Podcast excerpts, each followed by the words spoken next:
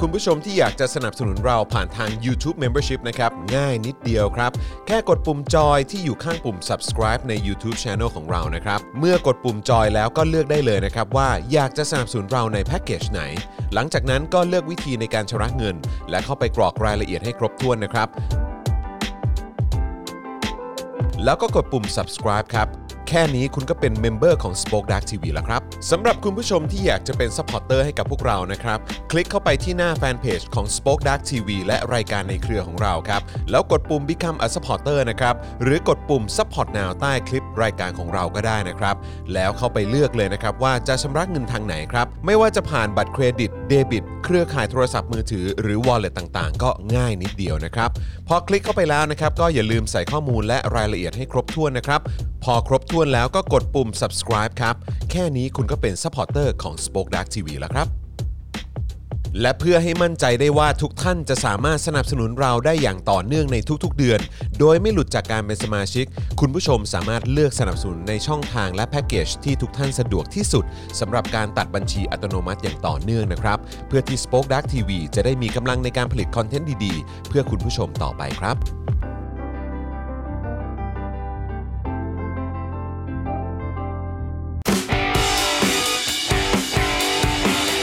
d a i l y t o p i c ประจำวันที่ 18 พฤศจิกายน 2564 คนรุ่นใหม่ไม่สิ้นหวัง เชื่อมีวันคนเท่าเทียม รอกงล้อเวลา ปิดฉากอำนาจโลกเก่า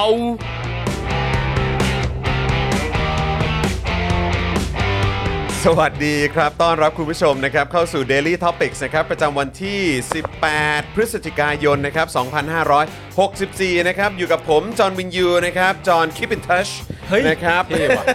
นะฮะแล้วก็แน่นอนนะครับ วันนี้อยู่กับ The Boys ด้วยนะครับ หนุ่มๆของเรานะครับ ต้อนรับเลย คุณปาล์มนะฮะ คุณปาล์มคนคุก สวัสดีครับ นะฮะคุณปาล์ม สวัสดีครับ เซอร์วิสนะฮะ Yes คุณปาล์มบินมาโดนต่อย Yes ครับนะฮะ แล้วก็แน่นอนนะครับ อยู่กับครูทอมนะครับมิสเตอร์ไฟเซอร์ด้วยนะครับ สวัสดีครับผม สวัสดีครับ นะฮะครูทอมไดเวอร์ Yeah ได เวอร์ไดเวอร์นะฮะ ครับผมนะฮะและดูรายการไลฟ์และร่วมจัดรายการกับเรานะครับ อาจารย์แบงค์มองบนถอนในใจไปพลางๆนะครับ สวัสดีครับ สวัสดีครับอาจารย์แบงค์ครับ ครับผมนะฮะ สวัสดีครับ อ่าแต่ว่าวันนี้ต้องบอกก่อนนะครับว่าจริงๆแล้วไม่ใช่แค่หนุ่มๆนะครับไม่ใช่ ครับ แค่ The Boys นะครับ ฮะ นะวันนี้ก็มีสาวสวยมาอยู่ในสตูดิโอของเราด้วย ใช่ครับ นะครับนะต้อนรับคุณไทนี่นะฮะ ครับผม คุณไทนี่ท่าแซะนะฮะ สวัสดีค่ะ เออคุณไทนี่มาดูงานนะฮะคุณไทนี่มาดูงานนะครับแหมเมื่อกี้เราก็ดูข่าวดูอะไรกันมาเยอะนะ เออ เออนะครับไทนี่ก็มาช่วยรีวิวด้วย ใช่ ครับผม เออ นี่คือพอประกาศชื่อไทนี่เนี่ย ครับ ยังไง ถ้าผมไม่คิดว่ากล้องมันจะหลุดหัวผมอะ ครับ ผมก็คือ standing ovation นะ โอ้โห ยืนแล้วก็แบบ คือเข้าใจป่ะคือ อ่า คือชื่อนี้สำหรับ ครับ ผมมันเป็นชื่อที่ศักดิ์สิทธิ์ ครับผ จริ ม ง ไทนี่นี่ชื่อเหมือนเล็กแต่จริง ๆ แล้วเป็นความรักที่ยิ่งใหญ่ เป็นความรักที่ยิ่งใหญ่ เออครับผม นอกจากความรักและยิ่งใหญ่แล้วเนี่ย ครับ ครับ อำนาจที่มีอยู่เหนือกูอะก็ยิ่งใหญ่มากเช่นเดียว ครั กับผนโอ้ ม นะฮะ ครับผม แต่ว่ามันเป็นอำนาจที่ต้คอง รับ ใช้คำว่าผมสมยอม อ่า ครับ เพราะมันเป็นอำนาจที่ ครับผม ถูกที่ ฮะ แล้วก็เป็นอำนาจที่สวย อ่า เพราะฉะนั้นผมบอกเลยว่า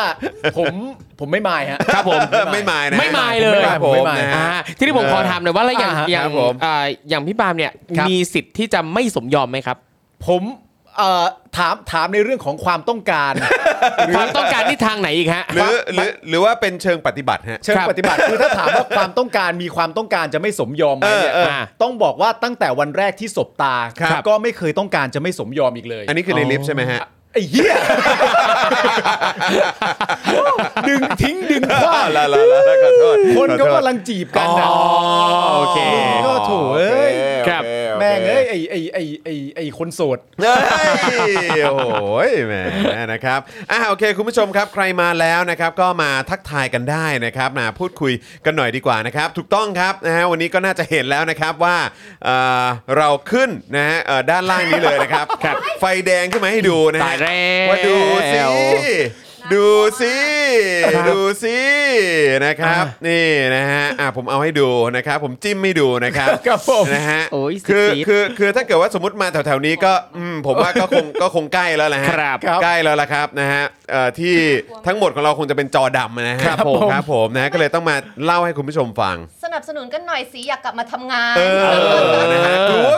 บว่าเนี่ยมาอยู่ตรงจุดเนี้ยสีจะกลับมาไม่ทัน เออ เออนะครับ คือกลายเป็นว่าเอ้าสงสัยเราคงต้องล่ำลากันไปก่อนนะครับ เอ้ นะ ย ฮะเออ เอามาน นะครับ นี่ นี่ มั มัน น ใช่ครับ คือเราเอ่อเป็นสีแดงเตือนว่าเราจะไปสู่ขีดนะฮะ ครับผม เออครับผม นี่มันมันวิหวอวิหวอนะฮะ อ่า มั ใช่ครับ มันเดี๋ยวมันจะ ใช่ครับ เข้าไปสู่โซนอันตรายมัน ครั จะ บ ไม่ดี นั่ นะ น คือถ้าเราสามารถฝ่าไฟแดงตรงนี้ไปได้นี้ตรงนี้จะกลายเป็นไฟเขียวป่ะฮะ ก็ถ้าเป็นอย่างนั้นได้ก็ดีครับ อ่าเออ ถ้าเราฝ่าไปฝ่ามาแล้วทะลุเป็น 1 5 0 0 0จริง ๆ เนี่ย เออ ไฟมันจะเขียว เขียวเลยครับ สวยเลย นะฮะก็คือตรงด้านล่างซีนี้ดๆ ก็จะเห็นชัดๆเลยว่าอ่ะตอนนี้เราอยู่ในช่วงเวลาที่ ใช่ เอ่อปลอดภัยนะครั ครับ บ นะก็ต้องการให้ดูตรงนี้แหละครับนะฮะคือหลายคนบอกโอ้โหดึงสายตา อ่าน นะครับนะฮะแล้วก็เนี่ยไซเรนนะฮะเป็นของจริงนะฮะคือก็อยากจะเตือนเอาไว้นะครับนะฮะอยากจะฝากไว้นะครับเอ่อเอ่อสำหรับเอ่อคุณผู้ชมที่ที่ก็อาจจะเป็นห่วงพวกเรานะครับนะก็อยากจะฝากย้ำเตือนคุณผู้ชมอีกครั้งนะครับว่าเออนะครับมันร่วงลงมาอีกแล้วก็คุณผู้ชม ครับ นะฮะ ก็เลยอยากจะใครที่อาจจะหลุดไปโดยแบบไม่รู้ตัวนะครับนะก็สามารถบอกได้นะครับนะ Yeah. แล้วก็ไปติดตามกันได้ไปสมัครกันใหม่ได้นะครับ ครั สำ บ หรับ ผม ใครที่อยากจะติดตามคอนเทนต์ของพวกเรานะครับ ครับ นะฮะอ่าเอ่มอะไรนะฝ่าไปฝ่ามาโดนจับครับเออ ไม่ใช่อย่างนั้นหรอกครับ ตายแล้ว อันนี้เป็นการ นะครับ ฝ่าให้มันทะลุไปถึงจุดที่มันปลอดภัย เออ พอถึงจุดที่มันปลอดภัยเสร็จเรียบร้อยแน่นอนหนึ่งเรื่องก็คือว่าเราจะนำสีกลับบ้าน ครับ สีจะ ใช่ กลับมาสู่อ้อมอกพวกเราอีกค จะ รั้ง ได้กลับมาจัดรายการของเราไง ใช่ เออ รวมถึง นะค ค บ อนเทนต์ต่างๆ นานา ใช่ ที่ณตอนนี้ก็ ใช่ ถูกคิดขึ้นมาแล้วโดย Spoke Dark หรือว่าตัว Daily Topic เองเนี่ย ใช่ ก็จะได้รับ ใช่ ชมกันด้วย ใช่ครับ ถ้าไม่ ใช่ หายไปซะก่อนนะ เออ ครับ ผมนะฮะใครหลุดไปนะครับก็เอ่อเช็คสถานะของตัวเองนะครับนะฮะอาจจะหลุดไปแบบไม่รู้ตัวนะครับนะฮะเราก็เอ่อพอเห็นตัวเลขหลังบ้านก็ตกใจเหมือนกันเพราะว่าร่วงไปโอ้โหทีนึงก็เป็นร้อยเหมือนกัน ครับ นะครับนะแต่ว่ามันมันหลุดไปช่วงใกล้ ๆ กัน เพราะฉะนั้นก็เลยคิดว่าน่าจะเป็นการที่ไม่ได้ผูกไว้กับบัตร ครับ นะครับหรือว่าเอ่ออาจจะเอ่อผูกไว้กับ wallet ต่างๆ แล้วอาจจะไม่ได้เติมเงินเข้าไปพอไม่ได้ ครับ เติมเงินเข้าไปปุ๊บมันก็หลุดออกมานะครับแบบที่ไม่รู้ตัวนะครับยังไงก็ฝากคุณผู้ชมด้วยละกันนะครับ เพราะว่าถ้าหลุดไปก็เศร้าแย่เลยนะครับ ครับ ครับผม นะฮะอ่าโอเค ใครที่มาแล้วก็อย่าลืมกดไลค์กดแชร์กันด้วยนะครับนะฮะแล้วก็ครูทอมได้ขึ้น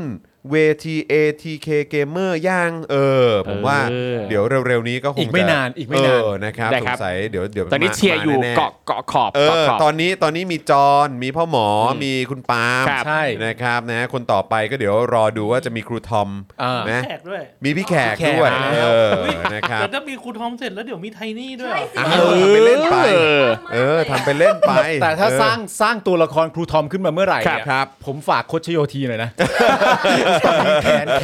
ขนแขนแขนเด็ก ค แข รับ นเด็ ผ ก มนะ ได้แล้ ฮะ ว อ่าเออคุณดาร์กไนท์บอกว่าผมหลุดครับ เปลี่ยนค่ายมือถือ เดี๋ยวไปสมัครใหม่ครับ ครับ อ๋อขอบคุณมากเลยนะครับ ครับ นะฮะส่วนคุณ fact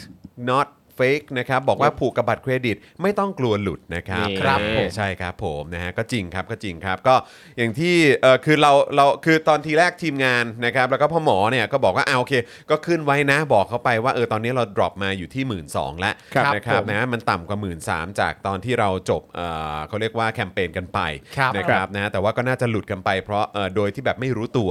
นะครับนะแต่ว่าก็เอ่อผมก็เลยบอกว่าเออสงสัยคงต้องใส่ไซเรนแล้วแหละ นะฮะให้คุณผู้ชมรู้นะครับ ครับ ว่าเราเนี่ยอยู่ในสถานการณ์ที่ก็น่าเป็นห่วงนะครับ Yeah นะเรา ครับผม ไม่อยากจะกลับไปตรงจุดนั้นอีกนะครับ ครับ นะ ผม ก็ฝากคุณผู้ชมด้วยละกันนะครับ ครับ นะฮะ ผม แล้วก็จริง ๆ วันนี้เนี่ยนะครับก็มีเจาะข่าวตื้นตอนใหม่แล้วนะ อ่า เออ ครับนะก็อยากจะฝากคุณผู้ชมได้ไปติดตามกันด้วยนะครับสำหรับเจาะข่าวตื้นตอนใหม่นะครับ ที่ก็บอกได้เลยนะครับว่าแซ่บสุดๆเลย ฮะ นะครับอยากให้ไปติดตามกันนะครับ ตอนที่ 297 ครับ ตอนล่าสุดของพวกเรานะครับ กับชื่อตอนที่มีชื่อว่า เจาะรัฐธรรมนูญที่ดีที่สุดในประวัติศาสตร์ไทย แต่โดนสวะคว่ำซะก่อน โอ้ เ ตาย นะครับ สวะนี่สะกดตัวอะไรบ้างฮะ อ่า สอเสือวอแหวนสละ อ๋อ สละ โอเคโอเค ก็ ก็ คื คือ อ ครับผม สวอะสวะ อ่าใช่ค อ่า รับ โอ ส เคว โอเค อะสวะนะค ใช่ รับ ครับ นะ ผ ฮะ ม เริ่มกันที่เรื่องของน้องรุ้งปนัสยานะครับที่ไม่ได้รับสิทธิ์ในการประกันตัวในคดีใส่เสื้อครอปท็อปเดินห้างนะครับ มาฟังเหตุผลของศาลและกระบวนการยุติธรรมที่แสนชวนให้สงสัยนะครับว่า กระบวนการยุติธรรมในบ้านเรา มันเหมือนการเล่นบทบาทสมมุติราคาแพงเลยเนาะอืมนะครับแล้วก็ยังมีเรื่องข่าวต่างประเทศนะครับที่เอ่อหลายคนเนี่ยก็อาจจะได้ยินมาบ้างนะครับ ครับ นะฮะหลังจากที่ทุกสายตาจับจ้องนะครับไปที่พระราชสำนักแห่งญี่ปุ่นครับ เมื่ออดีตเจ้าหญิงมาโกะ ลาออกนะครับจากการเป็นสมาชิกราชวงศ์นะครับและเดินทางไปใช้ชีวิตกับสามีที่สหรัฐอเมริกานะครับ ครับ ซึ่งเป็นเรื่องที่สะท้อนให้เห็นนะครับเรื่องของปัญหาใหญ่ของการสืบสันตติวงศ์นะครับของญี่ปุ่นในอนาคตอันใกล้นะครับและถึงแม้ญี่ปุ่นนะครับจะเจอทางตันในรัฐธรรมนูญนะครับรัฐบาลเขาก็ต้องเป็นคนหาทางออกเอง เออ นะครับเอ้า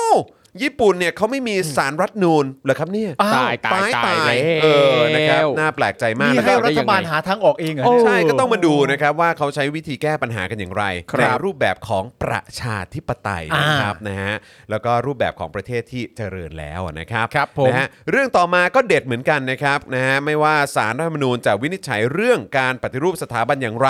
ก็ไม่อาจหยุดการแสดงออกบนท้องถนนเมื่อวันอาทิตย์ที่ผ่านมาได้นะครับ ครับ และตำรวจก็ยังคงความเสมอต้นเสมอปลายนะครับ เมื่อมีผู้ชุมนุมถูกยิงที่หน้าสถาบันนิติเวชไหน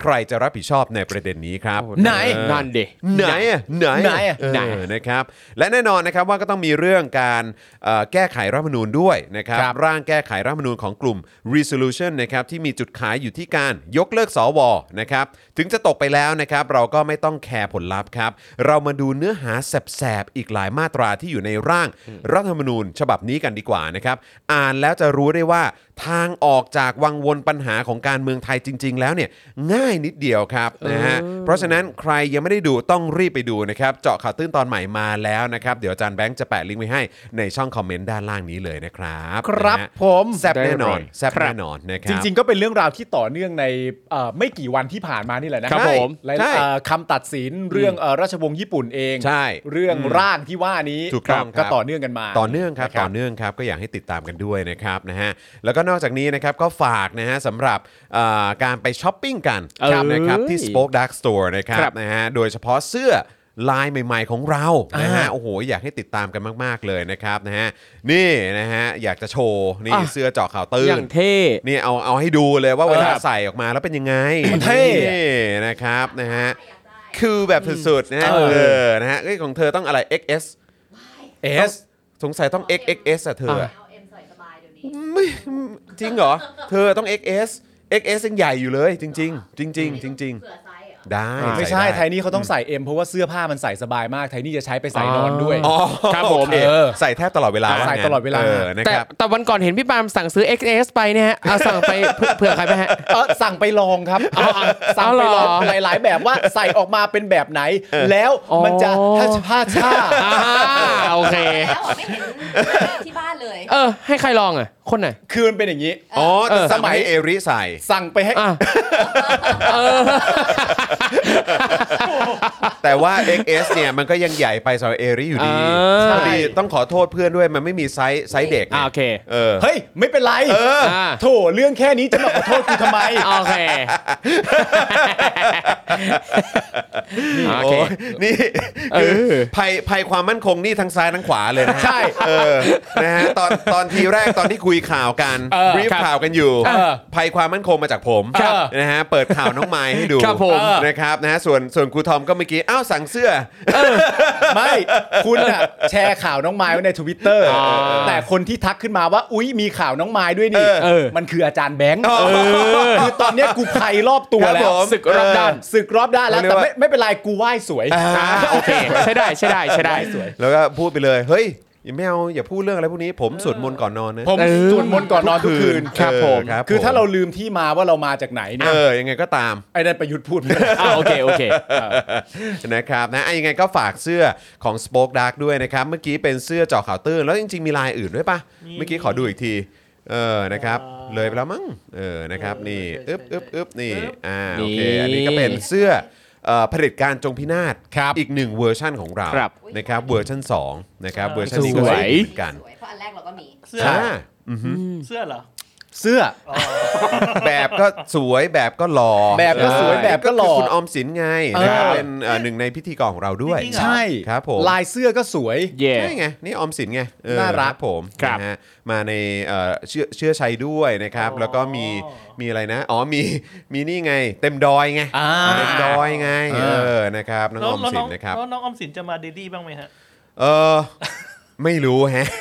เออแต่ว่าถ้าถ้ามีไลฟ์หรือว่าถ้ามีกิจกรรมอะไรของทาง Spoke Dark TV ก็มักจะชวนน้องออมสินมาร่วมแจมอยู่เสมออยู่แล้ว ครับ นะครับ มาได้ผมไม่มาย เออไม่ไม่ ก็ ด้ if if she can นะอืม เออ อย่า ใช่ อย่า ใช่หมายถึงว่าถ้าถ้าเขามาได้ ครับ เอาให้บ้านแตกกันไปเลย มึงเล่นเอง แย่ กูก็เสริมให้ ครับเออไม่ก็มึงดึงไปอีกทางหนึ่งก็ได้ อ๋ ไง อครับผม เออมึงอย่าไปมาสไตล์แอดออนดิ แน่นอน แถมๆ ครับผ แถมๆกันไป ะอ่ะนะครับก่อนเข้าข่าวของเราก่อนจะไปดูหัวข้อข่าวของเรากัน ครับ เนี่ยนะครับก็ย้ำอีกครั้งสำหรับคุณผู้ชมที่เพิ่งเข้ามานะครับหนึ่งกดไลค์กดแชร์กันด้วยนะครับแล้วก็อย่างที่บอกไปนะครับว่าตอนนี้นี่ครับไซเรนมาแล้วนะครับ ครับ เราดรอป นี่ ลงไปต่ำกว่า 13,000 แล้วนะครับนะ ครั ฮะ บ เพราะฉะนั้นใครที่หลุดไปโดยไม่ได้ตั้งใจนะครับหลายท่านก็มาเล่าให้ฟังว่า เออ เปลี่ยนเบอร์มือถืออ อ่า เปลี่ยนค่ายมือถือก็เลยหลุดไป ครับ นะครับหรือว่าบางทีเนี่ยก็อาจจะไปผูกไว้กับ wallet ด้วยเหมือนกัน อืม ก็ อ่า หลุดไปแบบไม่ได้ตั้งใจเหมือนกันนะครับเพราะฉะนั้นฝากไปติดตามกันนิดนึงนะครับคุณผู้ชมอุตส่าห์สนับสนุนกันเข้ามาแล้วนะครับเราก็ไม่อยากให้หลุดกันไปเอ่อโดยที่ไม่รู้ตัวแล้ว เดี๋ยวเราจะหายไปโดยที่ไม่รู้ตัวเหมือนกันนะครับนะฮะอ่ะเดี๋ยวเรามาดูหัวข้อข่าวกันหน่อยดีกว่านะครับนะฮะ ครับ ก็จะมีเอ่อประเด็นนะครับเอ่อที่เกิดขึ้นเมื่อวานนี้นะครับก็เกาหัวกันแกรกๆเหมือนกันครับว่าเออ แม้แต่เรื่องนี้ก็ไม่ได้เนอะ ครับ นะครับ มติเอกฉันท์นะครับสารรัฐธรรมนูญครับนะฮะเอ่อเรื่องประเด็นการสมรสนะครับนะฮะก็เขาบอกว่าทำได้เฉพาะชายหญิงนะครับ อันนี้ไม่ขัดต่อรัฐธรรมนูญนะนะครับนะฮะแต่ว่าพอจะให้เป็นบุคคลต่อบุคคลนี่ดูเหมือนว่า เขาจะโยนไปให้ ครับ ทางเอ่อสภา ครับ ใช่ ผม ไปแก้กฎหมายสิ ครับ ใช่นะครับเป็นคำแนะนำเป็นคำแนะนำนะครับ ครับ นะฮะแล้วก็ยังมีเอ่อซึ่งเดี๋ยวเราจะไปดูในต่างประเทศด้วย ครับ นะครับ ครับว่าเออประเทศอื่นที่กฎหมายเขาผ่าน แล้วเขาสามารถแต่งงานกันได้เนี่ยเอ่อมีที่มายังไงนะค ครั รับบ แล้วเขาต้องเจออุปสรรคอะไรบ้างนะครับหรือว่ามีความเอ่อคล้ายคลึงกันอย่างไรนะครับกับเทรนด์ที่ตอนนี้ทั่วโลกเขากำลังเปิดยอมรับกันหมดแล้ว ครับ นะ ผม นะฮะแล้วก็ยังมีประเด็นโอ้การช้อปปิ้งครับ อ้าวแล้วไง กองทัพอากาศนะครับนะฮะควัก 4.6 พันล้าน ซื้อเครื่องบินเพิ่ม 8 ลำนะค ค รั รับ บอืม แล้วก็ต้องรีบออกมาชี้แจงนะครับ ข้อดีของการซื้อเครื่องบินเหล่านี้ อ่าน นะครับแล้วเขาบอกว่าสิ่งที่สำคัญที่สุดเนี่ยก็คือพวกเขาอ่ะเอาไปใช้ในการทำหน้าที่ปกป้องอธิปไตยของชาติครับ เนี่ย อืม มึงสู้กับใครที่ไม่บอกกูอีกแล้วอะ เออ นั่นน่ะสิ กู ครับ ไม่เห็นเคยรู้เลย มันจำเป็นนะฮะมันจำเป็น มันจำเป็น นะครับนะฮะแล้วก็มีประเด็น 6ผอบอเหล่าทัพนะครับ ตบเท้าพร้อมใจยื่นใบลา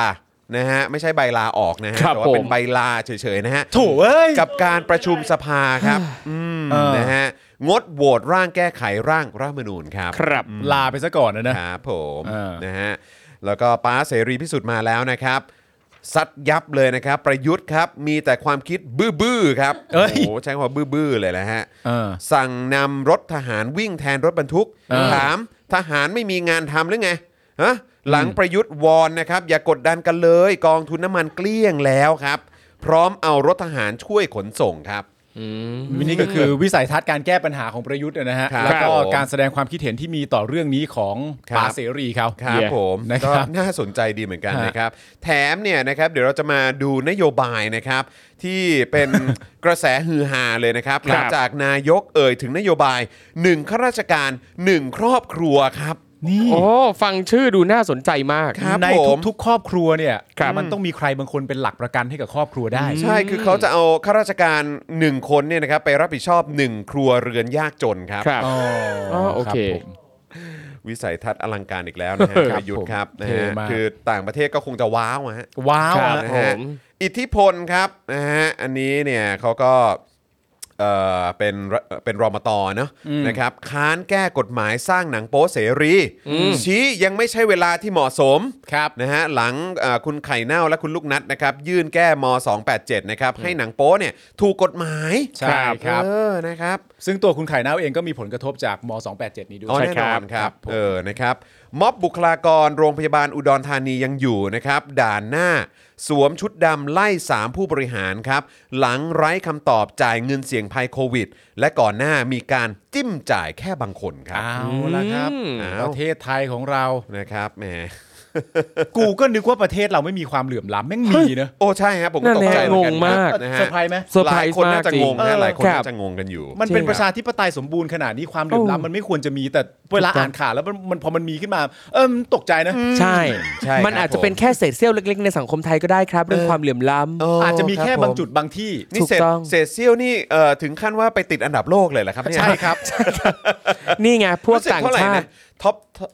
มันมันมีอยู่ปีหนึ่งเราขึ้นอันดับหนึ่ง ใช่ใช่ใช่ แล้วก็ ใช่ รู้สึกว่าช่วงนี้เราจะอยู่อันดับสองหรืออันดับ ครับ สามประมาณเนี้ยแหละ นี่ไง ใช่ พวกต่างชาติก็โฟกัสแต่เรื่องแย่ๆพยายามจะหาจุดจับผิด เออ เห็นว่าประเทศเราดีพร้อมทุกอย่างเลยต้องพยายามหาตรงเนี้ยเอามาแบบเอามาเล่นไง เรื่อง ป็นปะ ดี น ๆเราก็ต้องเยอะเนาะ ใช่ ลายกระหนกอะไรแบบนี้ ถูกต้อง อาหารไทย เออ ม ใช่ไหม ครับ เออนายก เออ เนอะ ไม่นะ ทหาร นายกนายกมันทำไม อุ้ยนายกดีมาก อ๋อคือคนดีเหรอ เออนายกเป็นคนดี ทหารนี่เป็นอาชีพ ยใส่ ที่ แต่ผ้าไทย เออ ห็นไหมดูสิเออเนี่ย ครับ แล้วแถมเนี่ยเวลารถบรรทุกเนี่ย ครับ ทำนิสัยไม่รักชาติเนี่ย เออ ก็ยังให้ทหารเนี่ยมาขนผักให้ด้วย เนี่ยมีแต่เรื่อง เอ ดี อ ๆ คือกูเข้าใจความคิดมึง แต่ว่า ครับ ป้าเสรีเขาบอกว่าบื้ออะ อุ้ย โอ้ย ก็ไม่ปื้อเท่าเอารถไฟความเร็วสูงมาขนผักหรอก ว้า เออโถ่ แทนที่จะไปขนผักเอาไปขนเพชรดีกว่า เออเออนะครับ นั่นแหละเออนะ พวกต่างชาติทางทาง จริ ชาติ ง ไทย พวกต่างชาติคลององอ่างก็ไม่มี ทำไมเขาไม่ดีใจแทนแต่ว่าเราเคยขึ้นสูงสุดถึงอันดับหนึ่ง ในความเหลื่อมล้ำนะ ของความเหลื่อม ค ล้ำ รั นะ บผม ครับแล้วปัจจุบันเราไม่ใช่หนึ่งแล้ว เออ เราลดลงมาได้เป็นสองเป็นสาม เออ ครับ ครับผม ทำไมไม่แฮปปี้อะ ก็มันลดลงมา โอเค เห็นเห็น ค อ รับ ยู่แล้ว ผม เออ แหม เออ จะหลุดอันดับหน่อยก็ไม่ได้ เออ นี่ไง เออเนอะครับ โถ่ ผม เอ้ย นะฮะ ใช่แล้วมีของดีอยู่กับตัวไม่รู้จักดีใจ เออกูอยากไปว่ายน้ำมากของหงหาง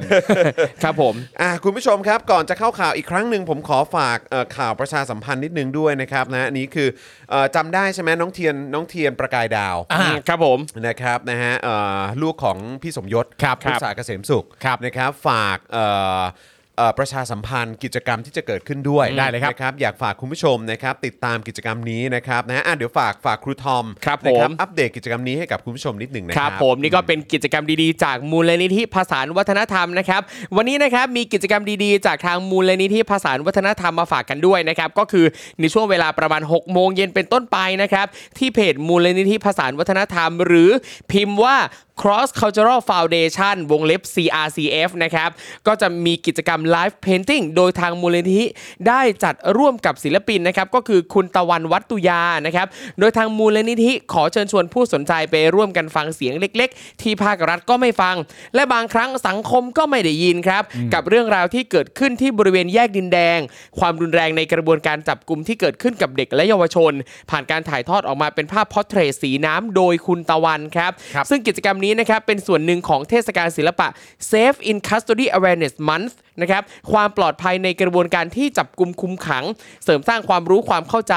ความตระหนักรู้ต่อประเด็นการทรมาน และการปฏิบัติอย่างไร้มนุษยธรรม ในสังคมตลอดเดือนพฤศจิกายนครับจากเหนือจรดใต้นะครับ ครับ จริงๆแล้วกิจกรรมออนไซต์นะครับจะจัดขึ้นที่ WTF Gallery นะครับแต่สำหรับผู้ที่ไม่สะดวกเดินทางนะครับก็สามารถรับชมทางไลฟ์ได้เลยครับ ตามลิงก์ที่แปะให้ไว้ในคอมเมนต์นะครับ แฟนๆ Daily Topics ก็สามารถเปิด 2 ไลฟ์รับชมไปพร้อมกันได้เช่นเดียวกันนะครับ ทางเราก็ต้องขอขอบคุณน้องเทียนประกายดาวพฤกษาเกษมสุข ผู้ประสานงานที่ส่งข่าวกิจกรรมดีๆ มาให้เราด้วยนะครับ ถูกต้องครับอันนี้ก็เจ๋งนะ ครับ เจ๋ง ผม เจ๋งดีเพราะว่ามันเป็นไลฟ์เพนติ้งอ่ะ ใช่ครับ เออนะครับปกติบางทีเราก็อาจจะเห็นงาน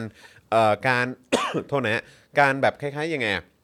เหมือนแบบเป็นงานโชว์ ครับ เป็นอาร์ตแกลเลอรี่ ครับ ที่อาจจะพูดถึงเอ่อ อ่า ปัญหาหรือว่าประเด็น ครับ สังคม อ่า คือเป็นภาพที่มันสำเร็จรูปหรือว่าเสร็จมาแล้ว คือ อะ ตัวชิ้นงานอะสำเร็จ ใช่ แล้ว ใช่นะครับ แต่ว่าคราวนี้เนี่ยเราจะได้มีโอกาสดูการ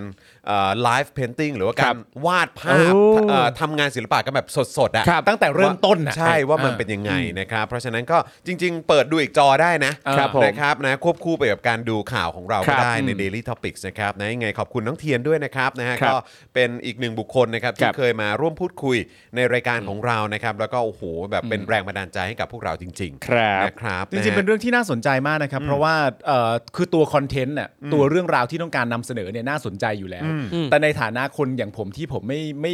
ไม่ไม่มีความสามารถในเชิงศิลปะ ครับ เวลาผมดูภาพวาดสักภาพหนึ่งอะสิ่งที่ผมตั้งคำถามตลอดเวลาเลยคืออะไรรู้ป่ะภาพที่วาดเนี่ยเริ่มวาดจากอะไร อ๋ออ ม สตาร์ท ครัตบรงไหน ผม สตาร์ทตรงไหนคำถามซึ่งแบบ ภาพวิว ภาพ ค พ รั อบ ร์เทรตภาพ ครับ อะไรต่างๆนานาภาพที่มันสวยงามบนโลกเรา ครั อั บ นมากมายภาพที่สื่อถึงประชาธิปไตยอะไรต่างๆนานาแต่ในแง่ของการวาดรูปสักรูปหนึ่งอะมันจะรดผู้กันจะรดปากกาจดดินสอ ครับ กันตรงไหนเป็นอย่าง ครับ แร เอกอ อะ เออ อยาก ใช่ รู้มากนะ คือเริ่มตรงกลาง เออ เออ แคนวาสเลยหรือเป ครั ล่า บ หรือ ใช่ อะไรแบบนี้เนอะไอ้ตรงผ้าใบเนอะ ใช่ เนะคบ หรือเริ่มต้นวาดจากอะไรด้วย เออ วาดคนก่อน ครับ วาดวิวก่อน อืม วาดวาดอะไรขึ้นมาก่อนอะ ครับ อยากรู้มากเลย ใช่ใช่ ก็น่าสนใจดีเหมือน ค กั รั น บ นะครับ ยังไงก็ไปดูกันได้นะฮะ ใครที่สนใจในเรื่องของงานศิลปะ ครับ เรื่องของการสะท้อนนะฮะปัญหาหรือประเด็นสังคมเนี่ยนะครับ ก็เปิดควบคู่กันไปได้ด้วยเหมือนกันนะค ใช่ รับอาจาร ครับ ย์แบงค์แปะลิงก์มาให้แล้วนะ ค ค รั รั บบ ผมจริงๆ พอพูดถึงงานศิลปะนะครับ ช่วงนี้ก็นึกถึงอีกงานหนึ่งครับ ก็คือเทศกาลละครกรุงเทพครับ Bangkok Theatre Festival เนี่ยก็จัดไปถึงวันที่ 21 นะครับ แล้วก็ละครหลายเรื่องเนี่ยน่าสนใจมากคิดว่าแฟนๆ Daily Topics เนี่ยต้องสนใจอย่างแน่นอนจริงมีเรื่องหนึงที่ผมอยากไปดูมากนะครับ แต่ว่าบัตรหมดจองตั๋วไม่ได้เลย จริงปะ Animal Farm เฮ้ยจริงดิ เป็น Animal Farm ฉบับลุ่มน้ำเจ้าพระยา เฮ้ย เนี่ยมันน่าสนใจตรงนี้แหละ เฮ้ยเจ๋งว่ะ เออ แล้วเขาจะมีนักกู้ไหม เอามาทำไมเล่า มีมีนักกู้ผมด้วยหรือเปล่า มึงจะ เออ เดินโพโพคิ้วเข้ม ใช่ ๆมาคนเขาก็โบกล่วงไปหมดอะอ๋อ แต่ว่าบัตรตัว เออ ขาย ใช่คือ หมดเกลี้ยง คือ แล้ว คือเขามีหลายเรื่องนะฮะเล่นกันถึงวันที่ 21เนี่ยแสดงกันไปทุกวันเลยที่หอศิลป์นะครับ แล้วก็หลายเรื่องเนี่ยก็อยากดูมากคือ แล้วอย่างตอนเนี้ยอยากดู Animal Farm มาก แต่แบบบัตรหมดจองไม่ทัน โอ้โห เขาเพิ่มรอบก็ไม่ทัน มีมีทีมไหนบ้างครับ คือมีมี โอ้โห มีอย่างทีมนั้นด้วยป่ะที่ที่ผมเคยไปดูละครที่ อ่า ที่เขาแนะนำอะ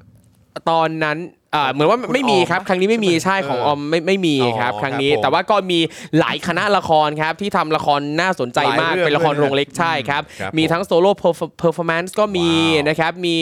เป็นแนวสแตนด์อัพคอมเมดี้ก็มีเหมือนกันนะครับ ว้าว ก็มีหลากหลายนะครับ ก็ลองหาดูกันได้ที่เพจเอ่อ Bangkok Theatre Festival โอเค ครับ นะครับนะฮะก็ลองคลิกกันเข้าไปดูได้นะครับ ครับ นะก็ดีครับนะฮะเราก็จะได้มีอะไรให้ได้ดูนะครับแล้วก็ ใช่ ได้ ครับ คิดต่อ ใช่ครับ นะกับสิ่งที่เขาพยายามจะสะท้อนให้เรา ครับ ได้ ผม ติดตามกันนะครับ ครับ นะฮะอ่ะโอเคครับคุณผู้ชมเรามาเริ่มข่าวแรกกันดีกว่านะครับนะฮะเอ่อแล้วก็ย้ำอีกครั้งคุณผู้ชมเข้ามาเพิ่มเติมกันอีกแล้วนะครับก็ ครับ อยากจะฝากคุณผู้ชมนะครับว่าตอนนี้นะครับเอ่อยอดผู้สนับสนุนของเรานะครับนะฮะดรอปลงไปต่ำกว่า 13,000 แล้วนะครับ ครับ นะ ผม อย่าง ที่บอกไปนะครับว่าติดไซเรนแล้วนะครับ ใครที่หลุดไปโดยไม่รู้ตัวเนี่ยนะครับอ่ารบกวนนะครับลองเช็คสถานะตัวเองกันนิดนึงนะค ครั รับบ นะไม่แน่บางท่านอาจจะไปผูกไว้กับ wallet นะครับหรือว่าผูกไว้กับช่องทางที่บางทีอาจจะไม่อ่าเขาเรียกว่าตัดยอดอัตโนมัติก็ได้ ครับ นะครับนะก็เลยเอ่ออยากจะฝากคุณผู้ชมลองเช็คกันดูนะครับนะเราจะได้กลับมาอยู่ในโซนปลอดภัยกันนะครับนะฮะยังไงฝากด้วยและใครยังไม่ได้สนับสนุนพวกเราแบบรายเดือนนะครับแล้วก็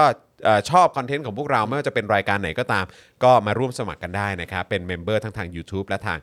เฟซบุ๊กนั่นเองนะครับ ครับ นะฮะอ่ะเริ่มกันที่ข่าวแรกกันดีกว่าครับคุณผู้ชมครับ ครับ นะฮะมติเอกฉันท์นะครับสารรัฐธรรมนูญครับเกี่ยวกับประเด็นของการเอ่อสมรสนะครับนะฮะเอ่อเมื่อวานนี้นะครับสารรัฐธรรมนูญมีกำหนดนัดแถลงด้วยวาจานะครับปรึกษาหารือและลงมติ ว่าประมวลกฎหมายแพ่งและพาณิชย์มาตรา 1448 เนี่ยนะครับที่กำหนดการสมรสเฉพาะชายหญิง ขัดต่อรัฐธรรมนูญหรือไม่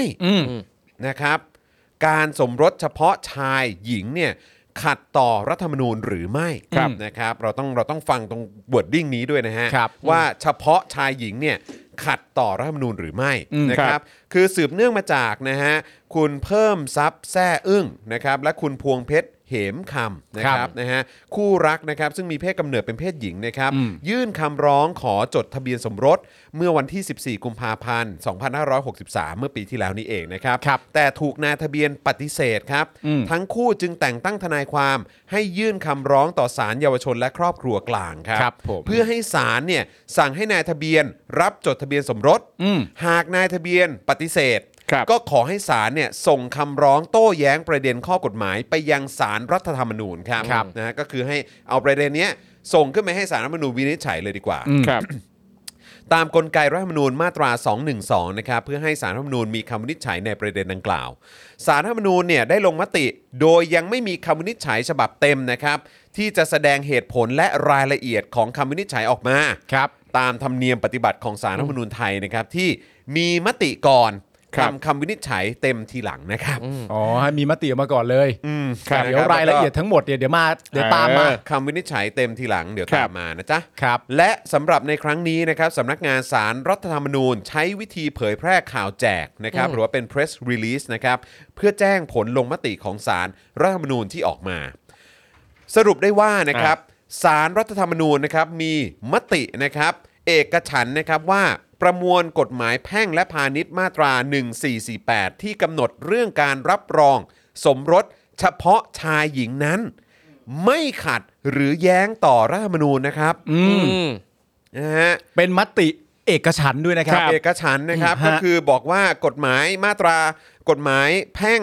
และพาณิชย์มาตรา 148 ที่กำหนดเรื่องการรับรองสมรสเฉพาะชายหญิงนั้นเนี่ย ครับ ไม่ขัดหรือแย้งต่อรัฐธรรมนูญ อ่า เรื่องศักดิ์ศรีความเป็นมนุษย์ และความเสมอภาคค ก็ รับ คือไม่ไม่ขัดนั่นแหละฮะ คือเขาบอกว่ามันไม่ได้ขัดนะกับเรื่องนี้นะครับใน ค ป รับ ระเด็นศักดิ์ศรีความเป็นมนุษย์ และความเสมอภาค เออ ครับ อ่าโอเค ไม่ขัดนะ ไม่ ไม่ ขั ขั ด ด ไม่ อย่าง ขัด ไม่ขัด ไม่ขัด อย่างมีมติเป็น ค เอ รับ กฉันท์ด้วยนะ ครับผม อืม นะฮะ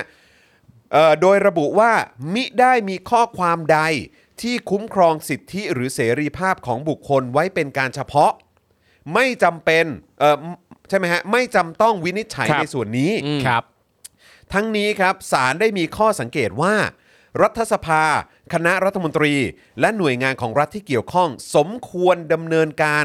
ตรากฎหมายเพื่อรับรองสิทธิและหน้าที่ของบุคคล ผู้มีความหลากหลายทางเพศต่อไปครับ ครับ อ๋อ ก็คือ ก็คือสภา คณะรัฐมนตรีและหน่วยงานที่เกี่ยวข้องก็ควรจะไปดูแลเรื่องนี้กันต่อ ครับ แต่ถ้าให้ศาลวินิจฉัยเนี่ย รู้สึกว่าประเด็นนี้ไม่จำต้องวินิจฉัย อ่า ครับ แล้วมัน นะฮะ ไม่ขัดด้วยไง ครับ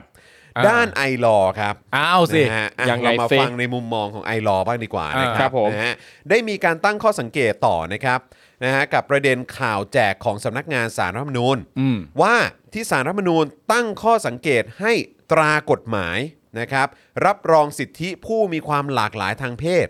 แต่ไม่ได้ตั้งข้อสังเกตโดยระบุเจาะจง ให้แก้ประมวลกฎหมายแพ่ง ซึ่งกำหนดการสมรสไว้เฉพาะชายหญิงนั้นเนี่ย อืม อาจเป็นหนึ่งสัญญาณครับ ที่ทำให้หน่วยงานที่เกี่ยวข้อง เลือกที่จะผลักดัน ร่างพรบคู่ชีวิต ครับ น่าจะจำกันได้นะครับ อืม ร่างพรบคู่ชีวิตนะครับ ที่เป็นกฎหมายแยก เพื่อให้เฉพาะคู่รักเพศเดียวกัน จดทะเบียนเป็นคู่ชีวิตได้ แต่จะเท่ากับว่าเป็นคนละแนวทางกับการแก้ไขประมวลกฎหมายแพ่งและพาณิชย์ อืม เพื่อจะให้ทุกคนจดทะเบียนสมรสภายใต้กฎหมายเดียวกัน ครับ ตามที่กำลังเรียกร้องกันในเรื่องของอย่างที่เอ่อเห็นในโซเชียลมีเดียนะครับ ครับ แฮชแท็กสมรสเท่าเทียมนั่นเอง อ่า ครับผม โอเค ก็คือก็แยกออกไปเป็นร่างพรบคู่ชีวิต แต่ว่า ครับ กลายเป็น อ่า ว่ากฎหมายนี้เนี่ยที่ล็อกไว้เฉพาะแค่เพศชายและหญิงเนี่ยนะครับ อืม นะฮะก็กลายเป็นว่ากฎหมายนี้ก็ไม่ได้ถูกแตะต้องนะสิ ครับ คือผลักดันร่างพรบคู่ชีวิตเนี่ยเป็นกฎหมายที่แยกออกมา กฎหมายที่แยกออกมาเนี่ยมีใจความว่าให้เฉพาะคู่รักที่เป็นเพศเดียวกัน สามารถสมรสกันได้ อ่าใช่ แต่ทีนี้เนี่ยเอ่ออีกประเด็นหนึ่งก็คือว่าให้ใครก็ตามอ่ะ ครับ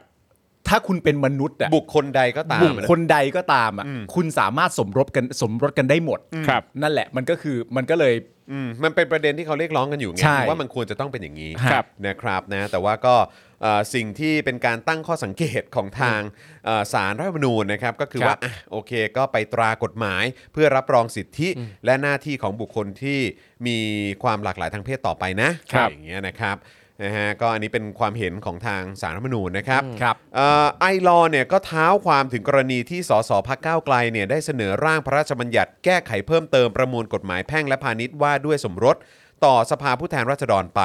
ตั้งแต่เมื่อกลางปีที่แล้วนะครับ ครับ โดยระบุว่าร่างกฎหมายนี้เนี่ยถูกบรรจุในระเบียบวาระการประชุมของสภาผู้แทนราษฎรมาเกิน 1 ปีแล้ว อืม นะครับเพราะว่าเขาเขาเอ่อส่งเข้าไปกลางปีที่แล้วนี่ ครับ นี่มันก็นะจะปลายปีแล้วนะครับ ครับ มันก็เกินปีแล้วนะครับ แต่ยังไม่ได้เข้าสู่การพิจารณาของสภาผู้แทนราษฎรในวาระหนึ่งเลย ครับ อ่า นะครับก็ต้องจับตาดูกันต่อไปนะครับว่าท้ายที่สุดแล้วเนี่ยแนวทางรับรองสิทธิเพื่อก่อตั้งครอบครัวของผู้มีความหลากหลายทางเพศในประเทศไทยเนี่ยนะครับจะไปในทางสมรสเท่าเทียม หรือการแก้ประมวลกฎหมายแพ่งและพาณิชย์นะครับหรือว่าจะไปในแนวทางที่ออกกฎหมายแยกมาเป็นพรบคู่ชีวิตแทน ครับ ซึ่ง ครับ ซึ่งจริง ๆ ก็มีความต่าง ต่างนะ กับต่างอยู่ ต่าง เยอะ ซึ่ง นะ ต่างกันอย่างไร ครับ เดี๋ยวมาเล่าให้ฟัง ครับผม โอเค นะครับ ความแตกต่างระหว่างพรบคู่ชีวิตนะครับ ที่เสนอโดยกระทรวงยุติธรรม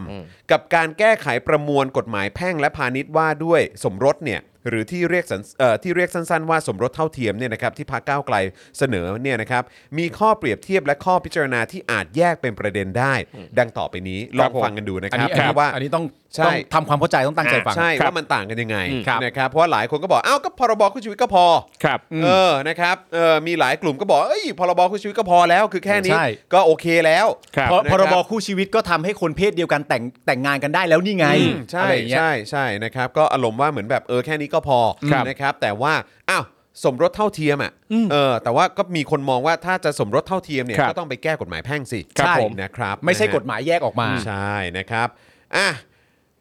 เริ่มที่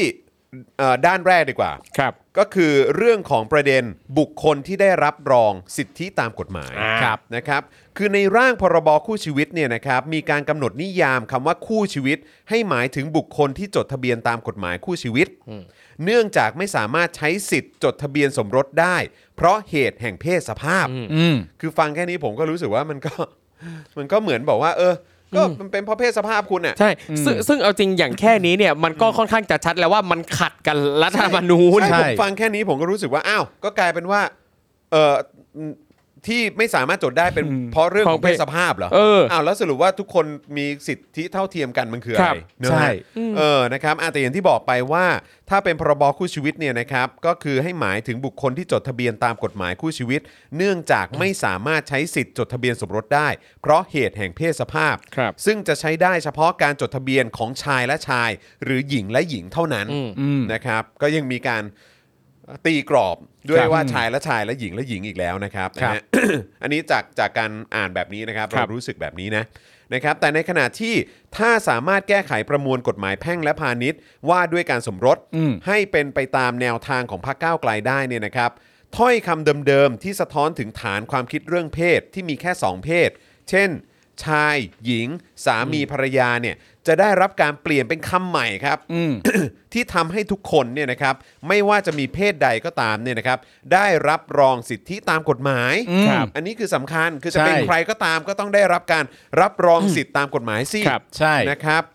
แล้วก็อีกแง่หนึ่งครับก็คือแง่ในเรื่องของสิทธิในการเข้าถึงสวัสดิการของรัฐ ครับ ร่างพรบคู่ชีวิตเนี่ยนะครับนะฮะมีการกำหนดถ้อยคำที่แยกออกมาเป็นคู่ชีวิตทำให้คู่ชีวิตขาดโอกาสในการเข้าถึงสวัสดิการ หรือสิทธิประโยชน์ที่รัฐได้กำหนดไว้ให้คู่สมรส ครับ ไม่ว่าจะเป็นการลดหย่อนภาษีของคู่สมรสตามประมวลรัษฎากรและ ครับ อื่น อืม ๆนะครับอันนี้ก็อาจจะไม่ครอบคลุม ครับ นะครับขณะที่การแก้ไขประมวลกฎหมายแพ่งและพาณิชย์ว่าด้วยการสมรสเนี่ยจะทำให้คู่สมรสทุกคนทุกเพศ อืม จะเป็นใครก็ตามเนี่ย ครับ มีโอกาสในการเข้าถึงสวัสดิการของรัฐ ที่รับรองแก่คู่สมรสได้ อืม เพราะฉะนั้นเห็นแล้วใช่ไหมถึงความแตกต่าง ใช่ครับ นะครับ นี่ก็ชัดๆเลยแล้วมันเป็นเรื่องใหญ่มากนะครับ อืม เรื่องใหญ่จริง ๆนะครับ เพราะว่าคือการที่ยังมีการไปกำหนดกันอยู่ว่ามีแค่ชายกับชาย หญิงกับ นะ หญิง กับหญิงหรือ สา ว่า มีภรรยา สามีและ ครับ ภรรยาเนี่ยมันก็ยังเป็นการครอบที่ ครับ มันคือในโลกเนี่ยเขามองว่าประเด็นแบบนี้เนี่ยมันล้าหลังไปแล้วนะครับ ครับผม นะฮะคือเขามองว่าเป็นบุคคลน่ะดีกว่า ใช่ เออทุกคนมีสิทธิ์เท่ากันไง ใช่ครับ ซึ่งอย่างกรณีเรื่องสิทธิในการเข้าถึงสวัสดิการของรัฐนะครับ ก็นึกถึงเมื่อไม่กี่เดือนก่อนนะครับ ที่มีคุณครูที่เป็นข้าราชการนะครับ ครับ ที่เป็นเอ่อหญิงข้ามเพศนะครับ แล้วก็เขาอยู่กินกับสามี ครับ นะครับ แล้วทีนี้เนี่ยเอ่อสามีก็ป่วยแล้วก็เสียชีวิตโดยที่ไม่สามารถจะเข้าถึงสวัสดิการของรัฐได้ อ่า อ่าซึ่งก็คือเพราะว่าไม่ได้เป็นสามีภรรยากันอย่างถูกต้องตามกฎหมายนั่นเอง นั่นไง ไม่ใช่คู่สมรส ใช่ครับไม่ใช่คู่สมรสแล้วก็ทำให้อ่าฝั่งสามีเนี่ยก็เสียชีวิตไป อืม นะครับนะฮะ แสดงว่าผมเข้าใจถูกต้องใช่ไหมว่าเอ่อตัวร่างพรบคู่ชีวิตเนี่ย ครับ ครับ สุดท้ายแล้วหลังจากแต่งงานกันเสร็จเรียบร้อยก็ยังไม่ใช่คู่สมรสอยู่ดี ไม่ใช่ฮะ ไม่ใช่ ตามภาษาของกฎหมาย ก็คือ ไม่ใช่ ก็ ก็ เป็ เป็น น คู่ คู่ ชีวิต ชีวิตนั่นแหละ เป็นคู่ชีวิต ใช่ครับ ซึ่งคำว่าประเด็นก็คือว่าคำว่าคู่สมรสเนี่ย อืม ถ้าเป็นคู่สมรสซะแล้วเนี่ย ครับ มันจะมีเรื่องของสิทธิการเข้าถึงสวัสดิการของรัฐ และก็เรื่องอื่นๆ อีกหลา ครั ก บ หลายประเด็น แต่คำว่าคู่ชีวิตเนี่ย มันอาจจะไม่ได้ตามนั้น ใช่ ใช่ครับ คือมัน อ่า ไม่ครอบคลุมไง ครับ อืม นะครับนะฮะสำหรับในกรณีที่ยังมีกฎหมายอื่น ๆ ที่เกี่ยวข้องกับการรับรองสวัสดิการของรัฐนะครับ ซึ่งยังใช้คำว่า สามีแล้วก็ภรรยานะครับอันจะทำลายกรอบทางเพศนะครับนะฮะและให้บุคคลไม่ว่าเพศใดมีสถานะ เป็นแค่คู่สมรสกันนั้นเนี่ย ครับ นะครับคุณนัทวุฒิบัวประทุมนะครับได้แสดงความคิดเห็นไว้ว่า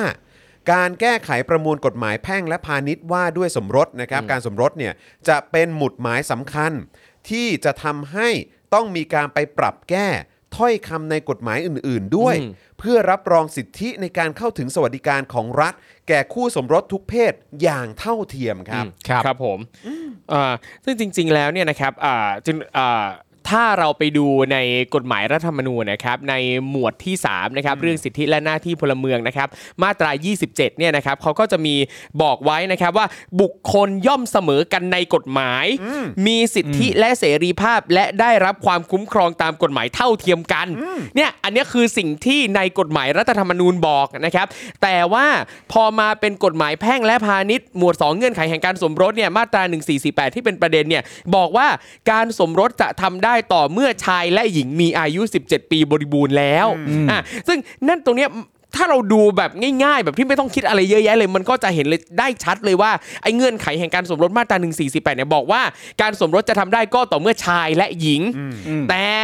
อ่ากฎหมายรัฐธรรมนูญบอกเองว่าบุคคลย่อมเสมอกันในกฎหมาย แล้วก็มีบอกด้วยว่าการเลือกปฏิบัติโดยไม่เป็นธรรมต่อบุคคล ไม่ว่าจะด้วยเหตุความแตกต่างเรื่องถิ่นกำเนิดเชื้อชาติภาษาเพศ อายุความพิการสภาพทางกายหรือสุขภาพเนี่ยจะกระทำมีได้เนี่ยอย่างตรงเนี้ยมันมันก็ชัดเจนอยู่แล้วว่า มันทำให้รู้สึกเลย ไอ้ ว่า กฎหมายแพ่งและพาณิชย์เนี่ยมันขัดกับรัฐธรรมนูญ ใช่กลายเป็นกฎหมายเล็กไปขัดกฎหมายใหญ่ ใช่ครับ อีกแล้วเช่นเคย อืม ครับ ครับ ตามสไตล์ครับนะฮะซึ่งก็บางทีก็แปลกใจเนอะ ครับ เออนะครับว่าบางทีมันมีอะไรเห็นชัดๆโต้งๆแบบนี้เนี่ย อืม เออมันมันมีปัญหาอะไรกันตรงไหนล่ะ ใช่ครับ คือมันเป็นประเด็นว่าถ้าเกิดว่ามีการแก้ไขประมวลกฎหมายแพ่งและพาณิช ค ย์ รับ ว่าด้วยการสมรสเนี่ย อืม แล้วถ้าเกิดเข้าไปในสภาว่ากันเสร็จเรียบร้อยแล้ว ครับ สำเร็จออกมาผ่านการแก้ไขแก้ไขทั้งด้วยเนื้อหาและภาษา ใช่ครับ ที่จะใช้ต่อมาภายในอนาคตเนี่ยเรื่องอื่นเนี่ยเราก็ไม่ต้องพูดถึงกันแล้ว ใช่ครับ คือไม่ได้จำเป็นต้องมีพรบใด ๆ เพราะว่าทุกคนบุคคลใด ๆ ก็ตามสามารถแต่งงานกันได้ทั้งหมด ก็ ถูกต้ ไม่ อง จำเป็นต้องมีอะไรที่แยกออกมาเพื่อเป็นกรณีพิเศษ ใช่ครับ เพราะว่าทุกคนเท่าเทียมกันหมดแล้ว ถ้าเกิดว่าแก้ได้ ครับผม มันมีข้อแตกต่างนะฮะ ใช่ มันมีข้อแตกต่างจริงๆนะฮะ แล้วคือพอพอประเด็นพอมีมีประเด็นนี้ขึ้นมาเนี่ยนะครับเราก็สงสัยอีกว่า แล้วการที่บุคคลที่มีเพศกำเนิดเป็นเพศเดียวกัน เขาจะรักกันเขาจะแต่งงานกันเนี่ยมันมีใครเดือดร้อนเหรออคือใครเดือดร้อนกับการที่อ้าวคนรักกันจะไปแต่งงานกันน่ะ อีกคนนอกเนี่ยมาเดือดร้อนทำไมอ่ะ มันเหมือนเออเห็นเห็นตอนที่เราคุยกัน ครับ ก่อนเข้ารายการเนี่ยก็มีแบบพวกคอมเมนต์ โอ้โห ที่ที่พอฟังแล้วก็ ครับ ฮะแบบนี้ด้วย ใช่ มันมีมันมีอย่างเช่นอะไร ครูทอม บ้างฮะ ลองไล่ไป ครูทอม ซิว่าคนที่เขาเดือดร้อนเนี่ย อืม กับ ประเด็น เรื่องที่ ไหน ครู หรอ ทอมว่าเนี่ยเขาเขารู้สึกถึงเรื่องอะไร นี่อย่างอันนี้เขาบอกว่า การที่บุคคลที่มีเพศกำเนิดเพศเดียวกันแต่งงานกันเนี่ย มันอาจจะก่อให้เกิดปัญหาหลายอย่างตามมาอ่าอย่างอันนี้ อะไรอะไร ที่อ่าชาวเน็ตนะในทวิตเตอร์ เออ เขาบอกว่า เช่น การหลอกแต่งงาน หลอกแต่งงาน เออเออ อาจจะมีการหลอกแต่งงานได้นะ ถ้า อ๋อ เรายอมให้คนเพศเดียวกันแต่งงานกันเนี่ย อ๋อคือคือการหลอกแต่งงานเกิดขึ้นเฉพาะเพศเดียวกันนะฮะ นั่นสิ การ ฮะ หลอก ผม แต่งงาน เออ การหลอกแต่งงานสงวนไว้เฉพาะว่าคนที่เป็นเพศเดียวกันเท่านั้น เออ ถึงจะทำกันได้เหร เอ อ อ อ๋อ เออ การหลอกแต่งงานนะ มีการหล ไอ้ อก นี่ไอ้นี่สลิมปะ อ่ะโอ้ยไม่เหลือ ไม่เหลืออยู่แล้วฮะ ไม่เหลือ ว่าแล้วไอ้เหี้ย ไม่เหลือ เขา ไม่เหลือ ว่าอะไรละเอียดไหมครับ อะไรนะฮะ ว่าหลอกแต่งงานอะไรยังไงอะไรอย่าง เอ้ยเงี้ย เขาไม่ได้บอกเขาไม่ได้บอกเขาบอกว่า แม่งไม่เคยบอกหรอก ใช่ การหลอกแต่งงานนะ จะมีการหลอกเอาประกัน เออ หลอกเอาประกันนะ แต่งงานเพื่อหลอกเอาประกันงี้ แต่งงานเพื่อหลอกประกันยังไง เออ ซึ่งในตักกะของสลิม ครับ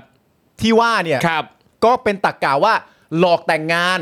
เออ หลอกเอาประกัน เออ อ เรื่องเหล่านี้สงวนไว้สำหรับคนที่เป็นเพศเดียวกันเท่านั้น ใช่ ถึงจะทำ เออ เออเออเา ยังมีอีกนะ ยังมีอีกเรื่องการค้าอวัยวะนะเอ่อเขาอันนี้มีอัดมีอธิบายขยายความเพิ่มเติม ครับ เขามีวงเล็บว่าสมรสเพื่อเตรียมขายอวัยวะให้แก่กัน What เห็นไหม อะไรอ่ะ เออ แล้วก็คือย้ำอีกครั้งครับ ครับ การจะขายอวัยวะให้แก่กันเนี่ยได้เฉพาะแค่เพศเดียวกันเหรอฮะ มันอะมันทำไมอ่ะ ครับ มันคือมันเป็น คือ มึงเป็น ยังไง เฮียอะ เอ ไร อ กูงง แต่มันก็ต้องมีแล้วแล้วมันก็คงจะมีแบบพูดแบบประมาณว่า เออแบบมันเป็นเรื่อง ไม่มันผิดธรรมชาติอะไร ครับ อย่างนี้ก็ต้องมี ใช่ พูดสไตล์นี้แน่ๆ ใช่ เออแบบ ยัง ได้ยังไง เออ เออคนเพศเดียวกันแต่งงานกันได้ยังไง ใช่ มัน ใช่ ผิดปกมันมันมันไม่ถูกต้อง อืม เอออะไรอย่างนี้แน่ ครับ ยังมีเรื่องการค้ามนุษย์นะเขาบอกว่าอาจจะเกิดการบังคับแต่งงานแทนหนี้เออเอ อ แต่งงานแบบปลดหนี้อ่ะ เอ้า ๆ แบบเนี้ย อ๋อแล้วอันนี้ก็เฉพาะคนเพศเดียวกันเหรอ ชายหญิงไม่มีไง เชี่ย เออ แล้วนี่ลามไปถึงนี่นะเขาบอกว่าอาจยาวไปถึงเรื่องการพาต่างด้าวเข้าเมืองด้วย what เดี๋ยวเดี๋ยว เรา แต่งงานเอากินการงี้ โอ้ย อืม มนุษย์เอ้ยมนุษย์ม เนี่ย นุษย์เอ้ย ซึ่งซึ่งอย่างเหตุผลต่างๆ ที่เขาว่ามาเนี่ย มันสามารถแทนสมการด้วยชายหญิงได้ทั้งนั้นเลย นั่นแปลว่า มึงแทงสมการด้วย ใช่ ไข่ก็ได้ เออคือปัญหาเหล่านี้ถ้ามันจะเกิดขึ้นน่ะ ไม่ว่าเพศไหนๆ มันก็เกิดขึ้นได้ นั่นน่ะดินั่นน่ะดิ ปวดหัวปวดหัวมากเลย คือแบบ ไม่แล้วที่ผมบอกในต้นรายการถูกไหม ครับ เรื่องแบบหลอกเอาประกัน เออ หลอกให้แต่งงานนั่นนู่นนี่ ครับ มึงเคยดูรายการโหนกระแสกันไหม เออ ที่เขามาออกรายการกันอ่ะ ครับ กูเห็นหญิงชายแม่งหลอกกันยับในเรื่อง เออ แต่งงานเรื่องอะไรต่างๆนานา มึงก็เห็นกันอยู่ ใช่ แล้วก็เป็นรายการที่ดูกันเป็นคนดูกันเป็นจำนวนมาก ครับ นั่นก็เป็นตัวอย่างที่ชัดเจนอยู่ เออ แล้ว แล้วคือยังไงแล้วคืออ๋อคือถ้าเกิดว่าเป็นเอ่อชายหญิง อืม สามีภรรยาเนี่ย ครับ แบบนี้เคลียร์ปัญหาได้หรือว่า เออ ปัญหาน้อยกว่า หรือว่าอะไรคือผมไม่เข้าใจคือกลายเป็นว่า ครับ อ๋อสามีภรรยาเอ่ออ่ะถ้าเอ่อต่างเพศอะไรแบบเนี้ยโอเค ครับ ได้ แต่ว่าถ้าเป็นเพศเดียวกันไม่ได้ ใช่ มันยากจะควบคุมอะไรแบบเนี้ยแหละฮะ เออ มทำนองนั้น ไม่แล้วคือยังไงคืออ้าวในฐานะที่ผม อ้าว แต่งงานแล้ว ครับ กับคุณไทนี่ อ่ะ ซึ่งผมเป็นเพศชาย อืม คุณไทนี่เป็นเพศหญิง ครับ ผมกับคุณไทนี่ต้องมองหน้ากันไหมว่า โชคดีมากเลยเนอะที่เราจะไม่มีการหลอกเอาประกันกัน ไม่มีการหลอกแต่งงานกัน ครั นี่ บ ถ้าเราเป็นเพศเดียวกันนี่ต้องมีแน่ นี่ เลย ถ้าเรา เนอะ เป็นเพศเดียวกันนะไทนี่เกิดว่าฉันเป็นหญิง เธอเป็นหญิงอยู่แล้วทั้งคู่ ฉันเป็นชายแล้วเธอบังเอิญเป็นชายกับฉัน ครั เนี่ บ ยเรามีสิทธิ์จะหลอกกันได้นะ โชคดีเหลือเกินที่เราเป็นคนละเพศเฮียอะไรครับ เออ เฮียอะไรครับเนี่ย ตลก ไม่แล้วคือมันก็มันมันมันไม่ make sense นะครั ครับ คือพยายามพยายามจะคิดว่าเออมันมันเมคเซนต์ตรงไหนวะแต่ว่า อืม ก็มันนึกไม่ออกจริง ใช่ ๆนะครับ แล้วเนี่ยพอพอเข้าไปอ่านที่สลิมที่มีความคิดแบบเนี้ยคุยกันนะอีกอันหนึ่งที่น่าหงุดหงิดมากก็คือ เขาบอกว่าการที่อ่าคนที่มีเพศกำเนิดเพศเดียวกันจะแต่งงานกันเนี่ยต้องได้รับการยินยินยอมได้รับการยอมรับจากสังคม ได้รับการยอมรับจากสเตรทซึ่งทำไมอ่ะคือการที่มึงเป็นสเตรทอ่ะแล้วมึงมีสิทธิ์ไปตัดสินชีวิตคนอื่นอะไรอย่างนั้น ได้ด้วยเหรอวะ อะไรนะ เออ เขาบอกว่าอะไรนะ การที่แบบว่าคนเพศเดียวกันจะ ใช่ แต่งงานกันได้ ใช่ ต้องได้รับการยอมรับ ถูกต้องต้องได้รับการยอมรับก่อน จากอา ต้ รง มณ์แบบจากเพศที่แท้จริง ใช่ ก่อนอะไรอย่างเงี้ยเหรอ ต้องให้ เพศที่แท้จริง เออต้องเขาคือเขาใช้คำเหมือนกับว่า ต้องให้คนที่เป็นสเตรทเนี่ยคุ้นเคยกับเรื่องแบบนี้ก่อน ถึงจะยอมรับให้มีเรื่องสมรสเท่าเทียมได้ซึ่งแบบเฮียอะไรเนี่ยครับ เอ้างั้นงั้นทำประชา เออ งี้ทำประชามติไปเลยไหมล่ะ เออ ไม่ไม่ทำไมต้องทำทำประชามติทำไม คือเอาเข้าใจในมุมอาจารย์แบงค์ ครับ แต่ว่า เออ เพื่ออะไร ใช่ คือจริงๆ ถ้าเราแค่มองว่าเราทุกคนเมื่อเกิดมาแล้วเราทุกคนเป็นคนโดยเท่าเทียมกันอ่ะ อีปัญหาต่างๆ เนี่ยมันจะมันไม่จำเป็นต้องมาเถียงต้องมาทำประชามติทำอะไรกันเลยอ่ะ ไม่แล้ว แค่มองว่าทุกคนเป็นคน อ่ะอย่างผมเป็นชายแท้อย่าคงเงี้ รั ย บ ผมมันเก่งอะไรมากนักเหรอวะ ถึงต้องมาผ่านการยอมรับจากพวกผมเสียก่อนเนี่ย ครับ ทำไมอะกูทำไมกูกูในฐานะคนคนหนึ่ง ดี กู ดีกว่าคนอื่นยั กู งไง ดี เออ เด่นยังไงกว่าชาวบ้านชาวช่องเขาเหรอถึงแบบว่าพวกที่เป็นเอ่อเลือกที่จะแต่งงานเลือกที่จะรักเพศเดียวกั ครั น บ เนี่ยเฮ้ยถามปาล์มก่อนนะเว้ย อืม กูเป็นใครเหรอเนี่ย เออ ทำไมอ่ะมันคืออะไรอ่ะเหี้ย งงไปหมด คืออันเนี้ยมันคือตัวอย่างนะครับ ครั ข บ องของอีกหนึ่งอีกหนึ่งรูปแบบ อืม ของการใช้อำนาจในการควบคุม ครับ เออ นะครับมันคืออีกหนึ่งรูปแบบของการใช้อำนาจ อืม ในการควบคุมว่า เออ ก็ฉันยังไม่อนุญาต ครับ เป็นฟิลนั้นน่ะ ใช่ เข้าใจปะ อืม เออมัน เนี่ย ซึ่งซึ่งซึ่งถ้าเกิดว่าเราอยู่ในสังคมประชาธิปไตยจริงๆอะ ครับ นะครับ เรื่องแบบเนี้ย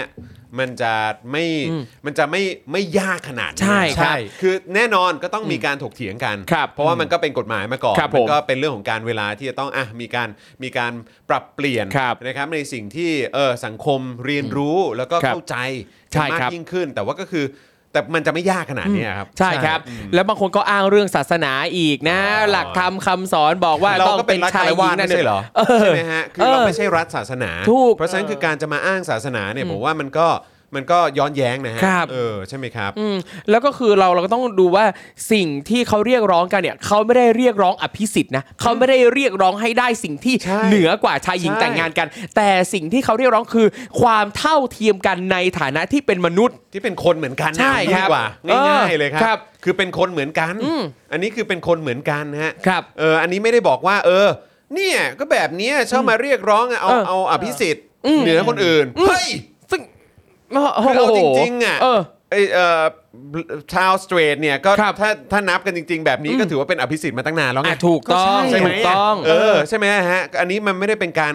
จะแบบว่าเป็นเขาเรียกว่าอะไรนะ เป็นเป็นการเรียกร้องให้ ครับ ตัวเองเป็นอภิสิทธิ์ชนเนี่ยมันไม่ใช่อย่างนั้นสักหน่อย ใช่ครับ เออ ไม่แล้วที่ผมที่เล่าให้ฟังก่อน ครับ เข้ารายการที่ไปดูสัมภาษณ์มา ครับ อืมแล้วก็คนที่เขาไปสัมภาษณ์ที่สหรัฐอเมริกาเป็น อืม เป็นคนเอ่อเป็นทรัมป์สปอร์เตอร์ ครับ อ่าอ่า เป็นคน ใช่ อสูรทรัมป์ใช่ไหมฮะ ครับ อืมแล้วเขาก็ไปสัมภาษณ์ในเรื่องนี้ว่าแบบว่าทำไมคุณถึงดูมีปัญหาเหลือเกินกับการที่เซมเซ็กจะจะแต่งงานกัน เออ คนที่เพศเดียวกันจะแต่งงานกั คนรับ อะไรเงี้ย คุณคิดว่ามันไม่สมควรตรงไหนอะไรเงี้ อื ย ม ไอ้คนที่ตอบอะ อืม ตอบว่า คือฉันมีความรู้สึกว่าก็ไม่อยากให้เขาได้อะไรเรื่องนี้มาอย่างง่ายๆ เฮียอะไรเนี่ย ทำไมอ่ะ แล้วประเด็นคืออะไรรู้ป่ะ แล้ว ครับ ไอ้คนถามก็ถามว่า อ๋อตกลงคุณมีความรู้สึกว่าชีวิตเขาง่าย คุณเป็นสเตรทวูแมน อืม เป็นผู้หญิงแท้ เออ ๆ คุณเกิดมาเนี่ย คุณมีสิทธิ์ได้รับการแต่งงานเลย อืมคือคุณแต่งงานได้เลยอะ คุณแต่งงานได้เลย ครับ ในขณะเดียวกันคนที่เป็นเอ่อรักในเพศเดียวกัน อืม ต้องมีการออกกฎหมายอะไรต่างๆนานา แล้วมึงที่เกิดมาแต่งงานได้เลย มีความรู้สึกว่าไม่อยากให้เขาได้มาง่ายๆเหรอ อืม มึงยังง่ายกว่าเขา ถึ ตั้ ง งเยอะ ถึงบอกไงว่ามันคือเรื่องของของแนวคิดเรื่องเรื่องอำนาจ ครับ ไง ใช่ ว่าว่าตัวเองเนี่ย เออ ถ้าอยากได้อะไรหรืออะไรก็ตามต้องทำให้ฉันพอใจ ครับ ฉันต้องโอเคก่อนสิฉันถึงจะรู้สึกว่ามันโอเค ครับ แบบว่าเธอจะมาได้อะไรง่าย ๆ แบบนี้เนี่ยมันต้องผ่านฉันก่อนอะไร ค แบ รั บบ เนี้ยเข้าใจปะซึ่งแบบอันเนี้ยมันเป็นแนวคิดแบบเดียวกันที่เป็นแทบจะทุกที่ใน ครับ โลกและโดยเฉพาะในประเทศไทย ครั เรา บ เคยเห็นกันอีกครั้งหนึ่ง ครับผมและการเรียกร้องสมรสเท่าเทียมนะครับไม่จำเป็นว่าคุณต้องเป็น LGBTQ+ เท่านั้นถึงจะออกมาเรียกร้องได้ ไม่ว่าคุณจะเป็นใครก็แล้วแต่คุณสามารถออกมาเรียกร้องได้ทั้งนั้นนะครับ ใช่ เราไม่จำเป็นจะต้องอ่ะเป็นคนในกลุ่มนั้นนะถึงจะออกมาเรียกร้องเหมือนกันแบบ เวลาที่เราเรียกร้องสิทธิช่วยเหลือสัตว์ป่าใดๆอ่ะเราก็ไม่ใช่สัตว์ป่า แต่เราก็ออกมาเรียกร้องเราออกมาเปล่งเสียงที่เรามีแทนสัตว์เหล่านั้น ก็เห็น อ่ะ ก็เห็นออกมากันได้เยอะแยะ ใช่ นี่นะ ใช่ออกมาได้ ตน ไง นั้น แต่นี่ อันนี้ คือ คือ คน เพื่อนมนุ คื ษย์ด้ ค วย น กัน นี่คือเพื่อนมนุษย์ เออ ที่เขาได้สิทธิ์เนี่ยเอ่อน้อยกว่าที่ควรจะเป็น เออ ดังนั้นเราทุกคนสามารถจะออกมาเรียกร้องเพื่อทุกคนเพื่อเพื่อนมนุษย์ด้วยกันได้นะครับ ใช่ครับถูกต้องครับนะฮะก็คืออย่างที่ บอกไปครับว่าเฮ้ยไอเรื่องของการคิดว่าตัวเองมีอำนาจเหนือค ครั น บ อื่นเหลือเกิน หรือว่าเออแบบอยากได้อะไรก็ต้องมาขออนุญาตฉันสิคือจ ครับ ริงๆแล้วก็อย่างที่บอกครับว่ามันก็มีอยู่ในหลากหลายสังคม อยู่ในหลากหลายประเทศ แต่ ครั อี บ กหนึ่งอย่างที่สำคัญมากๆเลยก็คือว่า ในหลาย ๆประเทศที่เดี๋ยวไอ้สักครู่เราจะยกตัวอย่างให้ฟังเนี่ยนะครับ ก็เป็นประเทศที่เป็นประชาธิปไตย อืม มันทำให้การหยิบยกเรื่องเออพวกนี้ขึ้นมาพูดกันเนี่ย แล้วก็มันมันทำให้สังคมสามาร ค ถ รับ เดินหน้าไปได้ ครับ แล้วก็ไปสู่จุดที่แบบว่า อ่ะ นี่ไง ทุกคน อืม เท่าเทียมกันอย่างแท้จริง ครับผม นะครับ แล้วก็วันนี้ก็เป็นอีกหนึ่งเหตุการณ์นะครับ เออ ไม่ ไม่สิ ต้องบอกว่าเอ่อที่ผ่านมาเนี่ย ครับ มันก็เป็นอีกหนึ่งเหตุการณ์ที่แสดงให้เห็นว่า เนี่ย เราอยู่ในสังคมที่มันเป็นประชาประชาธิปไตยจริง ๆ หรอ ครับ อืม ใช่ไหมครับ นะฮะ คือถ้าเป็นประชาธิปไตยจริงๆ เรื่องเหล่านี้จะไม่แปลกประหลาดและยากขนาดนี้ ครับ อืม คือแน่นอนมันก็มีการถกเถียงเราก็ได้เห็นกันมาแล้ว ครับ ในอย่างในสหรัฐอเมริกา หรือว่าในเอ่อประเทศต่างๆ ในยุโรปหรืออะไรแบบนี้ ครับ เราเห็นการถกเถียงแต่ว่ามันเป็นการถกเถียงที่มันสร้างสารรค์แล้วก็ ครับ ท้ายสุดมันก็นำพาไปสู่การเปลี่ยนแปลงที่ ใช่ ทำให้ทุกคนเนี่ยแบบรู้สึกว่าเฮ้ยสิทธิเสรีภาพ ครับ มัมีอยู่จริง ใช่ครับ ความเท่าเทียมกันมันมีอยู่จริง ครับ นั่นแหละครับ อืม เออนะฮะ คือตราบใดที่เขายังไม่ได้ไปเอาบนหัวคุณอ่ะคุณไม่ต้องมาเดือดร้อนอ่ะเอาดี นั่นน่ะดิเออนะครับ อะไร อ่ะ กัน ก็อย่างที่บอกไปว่าเดี๋ยวเรามีตัวอย่าง ครับ ให้คุณผู้ชมลองฟังกันดูนะครับว่าในแต่ละประเทศเนี่ยนะครับเขาเขาเขาเจอเอ่ออะไรกันมาบ้างนะครับ ผม นะฮะแล้วก็เขาไปถึงไหนกันแล้วอ่ะแล้วก็แล้วเขาก็เจอปัญหาอะไรบ้าง ครับใช่ครับ เออนะครับนะฮะลองเดี๋ยวลองฟังกันดูครับ อ่าครับผมก็เอ่อเราก็สามารถพูดได้นะครับว่าไม่ใช่แค่ในประเทศไทยนะครับที่มีคนมากมายลุกขึ้นออกมาต่อสู้ เพื่อสิทธิในการก่อตั้งครอบครัวอย่างเท่าเทียมกันนะครับแต่ว่าอีกหลายประเทศทั่วโลกเนี่ยก็ ล้วนผ่านขั้นตอนการต่อสู้มาแล้วนะครับบางก็ไปถึงปลายทางของสมรสเท่าเทียม แต่ว่าบางประเทศเองนะครับก็ยังอยู่ในระหว่างเส้นทางของการต่อสู้เช่นเดียวกันนะครับซึ่งในปัจจุบันเนี่ยก็มีประเทศแล้วก็ดินแดนการปกครองตนเอง ที่อนุญาตให้คู่รักเพศเดียวกัน จดทะเบียนสมรสกันได้อย่างถูกต้องตามกฎหมายแล้วถึง 30 ประเทศนะครับ ซึ่งอย่างในวันนี้เนี่ยครับเดี๋ยวเราจะมายกตัวอย่างกันเอ่อสี่ประเทศนะครับ ครับ ที่สามารถต่อสู้ให้คนที่มีเพศกำเนิดเพศเดียวกันเนี่ยสามารถแต่งงานกันตามรัฐธรรมนูญได้สำเร็จนะครับ แม้ว่ายังจะต้องต่อสู้อ่าแม้ว่ายังต้องสู้ต่อนะฮะเพื่อสิทธิที่สมบูรณ์มากขึ้น ครับ นะครับอ่ะประเทศแรกครับไต้หวัน อ่า อ่าสารรัฐธรรมนูญไต้หวันนะครับได้มีคำตัดสินเมื่อเดือนพฤษภาคมปี 60 ว่า กฎหมายที่ห้ามการแต่งงานของคู่ชีวิตที่มีเพศกำเนิดเดียวกันแต่งงานเนี่ยนะครับละเมิดหลักความเสมอภาค และไม่เป็นไปตามรัฐธรรมนูญอ่าแต่กำหนดว่ารัฐสภาจะต้องแก้ไขกฎหมาย ให้สอดคล้องกับคำตัดคำตัดสินภายใน 2 ปีหลังจากนั้น ซึ่งความคาดหวังแรกเริ่มของกลุ่ม LGBTQ+ ในไต้หวันนะครับก็คือต้องการให้มนุษย์ทุกคนที่มีคู่ชีวิต ไม่ว่าจะคู่ชีวิตต่างเพศ หรือว่ามีความหลากหลายทางเพศ ให้ได้รับสิทธิอย่างเท่าเทียมกันนะครับทั้งนี้นะครับด้วยการสนับสนุนจากไช่อิงเหวินประธานาธิบดีนะครับแม้ว่าจะมีเสียงคัดค้านจากฝ่ายอนุรักษ์นิยม แต่ในที่สุดรัฐสภาก็ไฟเขียวผ่านกฎหมายประกอบคำวินิจฉัยสารรัฐธรรมนูญในปี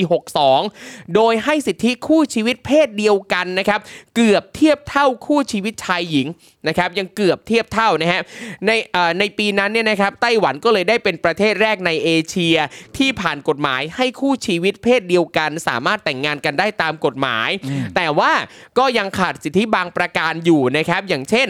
การสมรสของชาวไต้หวันเนี่ยอ่า อย่างเช่น การสมรสของชาวต่างชาติในไต้หวัน อนุญาตเฉพาะคู่รักชาวต่างชาติ ที่มีสัญชาติของประเทศที่มีกฎหมายรองรับการสมรสเพศเดียวกันแล้วเท่านั้นอ่าคือในประเทศที่เป็นสัญชาติของเขาเนี่ยก็ต้องมีกฎหมายนี้นะ แต่งงานในเพศเดียวกันเนี่ยถึงจะมาจดทะเบียนสมรสกันในไต้หวันได้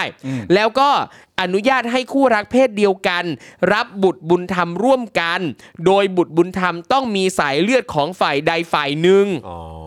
อ่าเท่ากับว่าชาวไต้หวันเนี่ยนะครับสามารถมีคู่ชีวิตเพศเดียวกันได้แล้ว แต่ว่าก็ยังต้องต่อสู้เพิ่มอีกนะครับ เพื่อสิทธิที่สมบูรณ์มากขึ้น ว้าว อืม นะค รั รั บบ บุตรบุญธรรมร่วมกันโดยบุตรบุญธรรมต้องมีสายเลือดของฝ่ายใดฝ่ายหนึ่งแปลว่าอะไร คือเหมือนกับว่าบุตรบุญธรรมที่จะรับมาเนี่ยจะต้องเป็นญาติเป็นญาติของไม่อ่าไม่ฝ่ายใดฝ่ายหนึ่งอะ ไม่ก็คือหมาย อ่า คือ เช่น คือคืออารม ครับ ณ์ว่าอาจจะเป็นเป็นลูกของคุณเนี่ย อ่าอ่าเช่น สมสมมติสมสมสมมติว่าถ้าผมจะแต่งงานกับพี่ปาล์ม อ่า แล้วอยากจะมีลูกเนี่ย ครับ บุตรบุญธรรมที่เราจะรับมาเลี้ยงเนี่ยต้องมีเชื้อสายคือต้องเป็นญาติอาจจะเป็นหลานของผม หรือไม่ก็หลานทางพี่ปาล์ม อ๋ออันนี้ เราถึงจะมารับ คือหย ได้ ถึงประเด็นลูกบุญธรรมเหรอ ใช่ครับใช่ครับ อ๋อ ลูกบุญธรรม โอเคโอเคเข้าใจละ โอ ครับ เค ครับ คือคือเหมือนกับว่าอย่างอย่างของของไทยเองเราก็จะเห็นว่าหลาย ๆ ครั้งเนี่ยลูกบุญธรรมเนี่ยก็คือการรับหลานอ่ะอาจจะเป็นลูกเอ่อลูกของพี่สาวลูกของน้องชาย เออเอ่อมาเป็นลูกบุญธรรมของเราอะไรเงี้ยซึ่ง อ่า อย่างของไต้หวันเองบอกว่า เอ้ยต้องเป็นญาติเท่านั้นนะเราเช่นสมมุติว่าเราไปสถานรับเลี้ยงเด็กกำพร้า เราจะไปเลือกเด็กมาเป็นบุตรบุญธรรมแบบเนี้ยยังทำไม่ได้ ต้องเป็นญาติ โเ คือสมมุติว่าเอาทำความเข้าใจง่ายๆสมมุติว่าผมกับครูทอมแต่งงานกัน ครับ เราอยากรับบุตรบุญธรรม อ่าม มาเลี้ยงเนี่ย ครั บุ บ ตรบุญธรรมจะเป็นลูกคุณจรไม่ได้ ไม่ได้ไม่ได้ อ่าโอเคเข้าใจ ไม่ได้ ละเข้าใจ ต้องมีสาย ละ เลือดจาก โอเค คนใดคนหนึ่ง อ่า ผมกับ โอเค พี่ปาล์ม โอเค ครับ เข้าใจ ผม ครับ อ่ะ นะครับ มาที่ออสเตรียบ้างนะครับ เอ้ยเออโทษ ครับ นะ ผม แล้วแบบนี้คือเขาบอกว่าวิธีทำกิฟต์นี่มันคือคือได้หรือเปล่า ถ้าสมมุติว่า ถ้าสมมุติว่าเหมือนแบบ เออ เหมือนแบบเป็น อ่ามีแม่แม่อุ้มบุญใช่ไหมฮะ อะไรอย่างเงี้ย อุ้มบุญ ได้หรือเปล่า โดยมีเอ่ออ่ะถ้าคิดง่ายๆถ้าเป็นชายกับชายก็มีน้ำอสุจิของเรา ครับ อือฮึไปผสมกับอ่าไข่อันนี้ก็ว่ากันไป เออ แล้วก็เอาไปทำการผสมที่ อืม อ่าเขาเรียกผสมเทียมใช่ไหมผม ครั ไม่ บ แน่ใจผม เขาเรียกว่าอะไร อย่างอย่างอย่าง ทำ อันนี้ กิฟต์ะ เนี่ย ทำกิฟต์อะ ครับผม อัน เ เนี้ยผมไม่แน่ใจว่าคือน่าจะขึ้นอยู่ครกับอบคลุ ก ม ฎหมาหยรือเป แต่ ล่า ละประเทศด้วยว่า เออครับผม อ่ากำหนดเรื่องอ่าอุ้มบุญเนี่ยถูกต้องตามกฎหมาย เอออันนั้ มาก น น้อย ก็เป็ แค่ไหน อีก ด้วยนะ ประเด็นเออนั่นอีกประเด็นหนึ่ง ก็อีกประเด็น ผม ด้วย บอกว่าคุณบอกว่าอุ้มบุญต้องมีสายเลือดโดยเอ่อสายเลือดตรงจากสักฝั่ง ใช่ครับ อ๋อ แต่อย่าง ครับผม อย่างเอ่อสมสมอันเนี้ยพอเราเรายังไม่ได้อ่านเต็มๆมาเลยในวิเคราะห์ได้ไม่ทั้งหมดแต่ว่าเท่าเท่าที่ทราบตอนนี้เนี่ยนะครับก็คือว่าเอ่อถ้า คือเขาระบุแค่ว่ามีสายเลือดอ่ะนั่นแปลว่าสมมุติว่าถ้าใช้อสุจิพี่ปาล์มอ่ะ อืม ไปฝากใครสักคนอุ้มบุญปั๊บนั่นก็ถือว่าเด็กที่เกิดมาก็มีสายเลือดพี่ปาล์มอยู่ดี อืมอืม แต่อย่างนั้ ะครั นมันจะเป็นเรียกว่าการรับบุตรบุญธรรมปะมันก็เป็น ก็ ลู ก็ไม่ใช่บุตรบุญธรรมนะ ใช่ไห เออ ป็ลูก ใช่ ก็เป็นลูก ใช่ ลูกพี่ปาล์ม บใช่ เอ ใช่ อ แต่ว่าอันนี้อันนี้คือคือแค่ลองถามดูครับ ครับ ว่าเออ ครับ แบบเอ๊ะประมาณนี้หรือเปล่าแต่ว่าเอออย่างไรก็ตามเขาก็เขาก็ไปอีกสเต็ปหนึ่งแล้ว ครับ นะครับ ครับ อืมนะฮะ ครับ นี่คือไต้หวันนะค ครั รับบ นะฮะยังมีตัวอย่างของประเทศอื่นๆ นี่ อ๋อ อีก แต่ ครับ แต่ไต้หวัน ครับ ก็ยังคงต้องสู้กันต่อนะ ใช่ค ใช่ รับ ใช่ใช่ใช่ ใช่ครับ แน่นอน อ่ะ ครับ ออสเตรียครับ ออสเตรียก็ถือว่าเป็นหนึ่งในประเทศที่มีกฎหมายระบุว่า ทุกคู่ชีวิตล้วนเท่าเทียม เสมอภาคตามกฎหมาย หลังจากเมื่อเดือนธันวาคม 60 นะครับสารรัฐธรรมนูญของออสเตรียได้เพิกถอนวลี เพศตรงข้าม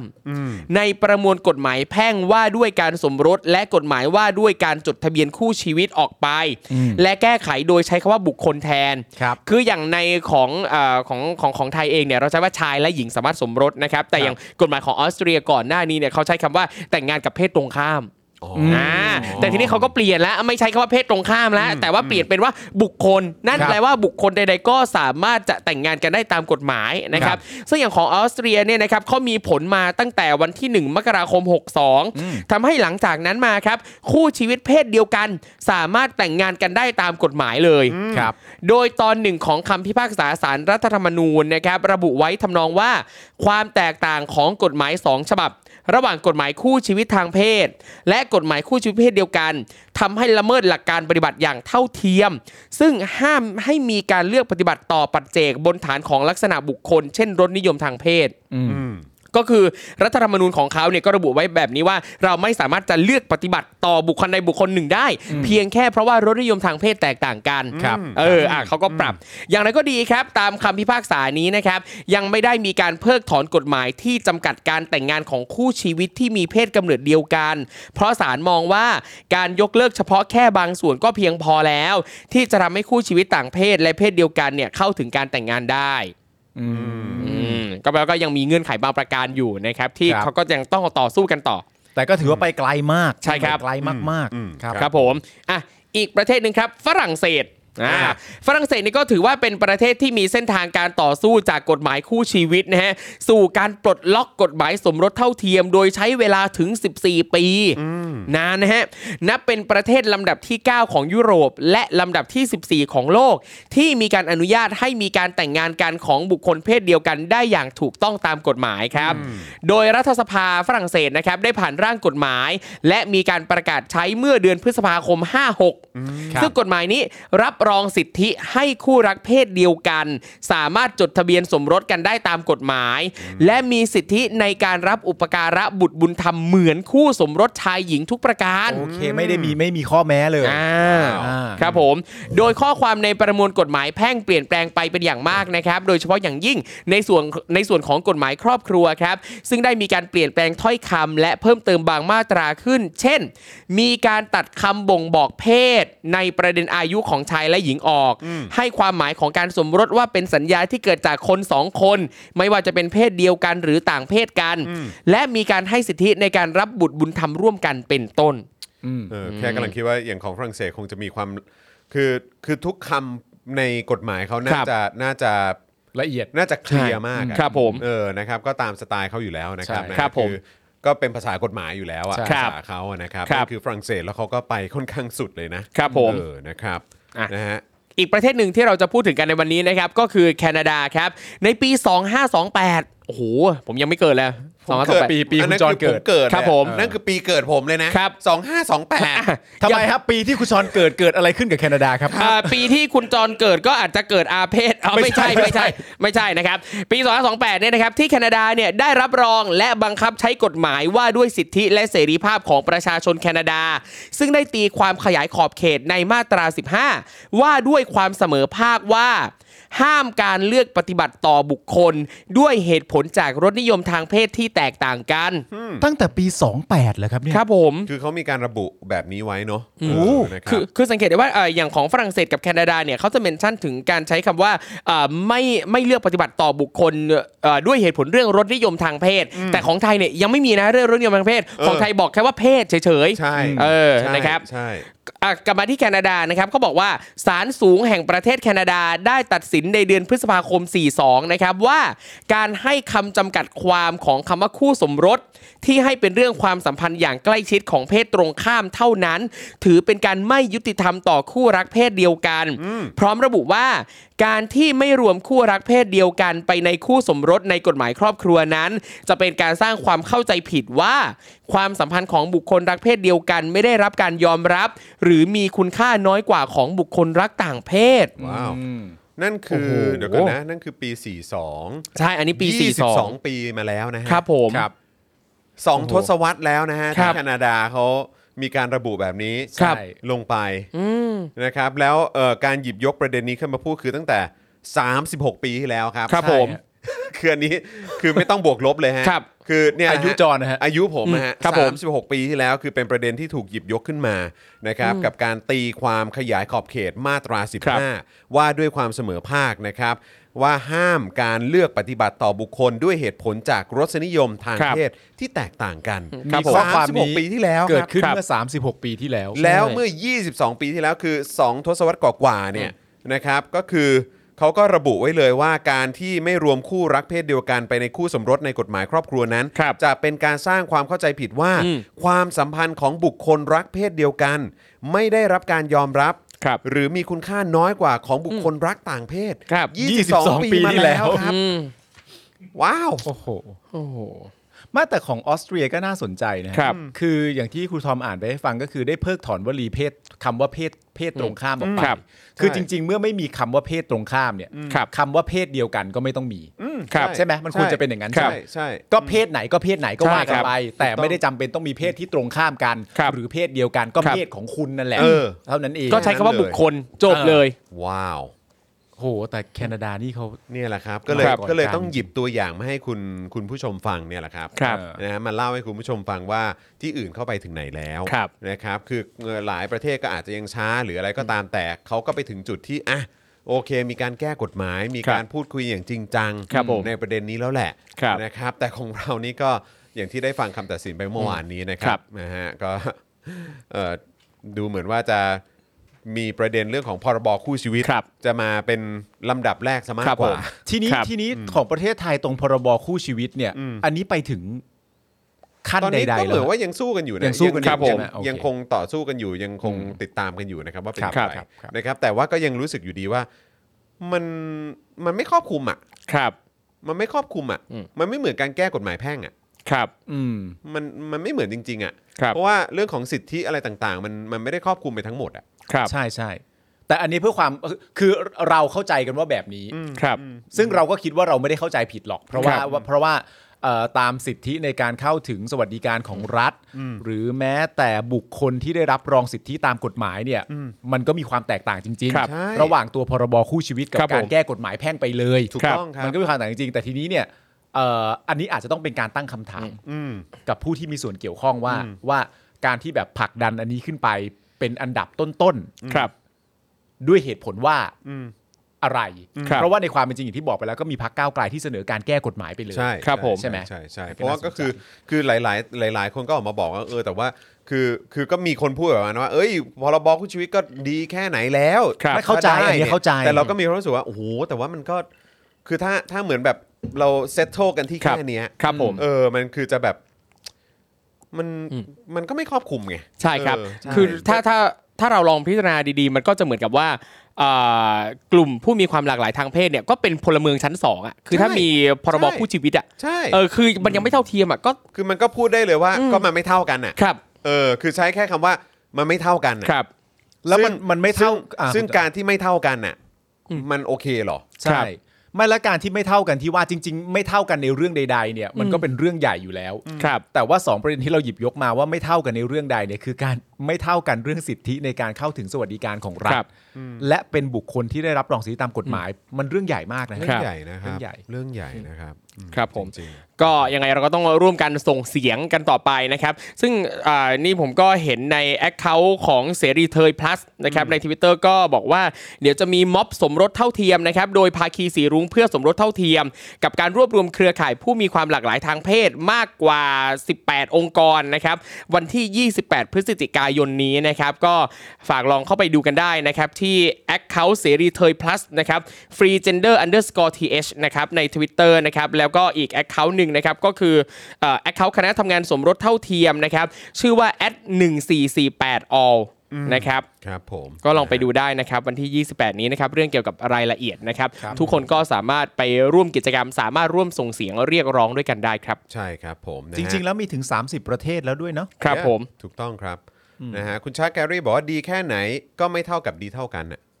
ใช่ใช่ครับ ใช่ครับ ใช่ ใช่ ครั เนาะ บ ใช่ครับ อืมนะครับอืมนะฮะ จริง ๆ อยากทราบข้อมูลเพิ่มเติมด้วยนะว่าในในอาเซียนของเราเนี่ย ครับ มีกี่ประเทศแล้วที่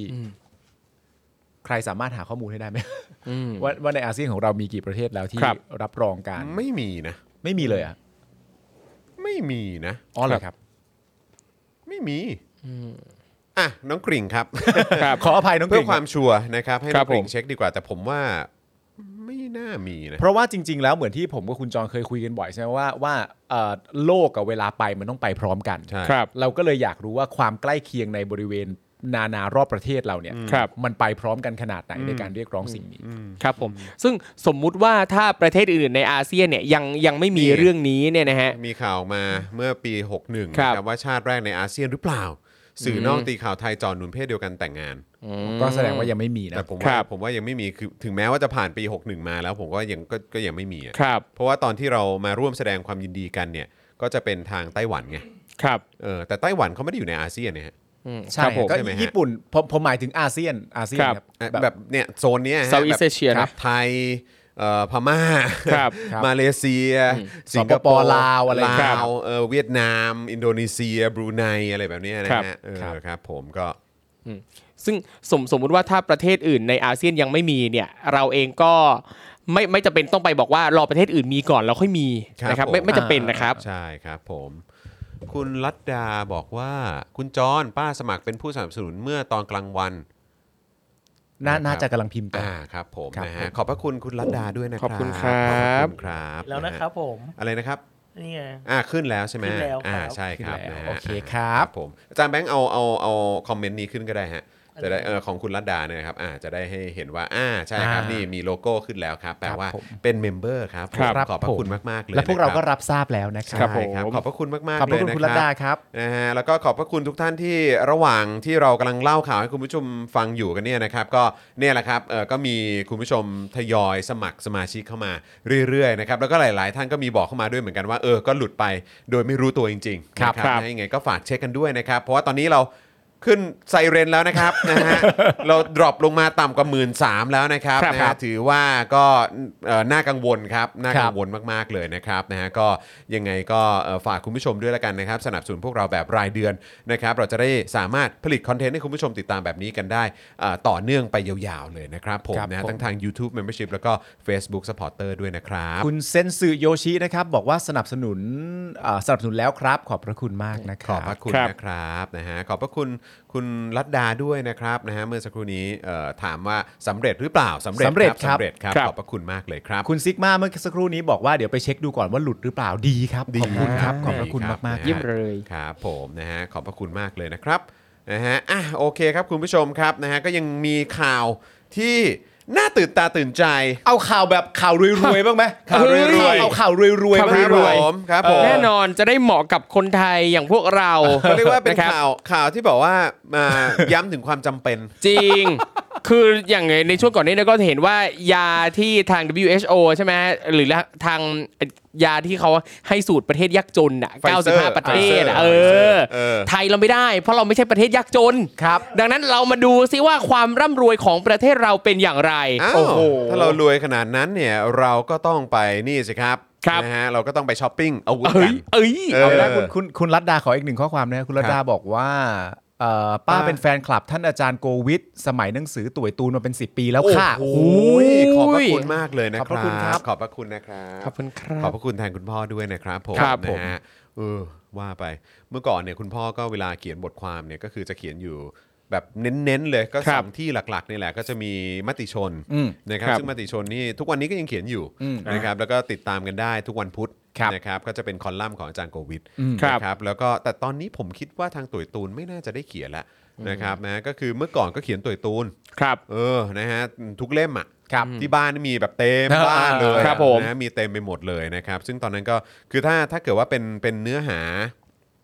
เออเป็นเนื้อหาที่แบบเบาๆหน่อย อืม ครับ สนุกสนุกหน่อย อืม บันเทิงหน่อยก็ ครั จะ บ ไปอยู่ในตุยตูน อ่า เออแต่ก็ได้แต่ก็เอ่อแซมกับความรู้นะครับ เออนะครับนะฮะแต่ว่าในมติชนเนี่ยก็จะเน้นเกี่ยวเรื่องของการเมือง อ่า ครับ รัฐศาสตร์อะไรอย่างเงี้ย อ่า เออต่างประเทศอะไรแบบเนี้ย ครับ นะ ผม เพาะฉะนั้นก็สามารถติดตามได้นะครับนะ ครับ ผม อ่ะโอเคครับ คุณผู้ชมครับ คราวนี้มาที่ความรวยของรัฐไทยในการไปช้อปปิ้งกันดีกว่านะ ควา ค ม รับ รวย ผม และความจำเป็น แต่เขาก็บอกแล้วว่า เอ้ยก็มันไม่เกี่ยวก็อ่ะโอเค คือเราใช้คำว่ารวยใช่ไหมเออ ครับ แต่จริง ๆ แล้วเนี่ยนะครับก็ต้องบอกว่าเขาบอกว่ามันจำเป็น อ่า เออนะครับแล้วทุกบาททุกสตางค์ที่ใช้ไปเนี่ยคุ้มค่า เฮ้ย มาฟังกันดูว่าคุ้มค่าแค่ไหนนะครับ อ่ะมา นะฮะ เดี๋ยวคุณผู้ชมตัดสินเองได้ครับ ใช่ครับผม นะฮะอ่ะหลังจากที่เว็บไซต์ Flight Global นะครับซึ่งเป็นเว็บไซต์ที่รายงานเกี่ยวกับความเคลื่อนไหวในวงการการบินนะครับ รายงานข่าวว่า บริษัทผู้ผลิตเครื่องบินจากสหรัฐอเมริกาครับ บรรลุข้อตกลง ในสัญญาขายเครื่องบินจู่โจมขนาดเล็ก รุ่นเอ่อ Beechcraft ใช่ไหมฮะ Beechcraft ใช่ครับ AT6 Wolverine ค โห รับ เท่ว่ะ ชื่อเท่มากนะค ครั รับ บ ให้กับกองทัพอากาศไทย อืม นะครับนะฮะที่จะสั่งซื้อเครื่องบินรุ่นนี้จำนวน 8 ลำครับ ครับ รวมมูลค่า 143 ล้านดอลลาร์ หรือประมาณ 4,675 ล้านบาทนะครับ โอ้โห 8ลำเนี่ยนะครับ8 ครับ ลำนี่ 4,600 ล้านบาทนะครับ โอ้ครับ นะ ผม ฮะตกลำแล้วเท่าไหร่อ่ะเดี๋ยว หารสิ เดี๋ยวเดี๋ยวผมขอหารก่อนแหมเมื่อกี้ก่อนที่เราจะนั่นผมก็ไม่ได้ 144 4,000 เท่าไหร่นะ600 ล้านใช่ไหม 4 6 7 5 อาหาร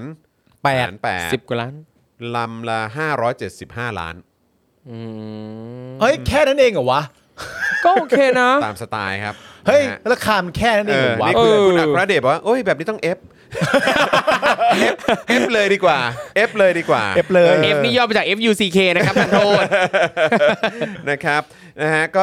4,600 ล้านบาทนะครับ ครับ พบข้อมูลเพิ่มเติมว่าโครงการจัดซื้อครั้งนี้เนี่ยเป็นโครงการผูกพันงบประมาณ 5 ปีครับนะฮะระหว่างปี 64 ถึง ครับ 68 ซึ่งกองทัพอากาศไทยถือเป็นลูกค้าต่างชาติรายแรกที่ซื้อเครื่องบินรุ่นดังกล่าวนะครับ อ๋อปกติเขาซื้อกันแต่ภายในประเทศอย่างเงี้ยเหรอ เข้าใจว่าอย่างนั้น อ๋อ นะครับ ครับ นะฮะสัญญาการซื้อขายเครื่องบินระหว่างบริษัท Textron Aviation Defense นะครับ เป็นผู้ผลิตเครื่องบินจากรัฐแคนซัสของสหรัฐครับ ครับ โอ้ยมาจากแคนซัสเลยเหรอนะครับ กับกองทัพอากาศไทย ถูกประกาศที่งานมหากรรมดูไบแอร์โชว์ครับ ครับ นะฮะคือไอ้การการซื้อขายครั้งนี้เนี่ยนะฮะก็ถูกประกาศในงานนี้ ครับ นะครับมหากรรมแสดงสินค้าเทคโนโลยีการบินที่ใหญ่ที่สุดในโลก ที่มหานครดูไบสหรัฐอาหรับเอมิเรตส์นั่นเองนะครับนะฮะกองทัพอากาศเนี่ยนะครับเขาจะนำเครื่องบินรุ่นนี้ไปทดแทนเครื่องบินรุ่น Aero v o d โอ้โหออกเสียงไง โวโดโคดี้ป่ะ v o d o v o d o c o d y L39 ครับ นะครับที่ปลดประจำการไปแล้ว ถ้าผิดขออภัยนะครับ ครับผม นะฮะคือพวกเรานี่ขนาดสปุตนิกวีนี่ยังไม่ชัวร์เลยนะว่า ออกเสียงยังไงนะครับ สรุปมันอะไรวะ สปุตนิกวีแหละครับ ครับผม ครับผม นะฮะเพื่อใช้ในการปฏิบัติภารกิจด้านการปราบปรามยาเสพติดนี่คือเขาจะเอาเครื่องบินอันนี้เป็นเครื่องบินรุ่นอะไรนะเครื่องบินเขาเรียกว่าเป็นเครื่องบินอะไร เครื่องบินจู่โจมขนาดเล็กเหรอ เอ่อ คือเขาใช้เครื่องบินจู่โจมในการปราบยาเสพติดเหรอ เอ่อเครื่องบินจู่โจมขนาดเล็กใช่ ครับ อ๋อเหรอ ในการปราบปรามยาเสพติด อืม จากพาโบเอสโคบา ไม่รู้ ชื่อมันเท่ไงบูเบอรีน คือกองทัพอากาศไทยอ่ะก็บอกว่าจะเอาเครื่องบินรุ่นเนี้ย ครับ ไปใช้ในการปฏิบัติภารกิจด้านการปราบปรามยาเสพติด อืม นะครับ ก็ อ๋อคือคืออย่างแรกเนี่ย คื คือ อ ยัง จะ ไง เอา คือบินล่อนไปแล้วก็ยิงแบบบึบๆใส่พวกพวกกองกำลัง ผู้ค้ายาเสพติด ค้เสพติดอะไรเงี้ยแหละฮะหรือแบบพวกคนที่เลาะตะเก็บชายแดนขนยาเข้ามาอะไรเงี้ยฮะเอาเครื่องบินบินเข้าไปแล้วก็ล่อน เหรอ ยิงเข้าไปแปดลำตรึดอย่างนั้นเลย เอ้าน่าสนใจค ฟิ รั ว บ นั้นแหละฮะ แต่ว่าเขาจะเขาจะซื้อรุ่นใหม่มาเนี่ย ครับ ผมยังไม่เคยรู้จัก Aero v o d o c o d y L39 เลย เออใช่ผมก็ไม่รู้เหมือนกัน นี่ไง เพราะคุณไม่รู้อยู่มานานแล้วไม่รู้จักไงเขาเลยต้องเอารุ่นใหม่ที่คุณรู้จักก็คือบูเบอ รีน ก็จำแค่นี้ด้วย ใช่ จำแค่นี้ ทำ ด้วย แค่บูเบอรีน เครื่ ชื่ อง อ บิน มันเท่กว่า Wolverine ชื่อมันจำง่ายกว่าไง โวโดโคดี้นี่อะไรวะเออ เออบูโดคนนี้มันแบบโอ้ยคนจำไม่ได้ อะไรนจำยาก เอ เอาบู อ ลลีดีกว่า เออ คุณจำไม่ได้กันเหรอ ฮะโวโดโคดี้แหละ Aero แอโรบูโดคนนี้ L39 โอ้ นี่ อ๋อ ครับ ซึ่ง ผม ซึ่งซึ่งรุ่นที่ว่านี้เนี่ยก็ใ ใช้ในการปฏิบัติภารกิจปราบปรามยาเสพติด แต่ว่าเดี๋ยวจะหมด ครับ ประจำการแล้วแหละไอ้รุ่นที่ว่าเนี่ย จำจำง่ายๆ เป็นวูบรีน เพราะว่า ครั วู บบ รีนนี่มีอะไรนะเขี้ยว มี มี 3 อันใช่ไหม ใช่สามใช่อันก็เหมือนใบพัด 3 อันบนเครื่องบิน หรือว่า อืม เป็นเครื่องบินแบบใบพัดใช่ป่ะ เออ เท่าที่เห็นรู้สึกว่าเป็นเครื่องบินแบบใบพัดนะ หรือว่าการที่ซื้อรุ่นวอลเวอรีนมา ครับ เขาต้องการให้เห็นว่าพวกเขาอยู่พวกเดียวกับประชาธิปไตย เอ็กเมนเหรอฮะ เขาชูสามนิ้วไงฮะ อ๋อชู ครับ สา ผม ม นิ้ว ชูสามนิ้วมา เฮ้ยอย่างนี้นี่เอง เขาชูสามนิ้วมา ชูสามนิ้วมาเลยทีเดียว เอาแล้วประเทศจะเปลี่ยน เอ แล้ว อ นะฮะ อ้าว ก็อย่างที่เขาบอกว่าเขาซื้อรุ่นนี้มาเนี่ยนะ เพื่อจะใช้ปฏิบัติการด้านการปราบปรามยาเสพติด และความมั่นคงแนวชายแดน อ่าจริงด้วย นะครับ แล้วก็เดี๋ยวจะส่งมอบในปี 67 นะครับ อืม ที่ฐานทัพอากาศจังหวัดเชียงใหม่ ครับ นะครับทำให้ในเวลาต่อมาครับนะฮะ พลอากาศตรีประพาสสอนใจดี โฆษกกองทัพอากาศนะครับต้องออกมาชี้แจงเกี่ยวกับประเด็นนี้นะครับโดยระบุว่า โครงการจัดหาเครื่องบินโจมตีแบบเบารุ่น AT6 ของกองทัพอากาศเนี่ยนะครับก็เพื่อรักษาอธิปไตยของชาติ อืม ตามอะไรรู้ไหม ตามอะไร ตามที่กฎหมายกำหนด นั่นแน่ อ๋อก็นี่ไงตามกฎหมายก็ต้องซื้อไป ถ้า เนี่ย เพราะถ้าไม่ซื้อนี่ก็คือขัดกับกฎหมายไง ม่แล้วพอถึงเวลาที่จะต้องใช้เงินนะหรื ค อ รับ ว่าจะต้องซื้ออะไรก็ตามของกองทัพแล้วซื้อ ครับ อาวุธอะไรแบบนี้เนี่ยนะ เออครับ นะครับก็ต้องอ้างกฎหมายครับ ถูกต้อง ใช่อ้างกฎหมาย อ้างกฎหมายไง กฎหมายเขาบอกมาอย่างนี้ ครับ เออนะครับแต่พอกฎหมายบอกว่าเออเนี่ยนะแบบการทำรัฐประหารนี่เป็นกบฏนะครับ นะฮะก็จำได้ว่ามีบุคลากรของกองทัพเนี่ยไปนั่งกับเขาด้วยเหมือนกันนะ ใช่ เออก็ แต่ แปลกดีเหมือนกันตอนนั้นสงสัยกฎหมายไม่สำคัญมั้ง แต่พอถึงเวลาจับจ่ายใช้สอยหรือเราเรียกกันเข้าใจง่ายๆว่าพอถึงเวลารูดบัตรเนี่ย เออ รู้สึกว่าจะเกรงกลัวการขัดต่อกฎหมายมาก คือถ้าไม่รูดนี่ไม่ได้เลยนะ ไม่ได้ ครับผม เดี๋ยวมันจะขัดต่ออะไรนะเขาเรียกว่าการรักษาอธิปไตยของชาติ ถูกต้อง ครับถูก ผม ต้อง ใหญ่ มันจำเป็นนะฮะกฎหมาย จำเป็น เขาบอกไว้เออ จำเป็น นะครับนะฮะเอ้ยก่อนที่เราจะไปต่อกันนะครับ อ่าครับ มีมีสาวสวยเข้ามาหนึ่งคนครับ ใครอะ เพิ่มเติมมาอีกหนึ่งคน อุ๊ย เอริมาเจอคุณพ่อหน่อยไหม เอลิมาหาพ่อไหม อ่า มาไหม เอ็ม มาหา จอง มาไหมอ่ะกระทิงมาด้วยครับะ เอลิมา ครับกระทิง กระ ครับ ทิงกระทิงมาหานะนะจรอะไรนะ อะไรนะฮะคนนี้คนนี้เขามีเรื่องกับนะจรอยู่ ไม่มีอะไรกระทิงไม่ คน มี นี้ อะไร คนนี้เขาคนคนนี้คนนี้คนนี้เขามีเรื่องกับนะจรอยู่ ใช่ เอออ่า นี่ อ่า กล้องกล้องกล้องกล้องอยู่นี่ครับกล้องอ ค ยู่ รับผนี่กล้อมงอยู่นี่กล้องอยู่ เอ นี่ อ นะฮะ กล้องกล้อง เออ อ อ ยู่ใต้ไฟกระทิง เออกล้องกล้อง เอ ตัว อ นี้ เออ อ่ะ อ่า อ่ะอ่ะ อ่าโอเค โอเคอ่ะกระทิง เดี๋ยวกระทิงต้องไปอาบน้ำใช่ไหมครับ เออ นะครับ เอายังไม่อาบเหรอ ยังไม่อาบน้ำเหรอครับ โอเค โอเค ได้ครับ นะ ฮะ เออ พี่กระจิงแอบไปเลย พี่กระทิงแอบไปเล โอ้ ย พี่กระทิงแอบไปเลย พี่กระทิงแอบไปเลย อ่า อะไรนะลูก ครับผม มีกอซิลล่า อ๋อ ก็ซิล่า อ๋อ Godzilla อ๋อครับผม เออ เป็นแล้ว ครับผม นี่มันวันเลี้ยงเด็ก วันเลี้ยงเด็กครับ วันนี้วันเลี้ยงเด็กครับเออ วันพฤหัสเป็นวันเลี้ยง เออ เด็ก กระทิง นค ระ บ วังลื่นนะลูก ระวังลื่นนะครับ เออ เออ นะฮะ มีคนเคยหน้าฟ้ามาแล้วลูก เอามาเอาเอามาเอามา มาอีกแล้ว ครับ เอามา มาครับมาครับ อ้าวเออ มาครับ ครับผมไอเลิฟ นี่ สวัสดีครั ส บ วัสดี นี่ ครับไลอ้อนสวัสดีคุณผู้ชมหรือยัง สวัสดี สวัสดีครับ และอันมองฝั่งนู้นลูกสวัสดีครับ อ่า สวัสดี สวัสดีครับ อาทอมลูกไม่ไม่ใช่ลุงอาอาทอม อาทอ เอา ม เอาเต็มเต็มสตูกันหมด เต็ แล้ว มสตูเลยนะครับนะฮะอ้าวเด็กๆอ่าทักทายคุณผู้ชมนะครับ แล้วเดี๋ยวทานข้าวแล้วอาบน้ำกันนะครับ เด็ก ๆนะครับ ทานเสร็จแล้วโอเคงั้นเดี๋ยวไปอาบน้ำ ครั นะ บ วันนี้ ใช่เอ้ยนี่พี่แก้วอย่าดูหนก เออนะครับนะ เอา ฮะ เอาเอาไงกันดีอะเรา อ่ะโอเค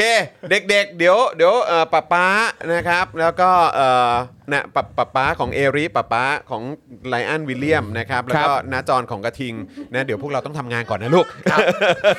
นะครับยังอยู่ระหว่างกลางข่าวเลยลูกนะครับเออฮะอาทอมอาทอม อาทอมอาทอมเอออาทอมอาทอมเออ ครับผม ไม่ลุงไม่ลุงลูก อ่ะไปไปอาบน้ำไปอาบน้ำเด็กๆไปอาบน้ำเออไปอะไรนะ อ่าครับผมครับครับ ไหนครับอ่าครับผม อ๋อดูกบดูกบ โเค อาจารย์ดูกบดูกบก่อนลูกจะโชว์กบ ครับผม นี่โอ้ยกบกระโดดได้ด้วย โอเค เอ่อ เบ เอ่อ บี้ท็อปิ นี่ กนะฮะเออ คืออย่างนี้นะครับ ว้าว เอ่อลูกๆหลานๆครับ คืออันนี้ไม่ได้แค่มาตั้งโต๊ะคุยกันเล่นๆนะนะครั ครับ บผม อันนี้คือมีคุณผู้ชมเขาติดตาม เอ รายการยู่ อ ค นะ รับ ลูกนะอ่าโอเคป่าป่าเดี๋ยวอาบน้ำกันก่อนนะลูกอ่าโอเคบายบายครับเอาวิล บ๊ายบาย เลียม ครับ ถ้าจะมาบายบายมาบายบายตรงนี้ลูกวิลเลียมวิลเลียม ใกล้ไปหลบใกล้ไป เออนะเดี๋ยวกล้องมองไ วิลเลียมวิลเลียม อ่ะ เป็น ถ้าจะตรง เป็น บ๊ายบาย พี่คนโตวิลเลียมพา อ่ะ น้องๆออกไปดีกว่า อ่าโอเค ไปนะ อ่าบายบายบายบายคุณผู้ชมก่อนบายบายครับอ่าไรอันบายบายด้วยอ่าโอเคบายบายค บ๊ายบายค รั รับ บ ใครเลยค่ะกับ อืม เด็กๆจากหน้าจอ ป๋าป๋าสิไม่ใช่นะจ อน นะจอน เ ก็จะเล่นเกมกับพี่ก็บอก เออครับผม โอเค อะไรนะอ๋อครับผมไม่เอาไม่ยกเท้าให้คุณผู้ชมไม่เอาแบบนั้นเออครับผม มามา อะไรนะ มา โอ้นี่ห้า อ่ะพี่กระทิงคนที่หนึ่ง แต่ให้ป๋าป๋าจบจบรายการก่อน พี่เรียกก่อน ได้ อ่ะ ได้ โอเคครับ ผมอ่าโอเคไรอันป่ะโอเคครับผม โอเคครับ ไปครับมอน ไปไป มานี่ ไปไป โอเค โอเคนะครับ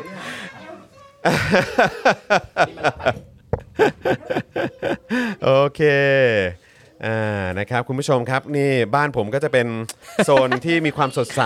มีเด็กๆเต็มเลย เออนะครับนะฮะเอาเป็นไรโดนอะไรมาเออครับผม โอเคไหมโอเคเออครับผมนะฮะอ่ะคุณผู้ชมครับนะฮะมีคนบอกว่า พูดตามทิงจนกลายเป็นหน้าจอไปละเอ เอ อ อ ใช่ครับนะฮะแล้วเดี๋ยว คนโพสต์ถามเราอาร์ตใจล่ะ เอาอาร์ตไดอาร์ตไดอาร์ตไดกำลังวิ่งตามเด็กๆอยู่ อาร์ตได ครับ ดูแลเด็ก อออาร์ตไดตามเด็กๆอยู่ อันนี้กลับเลย ครั ปะคะ หรือ โอเคโอเคนะครับนะฮะอ่ะอ๋อนี่จะกลับแล้วเหรอ ยังยัง อ๋อ ใช่ไหม ยังใช่ไหมยังใช่ไหมเออโอ อ๋อ เค รถติด ได้ รถติด ครับ โอ ผม เค นะฮะโอเคอ่ะกลับมาครับที่ข่าวเครื่องบินนะฮะของทางเอ่อกองทัพอากาศไทย ครับผม นะครับคือเขาบอกว่าเขาเนี่ยจำเป็นต้องซื้อรุ่นนี้ ก็เพื่อรักษาอธิปไตยของชาติ ตาม ครับ ที่กฎหมายกำหนด โอ้ ครับผม อย่างนี้ กฎหมายเนี่ยศักดิ์สิทธิ์นะเราต้องทำตามกฎหมายนะครับ ครับ นะฮะมันมีความจำเป็นมาก ๆ เลยนะครับนะฮะเอ่อสาระสำคัญดังนี้ 1. เป็นการจัดหาเครื่องบินโจมตีแบบเบาจำนวน 8 เครื่อง พร้อมอุปกรณ์แล้วก็อะไหล่สำหรับรองรับภารกิจการโจมตีทางอากาศ การค้นหาและช่วยชีวิตในพื้นที่การรบ ครับ รบเหรอฮะ การรบครับ รบกับ ไม่รู้ครับ อ๋อ เผื่อไงเผื่อว่าต้องมีไง ก็เห็น ออ ลบแต่กับประชาชน เออน่ะนะฮะแต่คงไม่ได้มาบินแบบนะแถวแถวกลางเมือง คงไม่ เออนะครับไม่แน่นะ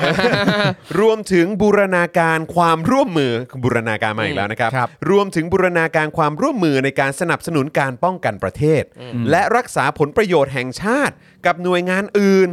วงเงินงบประมาณ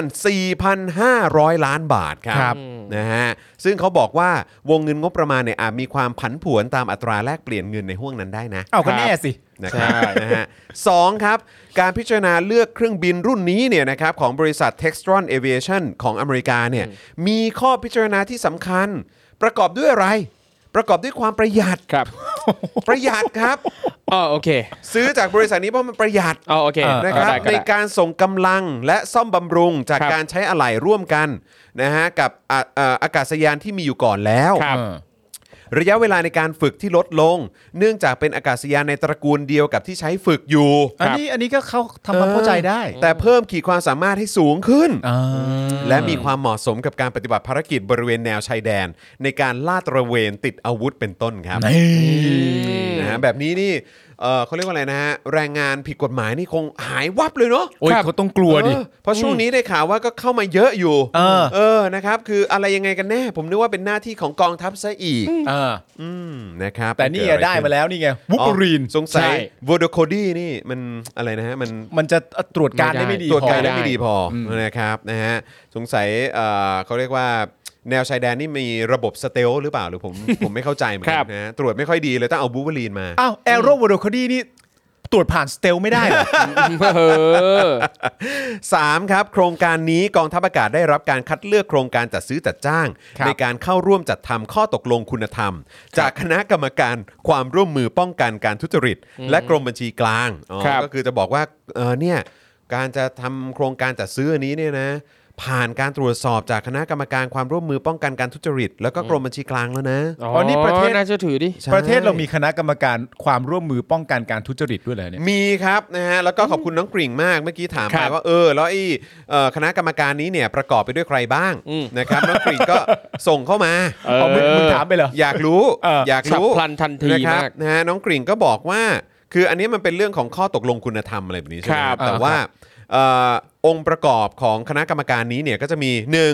ปลัดกระทรวงการคลัง อันนี้เป็นประธานกรรมการ ครับ เออ สองกรรมการโดยตำแหน่ง ครับ ก็จะมีอธิบดีกรมบัญชีกลาง เออ นะครับนะฮะเอ่อผู้แทนสำนักงบ เออ นะครับเอ่อผู้แทนของสำนักงานอายการสูงสุดนะครับเอ่อแล้วก็มีผู้แทนของสำนักงาน คณะกรรมการนโยบายรัฐวิสาหกิจ ครับ อ๋อ นะครับเอ่อสำนัก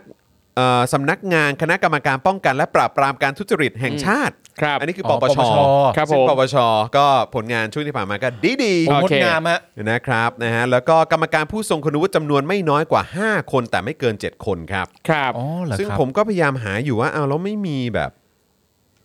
ไม่มีแบบตัวแทนจากภาคประชาชนเลยเหรอ ซึ่งมีไหมอะ คือหมายถึงตัวแทนอาจจะแบบ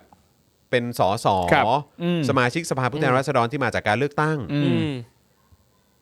ไม่มี ก็คงอันนี้แหละครับที่มันมีการถกเถียงกันในร่าง ครับ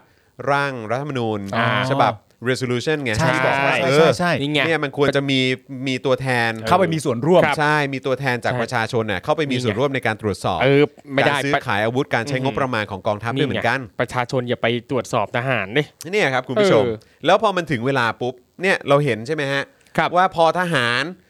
กองทัพจะเป็นเหล่าไหนก็ตาม อยากจะซื้ออาวุธ อืม ครับ อยากจะใช้เงิน อยากจะใช้งบ ตอนนี้พูดได้เต็มผมว่าในภาคประชาชนแล้วกัน ครับ เกิน 90%น่ะ เออ ผมคิดว่านะ ความไว้วางใจที่มีต่อกองทัพอ่ะไม่มี ใช่ โดยเฉพาะเรื่องของการใช้งบประมาณ ครับ จริง นี่แหละ แล้วมันเลยเป็นสิ่งที่ตามมาไงเนื่องจากว่า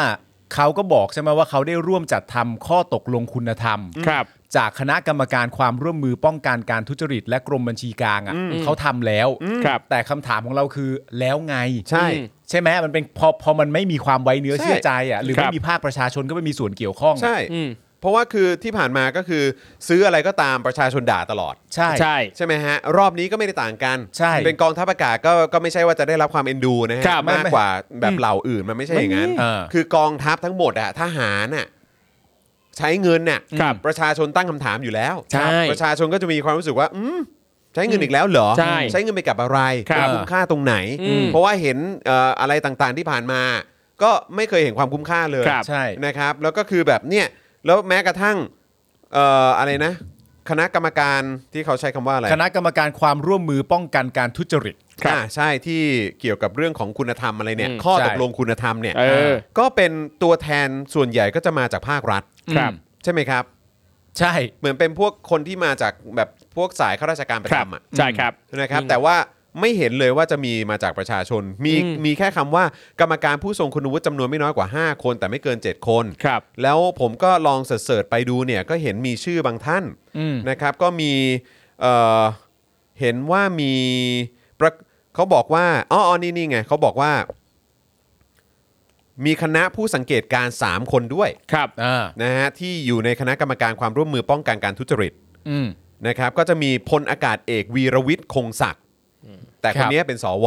ครับ ใช่ไหมฮะผมไปเสิร์ชดูข้อมูลเขาเป็นสวนี่ใช่ไหมครับ เป็นสวอยู่นะปัจจุบันเนี้ยเหรอ เข้าใจว่าเป็นอยู่นะปัจจุบันนะครับ เออ นะครับอีกคนหนึ่งนะครับก็คือรองศาสตราจารย์ดรคณิตวัฒนวิเชียน ครับ คนนี้รู้สึกว่าจะอยู่จุฬา อืม นะครับแล้วก็มีอีกท่านหนึ่งชื่อว่าอาจารย์วิชาเมฆตรการ ครับ นะครับรู้สึกว่าจะเป็นอาจารย์ที่เกี่ยวข้องกับเรื่องของอากาศยานอะไรประมาณเนี้ย อ๋อครับ นะคือเท่าที่เห็นก็คือจะมีจะมีเหล่านี้ สามท่านนี้ แต่ ครับ ไม่ได้เป็นตัวแทนจากประชาชนไง อืม ครับ สวนี่ก็ไม่ต้องพูดถึงก็ไม่ใช่ โอ อ เค ยู่แล้ว รู้เรื่อง ก็จิ้มมาอยู่แล้ ครั ว บ แต่ว่าก็ไม่ไม่ไม่ไม่ไม่ทราบว่ามี อืม แบบสอสอหรืออะไร ค แบ รับบ นี้ไปรวมอยู่ในนั้นด้วยหรือเปล่า อืมครับ แต่คิดว่าไม่น่ามี ครับ นะครับนะฮะก็เลยรู้สึกว่า เออ แบบนี้เนี่ย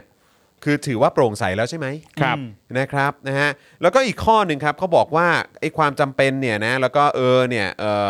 คือเหตุผลในการซื้อเนี่ยเขาบอกว่าความก้าวหน้าของโครงการในปัจจุบันเนี่ยได้ดำเนินในกระบวนการขออนุมัติจัดซื้อจัดจ้างเรียบร้อยแล้ว ครับ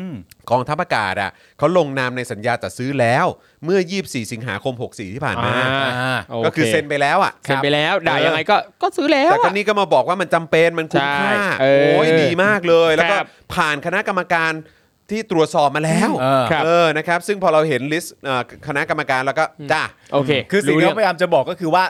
เออไอซื้อมันซื้อไปแล้ว ครับ แต่ไม่ต้องห่วง เพราะ ครับ ว่าก่อนที่จะซื้อเนี่ย เราได้จัดทำข้อตกลงคุณธรรมกันแล้ว ใช่ เพราะฉะนั้นไม่ต้องไม่ต้องห่วง ไม่ต้องกังวลไม่ต้องกังวล โปร่งยังไง ใส เราก็โปร่ง มาก ใสไง โปร่งใส เออ มากนะ อย่าง ครับ อย่างอย่างที่บอกไปว่ามีรายมีการรายงานผลอย่างต่อเนื่องไงพบว่ากองทัพอากาศเนี่ยได้ดำเนินการอย่างถูกต้องและโปร่งใส จ้ะ ไม่ต้องห่ว เอง อเราต้องไว้ใจกันเราต้องเชื่อใจกันยังไงเราก็คนไทยเหมือนกัน แล้วโฆษกกองทัพอากาศก็ออกมาย้ำอีกครั้งนะครับ ครับ ว่าการดำเนินโครง การจัดหาเครื่องบินโจมตี AT6 เนี่ย อืม ในครั้งนี้เนี่ยเป็นไปเพื่อดำรงขีดความสามารถของกองทัพอากาศ เออ ในการปฏิบัติหน้าที่ปกป้องอธิปไตยของชาติ อืม ตามที่กฎหมายกำหนด อันนี้ก็ย้ำอีกครั้งนะ ตามที่กฎหมายกำหนด เห็นไหม นะยึดมั่นในหลักกฎหมายมาก นี่ ๆ ไง เลยครับ สำคัญ โอ้ยทหารนี่ยึดมั่นมากค ใช่ รับโดยเฉพาะเวลาซื้อของ ใช่ นะครับ นี่ไงเขาต้องย้ำไง เพราะเขารู้ว่ามีคนอย่างพวกคุณที่ไม่เชื่อใจเขา อืม เขาเลยต้องย้ำว่านี่ทำตามกฎหมาย แล้วเขาก็ต้องย้ำด้วยว่าการจัดหาทุกขั้นตอนเป็นไปด้วยความโปร่งใส นี่ไง นี่ไงโปร่งใสเขาต้องย้ำอีกเพราะมีคนอย่างพวกคุณ บอกด้วยว่าคำนึงถึงความคุ้มค่า เนี่ยชัดเจน คุ้มค่าแน่นอน ครับ แล้วก็ย้ำด้วยว่าอันเนี้ยมันเป็นประโยชน์สูงสุดของประเทศ อ่า เหตุผลนี้เป็นสำคัญครับ ใช่นี่ไง เพราะฉะนั้นในการที่เรารู้เรียบร้อยแล้วว่า คือการที่ซื้อมาเนี่ย ครับ คือใช่มันมันดูแพงใช่ไหม ใช่ มันตั้ง 4,000 เท่าไหร่นะ 4,600 ล้านมา เออ 4,600 ล้านเลย ครับ หกร้อยล้านใช่ไหมครับ แปด แต่ว่า แปดลำแปดลำ แปดลำแต่ว่าอย่างไรก็ดีเนี่ยมันได้ร่วมการเอ่อจัดทำข้อตกลงคุณธรรมกันแล้ว ครับ รวมทั้งการจัดหาทุกขั้นตอนเนี่ย เออ ก็เป็นไปด้วยความโปร่งใส โปร่งใสเชื่อใจสิ แล้วก็คำนึงถึงความคุ้มค่าและประโยชน์สูงสุดของประเทศ จริง เป็นสำคัญ เพราะฉะนั้นเนี่ยก็ให้ไว้ใจกันแหละ ใช่ ช่วย ครับ ใจกัน ผม หน่อยได้ไหม ใช่ เราอย่าดูแค่ตัวเลขไงตัวเลข เออ มันสูงไง4,675 ล้าน แต่มันถึงแม้จะราคา แต่ ง ตัวเลขมันก็ต้องสูงอยู่แล้วเพ คุ้ ราะมันเครื่องบินนะเนอะ ใช่ ก็เคต้องรื่องบิน ราคาสูง และนี่ได้ตั้ง 8 ลำนะ ไม่ใช่ว่าลำเดียว เออ นะคุ้มค่า สิ่งที่ เห็น ผมอยาก เห็น ถามก็คือว่าหลังจากที่คุณผู้ชมทราบแล้วว่าทุกขั้นตอนเนี่ยเป็นไปด้วยความโปร่งใสคำนึงถึงความคุ้มค่า และประโยชน์สูงสุดของประเทศรวมทั้งยังได้จัดทำข้อตกลงคุณธรรมกันแล้วเนี่ยคุณผู้ชมรู้สึกยังไงบ้างครับ นี่ไง อย่างน้อยนะ ข้อดีอย่างหนึ่งผมก็รู้สึกว่าอย่างน้อยชื่อวู l เ e อรีนก็จำง่ายกว่าวูดโคดี้ วูดโคดี พวกเด็ก ค ครับ นที่ ผม จำยากตรงไหน โอ้โหวูดโคดี้เลยนะ ก็ กลับมาถามผมใหม่ใน 2 นาที บูเบอรีนี่ยังไงนะ ต้องเป็นแบบเล็บอย่างนี้ใช่ไหม ใช่ใช่ใช่ เออ มีไอ้สาม เออนะฮะ ไม่รู้เป็นการแบบ เออ ไม่รู้เป็นการสั่งซื้อแบบจากเอ่อบุคลากรกองทัพอากาศรุ่นใหม่หรือเปล่า ครับ เอ้ย เออ ไม่แ รุ่นใหม่อาจจะแบบ เฮ้ย เป็นไปได้ มีนาตาชาอยู่ในองค์กร แล้วเอามาทำการบินเนี่ย จริงๆ ค แล้ รั ว บ เป้าหมายจริงๆคือเอามาทำการบินเพื่อต่อต้านการทำรัฐประหาร เอ นะ อไม่ได้ส่งเสริมใช่ไหม ไม่มีส่งเสริม รอดู มันจะ ร ส่ อง เสริ ดู มได้ยังไง อ่า นี่มัน รอดู เครื่องบินของฮิวแจ็คแมนใช่นะมึง เอ Yeah, right เออ เออ นะครับอ่ะคุณผู้ชมครับ เดี๋ยวมีข่าวต่อนะครับ ก็จะมีประเด็นพบเหล่าทัพตบเท้าพร้อมใจยื่นใบลาประชุมสภานะครับ ครับ นะฮะ ไม่ไปโหวตร่างแก้ไขร่างรัฐธรรมนูญ เสรีพิสุทธิ์ซัดยับประยุทธ์นะครับ มีแต่ความคิดบื้อๆนะฮะ เออ นะครับ แล้วก็ยังมีประเด็นนะครับ เอ่อ ที่รองนายกแจงกระแสฮือฮานะครับ หลังนายกเอ่ยถึงนโยบาย 1 ข้าราชการ 1 ครอบครัวครับ ว้าว ครับ ซ่าน นะที่จะให้ 1 ข้าราชการรับผิดชอบ 1 ครัวเรือนยากจนนะฮะ ครับผม อ่า ครับผม อ้าววิสัยทัศน์ วิสัยทัศน์ครับนะแล้วก็แน่นอนนะครับ เรื่องของการยื่นแก้ม 287 ให้หนังโป๊ถูกกฎหมาย เอาล่ะ ครับนะฮะ เออ มีคนกังวลเรื่องวัฒนธรรมและประเพณีอันดีงามของชาติไทยนะฮะ ครับ เสือ เสือเสือท เออ เฮ้ย เสียวไทม์เสียวไทม์ แน่นอน เสียวไทม์สำคัญมากนะ ครับสำคัญครับ นะฮะแล้วก็ยังมีประเด็นม็อบบุคลากรโรงพยาบาลอุดรธานีนะครับก็ยังอยู่นะครั ครับ บ นะฮะเอ่อซึ่งด่านหน้าเนี่ยสวมชุดดำไล่สามผู้บริหาร หลังไร้คำตอบจ่ายเงินเสี่ยงภัยโควิด ก่อนหน้านี้เนี่ยมีการจิ้มจ่ายแค่บางคนด้วย เออ นะครับเดี๋ยวประเด็นเหล่านี้เดี๋ยวจะกลับมานะครับเพราะผมจะวิ่งเข้าน้ำแป๊บหนึ่ง เคเลยเคเลย อ่าโอเคเดี๋ยวกลับมาและระหว่างนี้คุณผู้ชมครับ ใครนะครับที่เอ่อยังไม่ได้เช็คสถานะของตัวเองนะครับในการเป็นเมมเบอร์หรือซัพพอร์เตอร์ของ Spoke Dark TV และทุกรายการในเครือของเราเนี่ยนะครับเออตอนนี้สามารถไปเช็คกันได้นะครับนะฮะเอ่อเพราะว่าตอนนี้เนี่ยเห็นตรงนี้ใช่ไหมครับ นี่เลยนะครับนี่นะฮะไซเรนมาแล้วนะครับ เราต่ำกว่า 13,000 แล้วนะครับนะ ครั ฮะ บ ซึ่งจริง ๆ แล้วก็หนึ่งหมื่นสามพันก็เป็นโซนอันตรายของเราอยู่ ใช่ แหละ ใช่ใช่ นะครับ ครับผม เพราะว่าโซนปลอดภัยคือหมื่นห้านะค ครั รับ บ แต่ว่าตอนจบแคมเปญเนี่ยมันจบที่ 13,301 ท่าน ครับ นะครับนะฮะแต่ว่าตอนนี้ตกลงมาอยู่ที่ 12,000 เท่าไหร่ฮะอาจานแบงค์ หนึ่งหมื่นสองพัน 868 ครับ อ่า12,868 นั่นเอง ครับ เมื่อวานยังเป็น 12,925 อยู่เลยนะ ครับ เออ นะครับนะ ก็เอ่ออาจจะมีคุณผู้ชมที่หลุดไปนะครับ โดยไม่ได้เอ่อตั้งใจหรือว่าไม่รู้ตัว ครับ นะครับ เพราะว่าอาจจะไปพ่วงวิธีการชำระเงินไว้นะครับ กับช่องทางที่ไม่ได้ตัดยอดอัตโนมัตินะครับ ครับ ทุกๆเดือนนะครับ พอมันสิ้นเดือนปุ๊บ หรือว่าพอมันเอ่ออาจจะครบเดือนหลังจากที่คุณสมัครเอ่อไปแล้วเนี่ยนะครับ ก็อาจจะหลุดไปได้นะครับ เพราะฉะนั้นรบกวนตอนนี้ลองเช็คเอ่อกันดูหน่อยละกันนะครับว่าเรายังอยู่นะฮะในในเอ่อฐานะการเป็นเมมเบอร์หรือซัพพอร์เตอร์อยู่หรือเปล่านะครับนะ ครั ฮะ บผม ระหว่างนี้เช็คกันได้ครับนะฮะแต่ว่าตอนนี้เดี๋ยวฝากเอ่อครูทอมนะฮะคุณปาล์มแล้วก็อาจารย์แบงค์นะครับดูแลคุณผู้ชมก่อนสักครู่นะครับ ครับผม ได้เลยครับ เปิดคอมเมนต์มาเลยครับ มาเลย จานแบงค์ครับ เราจะอ่านคอมเมนต์คุณผู้ชม นี่ แล้วถ้าเกิดว่าคุณผู้ชมมีคำถามอะไรใด ๆ นะครับ ครั ไม่ บ ว่าจะเป็นเรื่องใด ๆ ก็ตามเนี่ยสามารถส่งเข้ามาถึงจะเป็น อ่า เรื่องส่วนตัวเกี่ยวกับผม หรือว่าครูทอมหรือว่าอา เฮ้ย จารย์แบงค์เราก็พร้อมจะตอบนะครับ ส่งเข้ามาเลยฮะ ครับ เราจะมาพูดคุยทำความรู้จักกัน เช่น เย่ อาจารย์แบงค์ยังติดต่อกับแฝดอยู่ไหมอะไรเงี้ยส่ง เอ เข้ามาได้ส่งเข้า อ มาได้ มา ส่งเข้ามาได้นะครับ ครับผม ครูทอมไปดำน้ำเจอปลายุทธหรือไม่อะไรเงี้ย เออ ส่งเข้ามาได้นะครับ แต่เห็นไซเรนแล้วนึกถึงไซเรนเลิฟ ซาเลเลิฟของ ไซเรนเลิฟไซเรนเลิฟ คุณเจมส์เรืองศักดิ์ ถูกต้อง โอ้โห อยู่ๆก็คิดถึงเอ่อคุณเอสคริสใช่ไหมฮะ แต่ ค อ รับ ธิบายคำว่าเถยจิตเถยอ่าอ่า อะไรนะฮะคำว่าอะไรนะฮะ เถยจิตแบบนี้จริงๆอ่าถ้าอ่านถ้าเป็นอ่านแบบบาลีสันสกฤตน่าจะว่าไถจิต ไถจิต เออไถจิตแปลว่า จิตที่มีความเป็นขโมย จิตที่มีความเป็นขโมย เออ จิตที่มีความเป็นขโมยนะครับ ลองใช้ในรูปประโยคให้หน่อยได้ไหมฮะ คิดว่าในในภาษาไทยมัน ไม่มีนะ ไม่มีอ่ะ โอเค ไม่มีอ่ะ คุณมุกมาแล้วนะครับ ถ้าดำน้ำแล้วเจอปลานั้นเนี่ย จะทำยังไงครับ อ่า ดำดำน้ำอยู่กำลังมีความสุขเลยได้นอนค้างบนเรือ มีความสุข ใช่ ปาร์ตี้แฮงเอาท์กิน ครั ซี บ ฟู้ด ผม กันกระโดดดำน้ำเจอปลา เฮ้ย ตัวนั้นทำไงฮะ โอ้โห ผมจะพ่นพิษใส่เลย วันนี้วันเกิดคุณมุกป่ะ ใช่ ใช่ไหมเออ วันนี้วันเกิดคุณมุกนะครับ ค คุ รับ ณผู้ชมครับ ผม คุณมุกครับแฮปปี้เบิร์ดเดย์นะครับ มีความสุขมาก ๆ จริงผมอวยพรไปแล้วก็ขอให้ อ่ะ คุณมุกสุขภาพร่างกายแข็งแรงนะครับ ครับ แล้วก็ทุกครั้งที่ออกไปทำงาน ก็ขอให้ปลอดภัย เย่ นะครับผมนะครับ ขสันต์ ดูแลสุขภาพด้วย นเกิ มี นะ ค รั วา บ มสุขมาก ๆ นะครับ แล้วก็ขอบพระคุณคุณมุกนะครับที่เอ่อนำข่าวอินไซต์อะไรต่างๆนานาหลาย ๆ ข่าวเลยนะครับ มาให้กับพวกเราแล้วก็คุณผู้ชมในรายการนะครับ ครับผม เลิฟเลิฟนะครับคุณมุก เย่ นะค เริบ มาก ๆ นะครับ เริบๆครับ คุณทอมอวยพรหน่อยฮะ ก็ขอให้มีความสุขสนุกสนานรื่นเริงบันเทิงใจนะครับ กับการใช้ชีวิตในทุกขณะนะครับ แล้วก็อ่าส่งข่าวมาให้เราแบบนี้เรื่อยๆ ตลอดไปนะครับ ขอบพระคุณมากครับ สุขสันต์วันเกิดครับ อาจารย์แบงค์ครับอวยพรคุณมุกหน่อยครับ ขอให้มีความสุขครับเออขอให้มีความสุขครับ แล้วก็ขอให้สุขภาพแข็งแรงนะครับผม ครับ เย่ โอเค คุณผู้ชมก็ร่วมอวยพรคุณมุกได้นะครับ ๆครับ อ่ะดูคอมเมนต์หน่อยฮะอาจารย์แบงค์ครับ ครับผม ปึ๊บเข้าให้ ยังไงเซ ยังไงสิ เจอ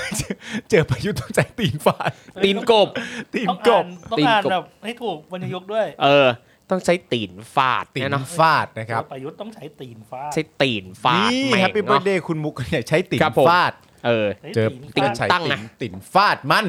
เออนะครับ แฮปปี้เบิร์ดเดย์ครับคุณมุกสุขสัคนรับ ต์วันเกิดนะครับโอ้โห ครับ แฮปปี้เบิร์ดเดย์คุณมุกคุณใหญ่เลย นี่ Q&A มา Q&A อะไรเมื่อกี้ ครั อา บผม จารย์แบงค์เลื่อนขึ้นไปหน่อยฮะ ดูหนัง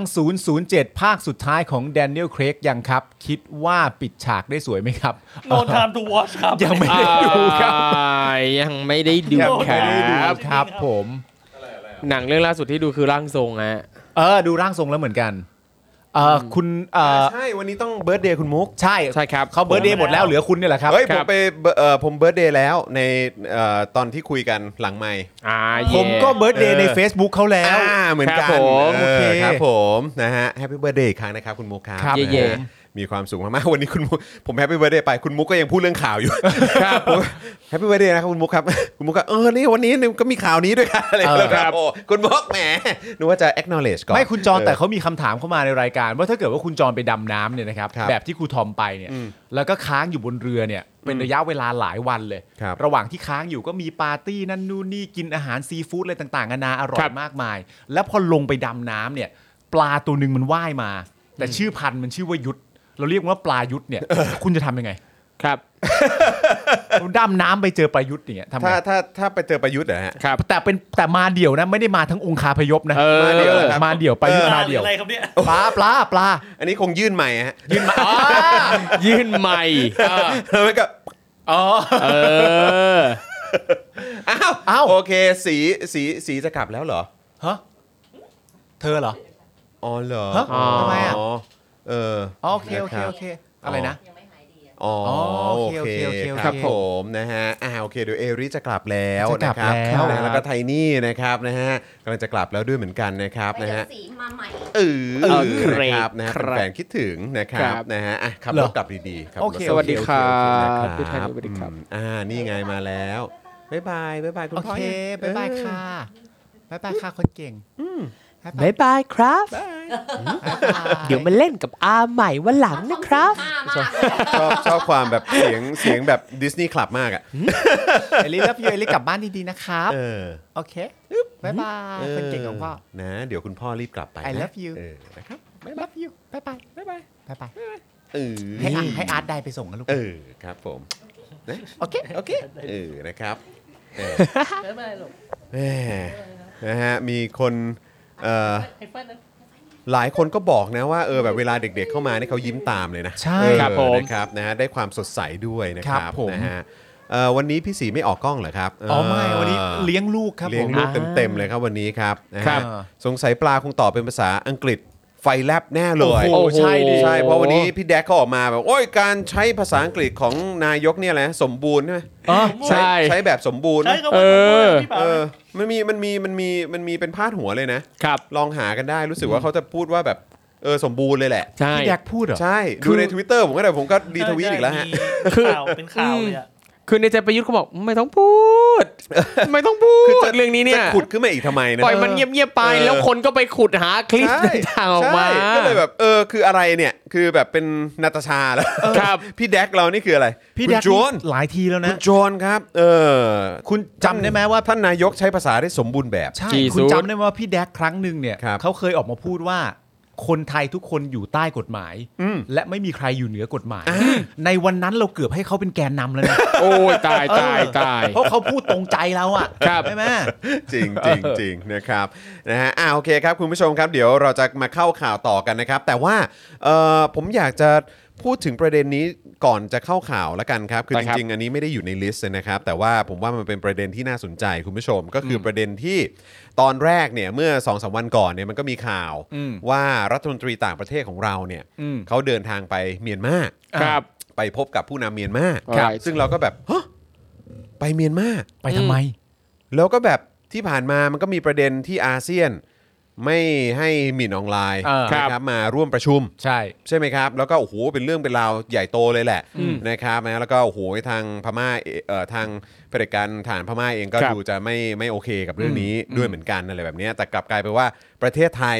รัฐมนตรีต่างประเทศเดินทางไปหาถึงที่เลยเหรอ ครับ เออ อะไรแบบเนี้ยนะครับ ซึ่งตอนนี้ก็หลายคนก็กำลังเช็คกันอยู่ว่าเออมันจริงหรือเปล่า อืม ไปมาจริงเหรออะไร ค แบ รั บบ เนี้ยพยายามเช็คกันมาในวัน 2 วันที่ผ่านมานะครับ จนตอนนี้เนี่ยก็ลงข่าวนะครับ ว่าดอนเผยไปเมียนมานำของไปบริจาค ให้ แล้วก็พบผู้น ครั ำ บ แล้วก็ไปพูดคุยกัน อ่า ในเรื่องที่สร้างสรรค์ อืม นี่นะฮะ อ่า ในดอนประมัติวินัยนะฮะรัฐมนตรีว่าการกระทรวงการต่างประเทศกล่าวถึงกรณีที่เดินทางไปเมียนมา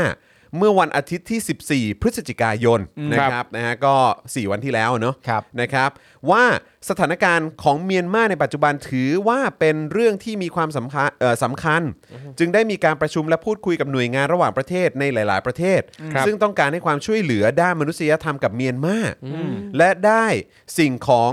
ที่บริจาคมาเออได้นำสิ่งของที่บริเอ่อได้รับบริจาคมาเนี่ยมาอะไรนะด้านมนุษยธรรมกับเมียนมาและได้สิ่งของที่บริจาคมาให้เหรอนะฮะจึงได้นำสิ่งของ 17 ตันไปส่งมอบ อืม ซึ่งมีเอกชนไทยที่มีความห่วงใยประเทศเพื่อนบ้าน ร่วมสมทบ ในโอกาสนี้ได้มีการพูดคุยกับพลเอกอาวุโสมินอองไลน์ ครับ ด้วยนะครับนะฮะมีการพูดคุยกันในเรื่องทวิภาคีก็คือเรื่องระหว่างสองประเทศนะเนาะและเรื่องที่สำคัญซึ่งถือเป็นประโยชน์ และมีสิ่งสร้างสรรค์ที่ออกมาจากการหารือ แต่ไม่ได้บอกว่าเรื่องอะไร ครับ นี่พูดนี่พูดแบบ คือคุณผู้ชมลองฟังคำอธิบายที่บอกว่าไปพบเพราะอะไรอ่ะบอกว่าก็มีของเอาไปให้ อืม ของบริจาคเพราะว่ามีเอกชนอะไรสมทบมาด้วย ครับ มาด้วยนะ เออ เออนะครับแล้วก็บอกว่าการพูดคุยกันคือคุยกันเรื่องระหว่างสองประเทศนี่แหละ อืม แล้วก็เรื่องที่สำคัญแต่ไม่รู้คืออะไร ครับ อ่า ซึ่งถือเป็นประโยชน์ และมีสิ่งสร้างสรรค์ที่ออกมาจากการหารือ ครับ จบข่าวครับ ก็ต้องบอกว่าขอบคุณสำหรับคำอธิบาย ก็ นะครับ ผมทำให้ประชาชนที่ตั้งข้อสงสัย กระจ่างเลย แล้ว กระจ่างเลย แล้ว นะ ที่ผมอยากรู้เนี่ยนะครับก็คือว่าไอ้ของบริจาคเนี้ยก็คือมอบให้กับทางรัฐบาลทหารพม่า นั่นแหละครับ ที่ ผมอยาก ทำการ จะตั้งคำถาม ทำรัฐประหารเข้ามา จากรัฐบาลที่เขาชนะการเลือกตั้ง ครับ แล้วก็มีประชาชนเสียชีวิตเยอะแยะมากมาย เป็นพันคน เออ ใช่ไหมฮะจากการเข็นฆ่า อืม ของเจ้าหน้าที่รัฐ เออ ครับ ที่ได้รับคำสั่งจากผู้นำรัฐประหาร เออ ที่มันที่มันก่อให้เกิดเนี่ยคือใช้ใช้ใช้กำลังกันปุ๊บแล้วก็มีคนตายเยอะขนาดเนี้ย อืม แล้วคุณก็จะเอาของไปบริจาคให้เขาเหรอ ของ หรื เยอะ ว่า ด้วยนะ คือของเนี่ยไปบริจาคให้ใครอันเนี้ยอยากทราบ เนี่ย สิบเจ็ดตัน อยากทราบจริงๆ คือมอบให้กับทางรัฐบาลฐานพม่า ครับ หรือว่าคือยังไงคืออันเนี้ยอยากทราบ เพราะว่ามันจะแปลกประหลาดมากเลยนะครับ ว่าคือประเทศส่วนใหญ่เขาไม่โอเคอะ ครับ เออ กับการทำรัฐประหารน่ะ ใช่ แล้วนี่ก็คืออย่างอาเซียนเนี่ยเขาก็เลยไม่ให้ไม่ให้ไม่ให้มาร่วมประชุมไง อ่า เพื่อเป็นการบ่งบอกส่งสัญญาณ ครับ ให้เขารู้ว่ามันไม่โอเค ใช่ ครับแต่คือเราบินไปหาเขาแล้วก็เอาของไปให้ด้วยเหรอ ไม่คือสิ่งที่ผมอยากรู้คือคุณทำอะไร เออ ครับ คุณทำอะไรเนี่ยของการที่ว่าหรือของที่เอาไปให้เนี่ยเอาไปให้กับประชาชนที่ต่อสู้เพื่อประชาธิปไตย หรือว่าหรือว่าคือส่งให้กับหน่วยงานหน่วยงานสิทธิมนุษยชน ของประเทศนั้น ใเมียนมาหรือว่ายังไง อันนี้อันนี้คืออยากทราบรายละเอียด ครับ นะครับ แต่ว่า ซึ่ง ก็พยายามหาแล้วก็ ไม่มีรายงานบอก ครับ หรือว่าไปมอบของให้กับประชาชน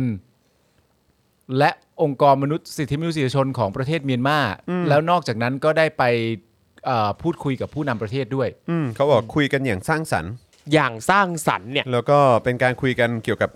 ความร่วมมือทวิภาคี อืม ใช่ไหมฮะอืม ก็ต้องไปถามใหม่ฮะ ครับ ต้องไปถามใหม่ให้เคลียร์กว่านี้ฮะ แล้วก็ก็คือจะให้คำตอบอะไรต่างๆนี่คือดูเหมือนจะยากเหมือนกันนะฮะ ครับ ยาก เพราะเห็นสื่อพยายามถามไปในหลาย ๆ ทางก็คือแบบ ก็เงียบ ก็สร้างสรรค์ ก็ สร้า เงี ง ยบ สรรค์ อืมแล้วก็เห็นตอนที่พยายามจะถามเนี่ย อืม ถามจากปากคุณดอนวันเนี้ย ครับ อืม โดยสื่อต่างชาตินะ เออ เออก็แบบว่าก็ต้องเดินไปถามไปอ่ะ เออ คือดูเหมือนแบบไม่ได้หยุดยืนแล้วก็แบบว่าเอาโอเคมาตอบกันให้เคลียร์ก่อน ครับ อันนี้คือเดินไปถามไปแล้วก็ไปแล้ว อ่ะ คือถ้าอยากจะได้คำตอบเธอต้องตามฉันให้ทัน เออเขาอาจจะมีโปรเจกต์ลับอะไรที่อยากจะเซอร์ไพรส์ก็ได้ อ๋อนะฮะคื เอ อ อ เก็บไว้ก่อน อุบไว้ก่อน ขออุบไว้ก่อน ไปคุยอย่างสร้างสรรค์ ใช่ เออครับผม ขออุบไว้ก่อน เดี๋ยวถึงเวลาเดี๋ยวบอกเอง เป็นโปรเจกต์ลับที่เราเจอเซอร์ไพรส์ที่มาจากอีกรัฐบาลหนึ่งที่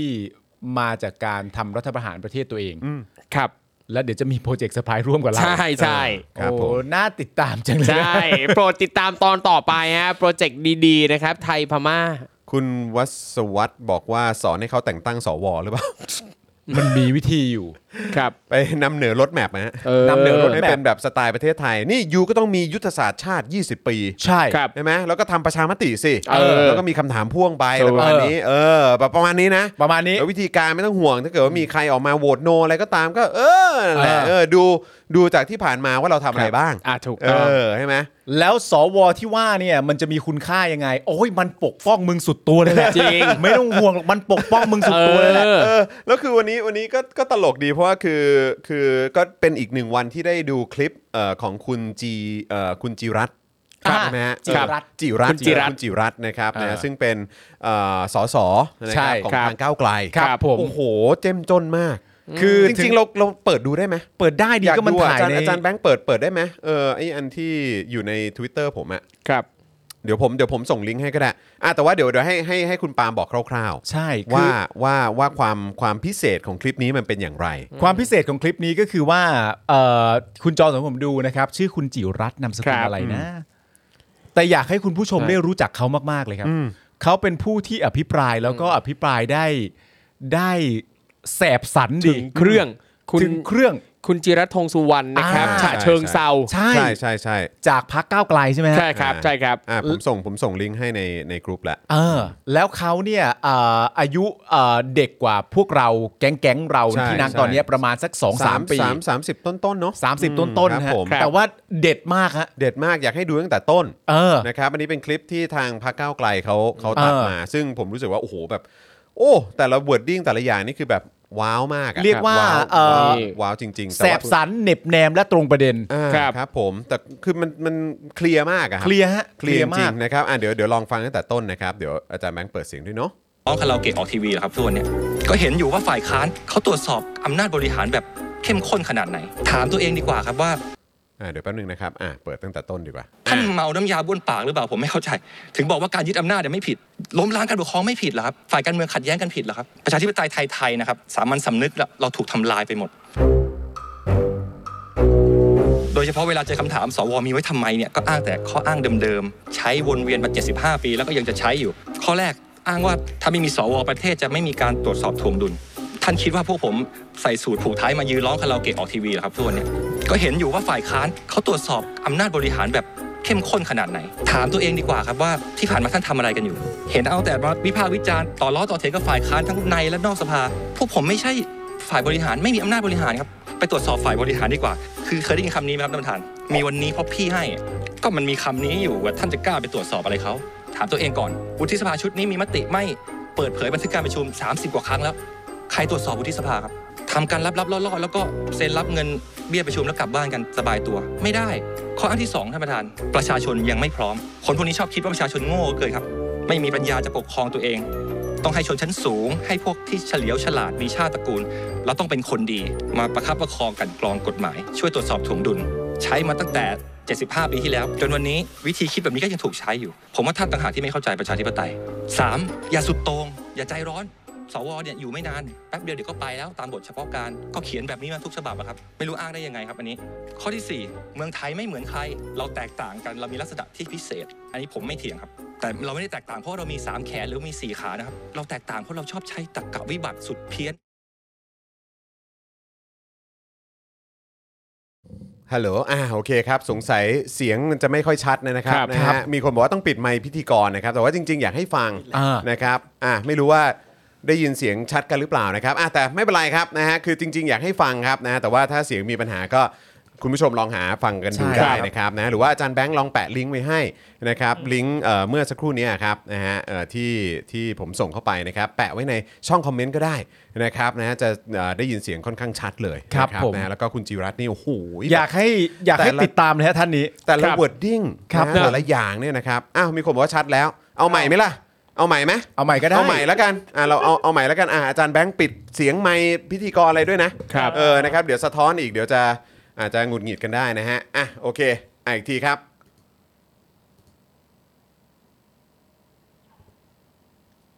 ก็ไม่ได้ขออะไรมากครับ ผมขอให้ท่านรักชาติให้ได้สักครึ่งหนึ่งของอานนท์นำพา รักประชาชนให้ได้สักครึ่งหนึ่งของพลิตชีวรักษ์แค่นี้ประเทศชาติก็เจริญแล้วครับ เริ่ม ขอบ เริ่ม คุณครับท่านประธาน เริ่มใหม่เลยนะอาจารย์แบงค์เออเริ่มใหม่เลยครับอืมอ่าโอเคอ่ะมาน่า ท่าน จะลอง เมา ไปอีก น้ำ ที ยาบ้วนปากหรือเปล่าผมไม่เข้าใจ ถึงบอกว่าการยึดอำนาจเนี่ยไม่ผิด ล้มล้างการปกครองไม่ผิดเหรอครับ ฝ่ายการเมืองขัดแย้งกันผิดเหรอครับ ประชาธิปไตยไทยๆนะครับ สามัญสำนึกเราเราถูกทำลายไปหมด โดยเฉพาะเวลาเจอคำถาม สวมีไว้ทำไมเนี่ย ก็อ้างแต่ข้ออ้างเดิมๆ ใช้วนเวียนมา 75 ปี แล้วก็ยังจะใช้อยู่ ข้อแรกอ้างว่าถ้าไม่มีสวประเทศจะไม่มีการตรวจสอบทวงดุล ท่านคิดว่าพวกผมใส่สูตรผูกท้ายมายืนร้องคาราโอเกะออกทีวีเหรอครับทุกวันเนี่ย ก็เห็นอยู่ว่าฝ่ายค้านเขาตรวจสอบอำนาจบริหารแบบเข้มข้นขนาดไหน ถามตัวเองดีกว่าครับว่าที่ผ่านมาท่านทำอะไรกันอยู่ เห็นเอาแต่มาวิพากษ์วิจารณ์ต่อล้อต่อเถียงกับฝ่ายค้านทั้งในและนอกสภา พวกผมไม่ใช่ฝ่ายบริหารไม่มีอำนาจบริหารครับ ไปตรวจสอบฝ่ายบริหารดีกว่า คือเคยได้ยินคำนี้ไหมครับท่านประธาน มีวันนี้เพราะพี่ให้ ก็มันมีคำนี้อยู่ว่าท่านจะกล้าไปตรวจสอบอะไรเขา ถามตัวเองก่อน วุฒิสภาชุดนี้มีมติไม่เปิดเผยบันทึกการประชุม 30 กว่าครั้ง ช่างมันช่างมันครับช่างมันครับแหมพยายามจะดันละเออนะครับ ครับ แต่เสียงสะท้อนแบบนี้ก็เออ ไม่เป็นไรครับ ช่าง เดี๋ยว ครับขอโทษคุณจิรัตน์ด้วยแล้วกันนะครับ จีรัตน์นะฮะเดี๋ยวดูไปแล้ว ค จะ บ หงุดหงิดกันเปล่ารทำๆนะ เรา ครับ ทำได้แค่นี้ฮะ นะครับผมแต่ก็อย่างที่บอกไปอยากให้ไปติดตามนะครับ นี่เป็นสคสรับ จากพรรคก้าวไกลชื่อว่า จริ คุ ง ณจิรัตน์ทอง ครับ สุวรรณ ไป follow เขาได้นะ ไป follow เลย official จิ ออ รั ฟ ตน์ ฟิเชียลจุรัต แสบดีทีเดียวครับ นะ แสบดีทีเดียว เด็ด ครับ ดีครับ เด็ดดีครับนะฮะอ่ะโอเคมีคนบอกว่าอ้าวหายแล้วเออช่างมันครับไม่เป็นไรฮะ เปิดไว้เดี๋ยวเดี๋ยวจะเอ่อหงุนงิดกันเปล่าๆนะครับนะฮะเดี๋ยวเดี๋ยวเอ่อลองไปฟังกันดูได้เราส่งลิงก์ไว้ให้แล้วนะครับ ครับผม นะฮะเปิดไมค์แล้วหายเออ ก็แปลกดีเหมือนกัน ครับ นะครับอ่ะกลับมาที่ 6 พบเหล่าทัพนะครับ ตบเท้าพร้อมใจยื่นใบลาประชุมสภากันดีกว่า ครับผม นะฮะมันเกิดอะไรขึ้นนะฮะคุณทอมครับ นี่เลยครับก็อย่างที่เป็นที่ทราบกันนะครับ ว่าเมื่อวานนี้นะครับรัฐสภามีการประชุมร่วม เมื่อพิจารณาลงมติร่างรัฐธรรมนูญแห่งราชอาณาจักรไทยแก้ไขเพิ่มเติม ตามที่ประชาชนผู้มีสิทธิ์เลือกตั้ง 135,247 คนเป็นผู้เสนอ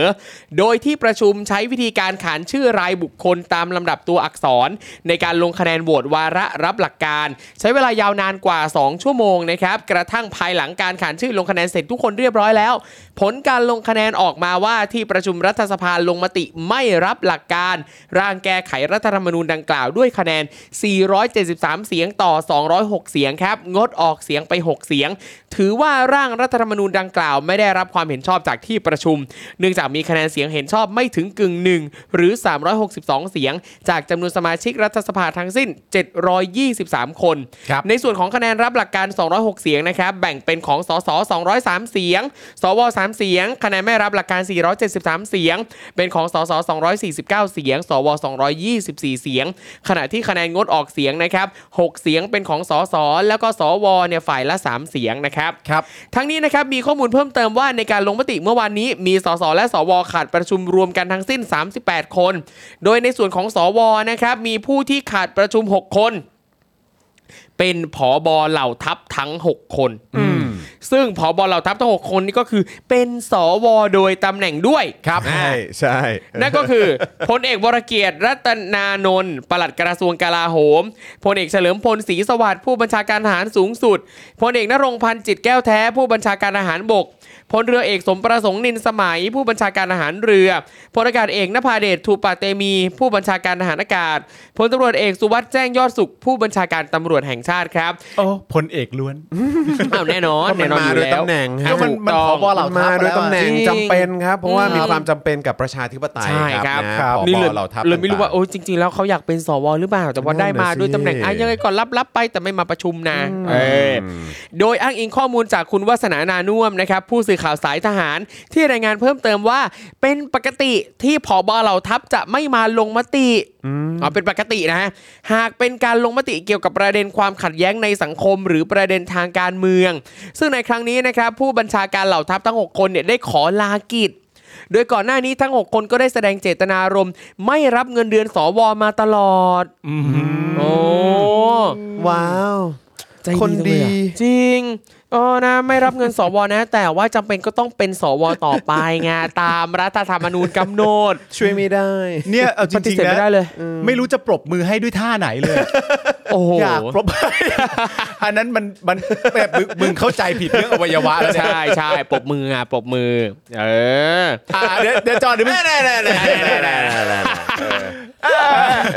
ย เอ่อคุณจอห์นครับเขาบอกว่าเอ่อ ปรบมือใช่ไหมฮะ เขาเขาบอกว่าโดยทั้ง 6 คนเนี่ยนะครับ เออ ก็ได้แสดงเจตนารมณ์ไม่รับเงินเดือนสวมาตลอดคุณจอห์นปรบมือครับ เอ้ย เออ ชัดเจน ชัดเจน ชัดเจน นี่อ่ะ ผมขออนุญาตให้ข้อมูลเพิ่มเติม มึงนี่มันกวนตีนจริง กวนตีนจริง ๆ กวนตีนแบบ literally ตีน ๆกวนตีนกวนตีนจริง ๆอ่ะ ตีนแท้ด้วยใช่เนี่ยเนี่ยนะ รู้เลยลูกโตมาจะเป็นยังไงนะครับ อันนี้คือคุณปรบมือให้เนื่องจากว่าเขาไม่รับเงินเดือนสวถูกปะ อ่าใช่ฮะ เพราะมันน่าชื่นชมไหม ใช่ เอ ครั อบ ปรบมือปรบมือปรบมือ เออ สุดยอดมากเลยครับหน้าจอนของเรา กูก็เพิ่งรู้นะว่าตอนเด็กๆ มึงเอามือเตะกู ไม่เคยรู้มาก่อนเลยอ่ะย้อนกลับไปหน่อย ครับ ย้อนกลั ผม บครัอ่ะเขาไปหน่อบ ยไม่รับเงินเดือน เออใช่ใช่ใช่ใช่ ครับผม ใช่อ่ะผมขอย้อนกลับไปวันที่ 24 มีนาคม 2559 นะฮะ ครับ พลเอกเอ่อพลเอกประวิตยวงษ์สุวรรณนะครับได้เปิดเผยเหตุผลครับว่าทำไมสว 250 คนของคอสชเนี่ยนะจะต้องประกอบด้วยผบเหล่าทัพทั้ง 6 คน ที่ต้องได้เป็นสวโดยตำแหน่งครับ จ้ะ คือตอนนั้นเนี่ยนะฮะประวิตยก็บอกว่า ผมก็ขอแค่นี้ กูไม่ให้เออโทษโทษโทษโทษขอไปก่อนขอไปก่อน ใจเย็นดิ ไม่ไม่แล้วคือคือคือคือคนขอนี่คือประวิตยเหรอ ใช่ ใช่ ผมขอแค่นี้ ไม่ต้องการคนอื่นเข้าไปหรอก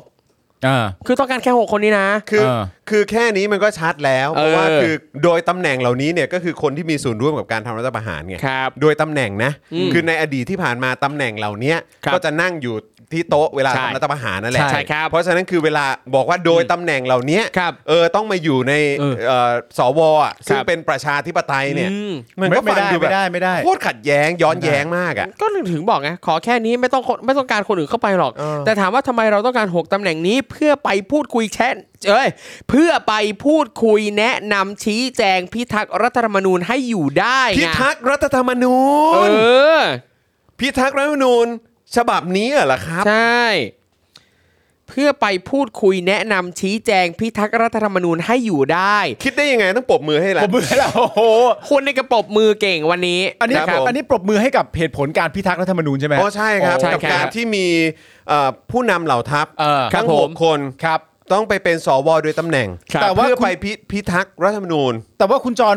คุณจรทราบไหมฮะว่าคนที่ขอให้หกคนเหล่านี้ไปพิทักษ์รัฐธรรมนูญเนี่ยเขาเป็นองค์คาพยพของผู้ฉีกนะฮะ อุ้ยต้อง ครับ ปรบมือแล้วครับ โอ้โหเรื่องใหญ่เลย คือคือผมเรื่องใหญ่เลย ผมชอบมากเมื่อกี้เนี่ยบอกลูกว่า อย่าอย่าชี้เท้าใส่คนดู ครับผม เอ้าอันนี่ไม่ได้ชี้อันนี่ก็อย่างนี้ไม่เห็นปรบ มือ โอเค มืออันนี่ปรบมือเนี่ย โอเคอ่ะ เอ้ย ก็ มัน ได้ มันได้ยินเสียงปะ ได้ยิ น เออ ก็ได้ยินเสียงยู่นะ คือกูก็อยากเอาไม้ไปจ่อให้มึง ครับครับผม แต่ถ้ากูเอาไม้จ่อแล้วกูต้องกลับมาพูดต่อ เนี่ยกูก็ว่า ก็ใช้ไมค์คุณไมค์นะจอน ทำไม ใช้ไมค์ รั นะ ง จ เกี อย จ น มือผมเหรอ เออ เออ นี่มันก็มือเพื่อนนี่หว่า เออ อ๋อ ล้อเล่นล้อเล่น ถึงว่าทำไมตอนเด็กๆ มึงกระโดดต่อยกูแล้วมันแล้วแล้วลอยแล้วลอยมันยาวๆอ๋อเข้าใจแล้วเข้าใจแล้ว มือยาวมือยาว มือยาวมืเอยอาว อ เออ ครับอ่ะอ่ะต่อครับโทษทีครับ อ่ะยัง ยังยังจะขอโทษอีกครับ ไม่ต้องแล้วก็ได้ฮะขนาดนี้ เออเนี่ยอ่ะเขาบอกว่าต้องการ 6ตำแหน่งนี้เพื่อไปพูดคุยแนะนำชี้แจงพิทักษ์รัฐธรรมนูญให้อยู่ได้ และเหตุการณ์ต่างๆ ที่แก้ไขปัญหาได้ 6ตำแหน่งนั้นจะได้พูดคุยกับทั้งสวและสสผมคิดแค่นี้แล้วก็ชิ ผมคิดแค่ คื นี้ อคือคือ แค่นี้ไง ขอโทษอีกที That's นะ enough คือคือผมแค่รู้สึกว่าการที่แบบอ่ะเราจะให้ผอบอไปคุยกับสสแล้วก็ส เอ ว อ เป็นนู่นนั่นนี่คือแบบ ไม่ยุ่ง อย่ายุ่ง ไม่ยุ่งดิ ไม่ต้อง อย่า ไม่ต้องมายุ่ง ไม่ต้องมายุ่ง ไม่ต้องพูด เอ ไม่ต้อง อ มายุ่งนะ คือแบบมันไม่ได้เกี่ยวคือหน้าที่ก็ไม่ใช่ ใช่ เออมายุ่งอะไร เออ แล้วนี่ก็บอกผมขอ ใช่ คือมีสิทธิ์อะไรมาขอ ใช่ คนที่ไม่ปฏิบัติตามหน้าที่ตัวเองตั้งแต่แรก เออ แต่มีหน้ามาขอคนอื่นเขาว่าขอเป็นแบบนี้ได้ไหม ใช่ ล่ะ เออ แม่งไม่ได้ ไม่ได้ คือต้องเข้าใจว่า ไม่ต้องพูด ต้องเข้าใจว่านี่ไม่ใช่ธุรกิจของคุณ เออ it's not your business ใช่ เออ นะครับ นะครับ อืมนะแล้วประยุประวิทย์ก็บอกว่าเนี่ยชี้แจงไปในคอรมอและคอสชแล้วด้วยนะ เออ ชี้แจงไปในคอสชแล้วเนี่ย ใช่ก็ ก็ ชี้แจง กล้า ไปแว พูดเนอะ อืมก็พูด ผม ได้ ขอแค่นี้ไม่ต้องการคนอื่นเข้าไปหรอก ครับ แต่ถามว่าทำไมเราต้องการ 6ตำแหน่งนี้ อืม เพื่อไปพูดคุยแนะนำชี้แจงพิทักษ์รัฐธรรมนูญให้อยู่ได้ ครับ และเหตุการณ์ต่างๆ ที่แก้ไขปัญหาได้ 6ตำแหน่งนั้นจะได้พูดคุยกันทั้งสวและสส อืม ผมคิดได้แค่นี้ ครับ และชี้แจงในครมและคอสชแล้ว เออ คือมันก็มันก็มันก็ ฟังไม่ขึ้นอยู่ดีอะฮะ ไม่ ใช่ ใช่ ครับ เขาบอกว่าผมคิดแค่นี้ อืม เขาไม่ได้พูดว่าผมคิดได้แค่นี้ แถมคำหนึ่งนี่ ความหมายเปลี่ยนเลย ความหมายเปลี่ยนแต่ก็ชัดเจนนะครับ นอกจากนี้นะครับ ถ้าจะอ้างอิงข้อมูลจากหนังสือเรื่องข้อเสนอแนวทางการปรับปรุงบทเฉพาะการในร่างรัฐธรรมนูญ ที่เลขาธิการคอสชยื่นถึงนายมีชัยฤชุพันธ์ประธานกรรมการร่างรัฐธรรมนูญนะครับ ก็พบว่าผบเหล่าทัพ 6ตำแหน่งนี้ ถูกระบุว่าเป็นตำแหน่งอันจะเป็นหลักประกันด้านความมั่นคงแห่งชาติอีกด้วย ครับ ซึ่งในฐานะประชาชนเนี่ยนะครับนะฮะก็อาจจะเห็นต่างนะครับ ครับ กลับมองว่าการมีอยู่ของพอบเหล่าทัพ 6ตำแหน่งนี้เนี่ย อืม นะครับมันมันไม่ได้ประกันความมั่นคงของชาติเลยครับ ครับ ไม่เลยครับ นะครับนะฮะเพราะขนาดมีแค่หน้าที่ให้ทำตามหน้าที่ปกป้องอธิปไตย ครับ รักษาสิทธิเสรีภาพเคารพกฎหมายนะครับ และที่สำคัญที่สุดก็คือต้องตามจับกบฏอะไรต่างๆเนี่ยนะ เย้ ใช่ที่มันก่อการล้มล้างการปกครองระบอบประชาธิปไตยอันมีพระมหากษัตริย์ทรงเป็นประมุขเนี่ย ครับ ผมยังไม่เคยเห็นเลยนะ อืม คือแม้กระทั่งอย่างที่บอกไปที่อยากจะทำคอนเทนต์สรุปว่าเอ่อไอคอนเทนต์ที่ผมบอกว่าผมอยากทำอ่ะ เออ ยี่สิบสองพฤษภาห้าเจ็ดว่า ครับ ทำไมตำแหน่งที่รองลงมาจากเอ่อผบตร เออ ตอนนั้นเพราะว่าผบตรไปนั่งอยู่ที่โต๊ะ ครับ ทำรัฐประหารกับเขาด้วย นั่งซะแล้ว เพราะฉะนั้นลองลองผบตรลงมาเนี่ย เออ เออแบบทำไมถึงไม่มีใคร ทำอะไร นำนำกำลังไปจับ เออ ครับ ทำไมถึงไม่มีใครนำ เออน ำนำกำลังไปจับ แต่ก็ไปถามหลายพยายามติดต่อแล้วก็คือทุกคนก็เหมือนพูดในลักษณะว่าคงจะให้สัมภาษณ์ไม่ได้ในประเด็นนี้ เศร้าจังเลยว่ะ ซึ่งก็แบบว่ามีความรู้สึกว่า เออ มันก็ตลกดีเนาะ ครับ อืม มันก็ตลกดี แล้วเขา นะครับ ให้เหตุผลประกอบไหม ไม่ก็คือบอกโอ้ยอันนี้อาจจะ ไม่ได้ครับ ไม่ได้ แโอ้โห ไม่ได้ มีหัวเราะคือ แล้วหัวคือด้ว เราะ ยเหรอเออเลย โอ้โหไม่ได้หรอกครับ ครับ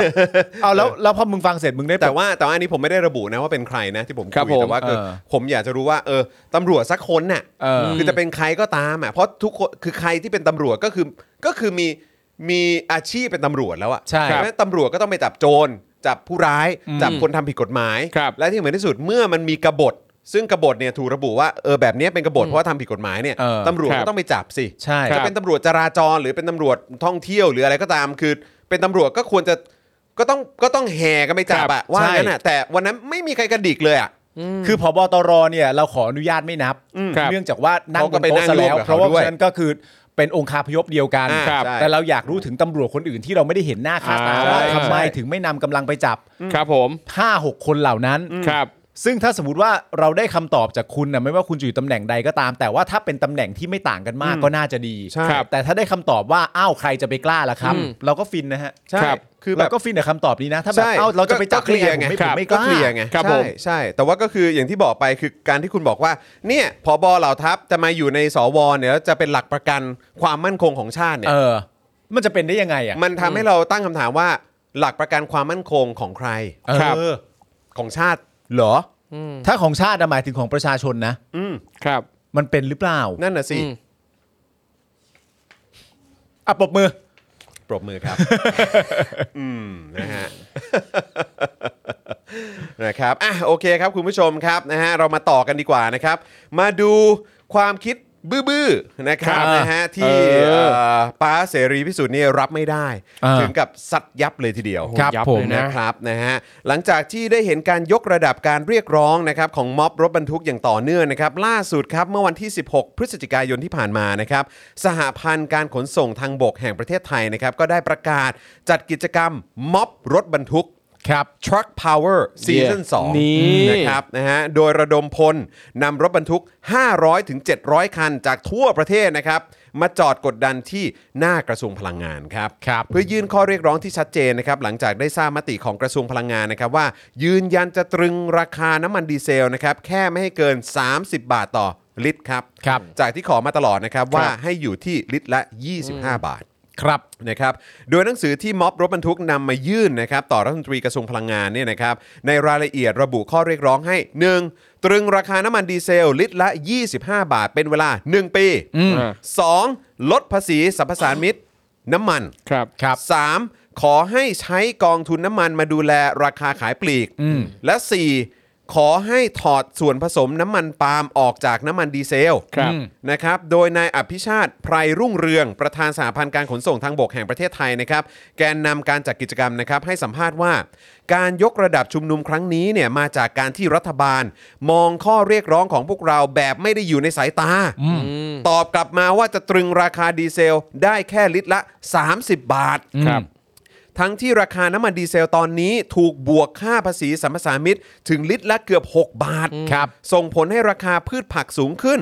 เพราะน้ำมันดีเซลคือต้นทุนของผู้ผลิต ครับ แต่กลับไม่มีหน่วยงานไหนควบคุมได้เอ่อหน่วยงานไหนควบคุม ได้แสดงให้เห็นว่ารัฐบาลนี้ไม่มีประสิทธิภาพครับ ครับ นะฮะ โดยในบ่ายวันเดียวกันนั้นเนี่ยนะครับพลเอกประยุทธ์ให้สัมภาษณ์ถึงแนวทางแก้ไขปัญหานะครับ โดยกล่าวว่า ยืนยันว่าให้ได้ในราคา 30 บาทต่อลิตรก่อน ถ้าราคาน้ำมันปรับลดลงทุกอย่างจะดีขึ้น อ้าว อันนี้เหมือนรอให้ราคาน้ำมันปรับลดลง ครับ นะฮะราคาโลกอะไรอย่างเงี้ยแหละ อืมฮะ ขณะตรึงราคา 30 บาทยังใช้เงินอุดหนุนไปเดือนละ 3,000 ล้านบาท ขณะนี้กองทุนน้ำมันอยู่ในสภาพติดลบแล้ว และคอรมออนุมัติเงินกู้ 20,000 ล้านบาท เพื่อนำมาสำรองในช่วง 4 เดือนข้างหน้า ครับ ถึงจะมีการปรับลดลงมาอย่างไร ราคาจะเกินลิตรละ 30 บาทอยู่ดี เพราะต้นทุนสูงกว่าที่เคยทำมานะครับสถานการณ์น้ำมันโลกปัจจุบันแข่งขันกันมาก เราคาดหวังราคาน้ำมันจะลดลงในเวลาอันใกล้ อย่าลืมว่าเรามีกองทุนน้ำมันที่สะสมเอาไว้ และใช้ไปหมดแล้วครับ นั่นแน่ นะครับ นั่นแน่ นะฮะแล้วก็บอกว่าขอร้องอย่ากดดันกันเลย ขอให้เห็นใจประเทศชาติบ้างเนี่ยเวลาเวลามีปัญหานะครับ ซึ่ง เออ ต่อเนื่องมาจากการบริหารจัดการ ครับ ของรัฐบาลตัวเองเนี่ย อืม ก็ AR อะไรก็ขอความเห็นใจ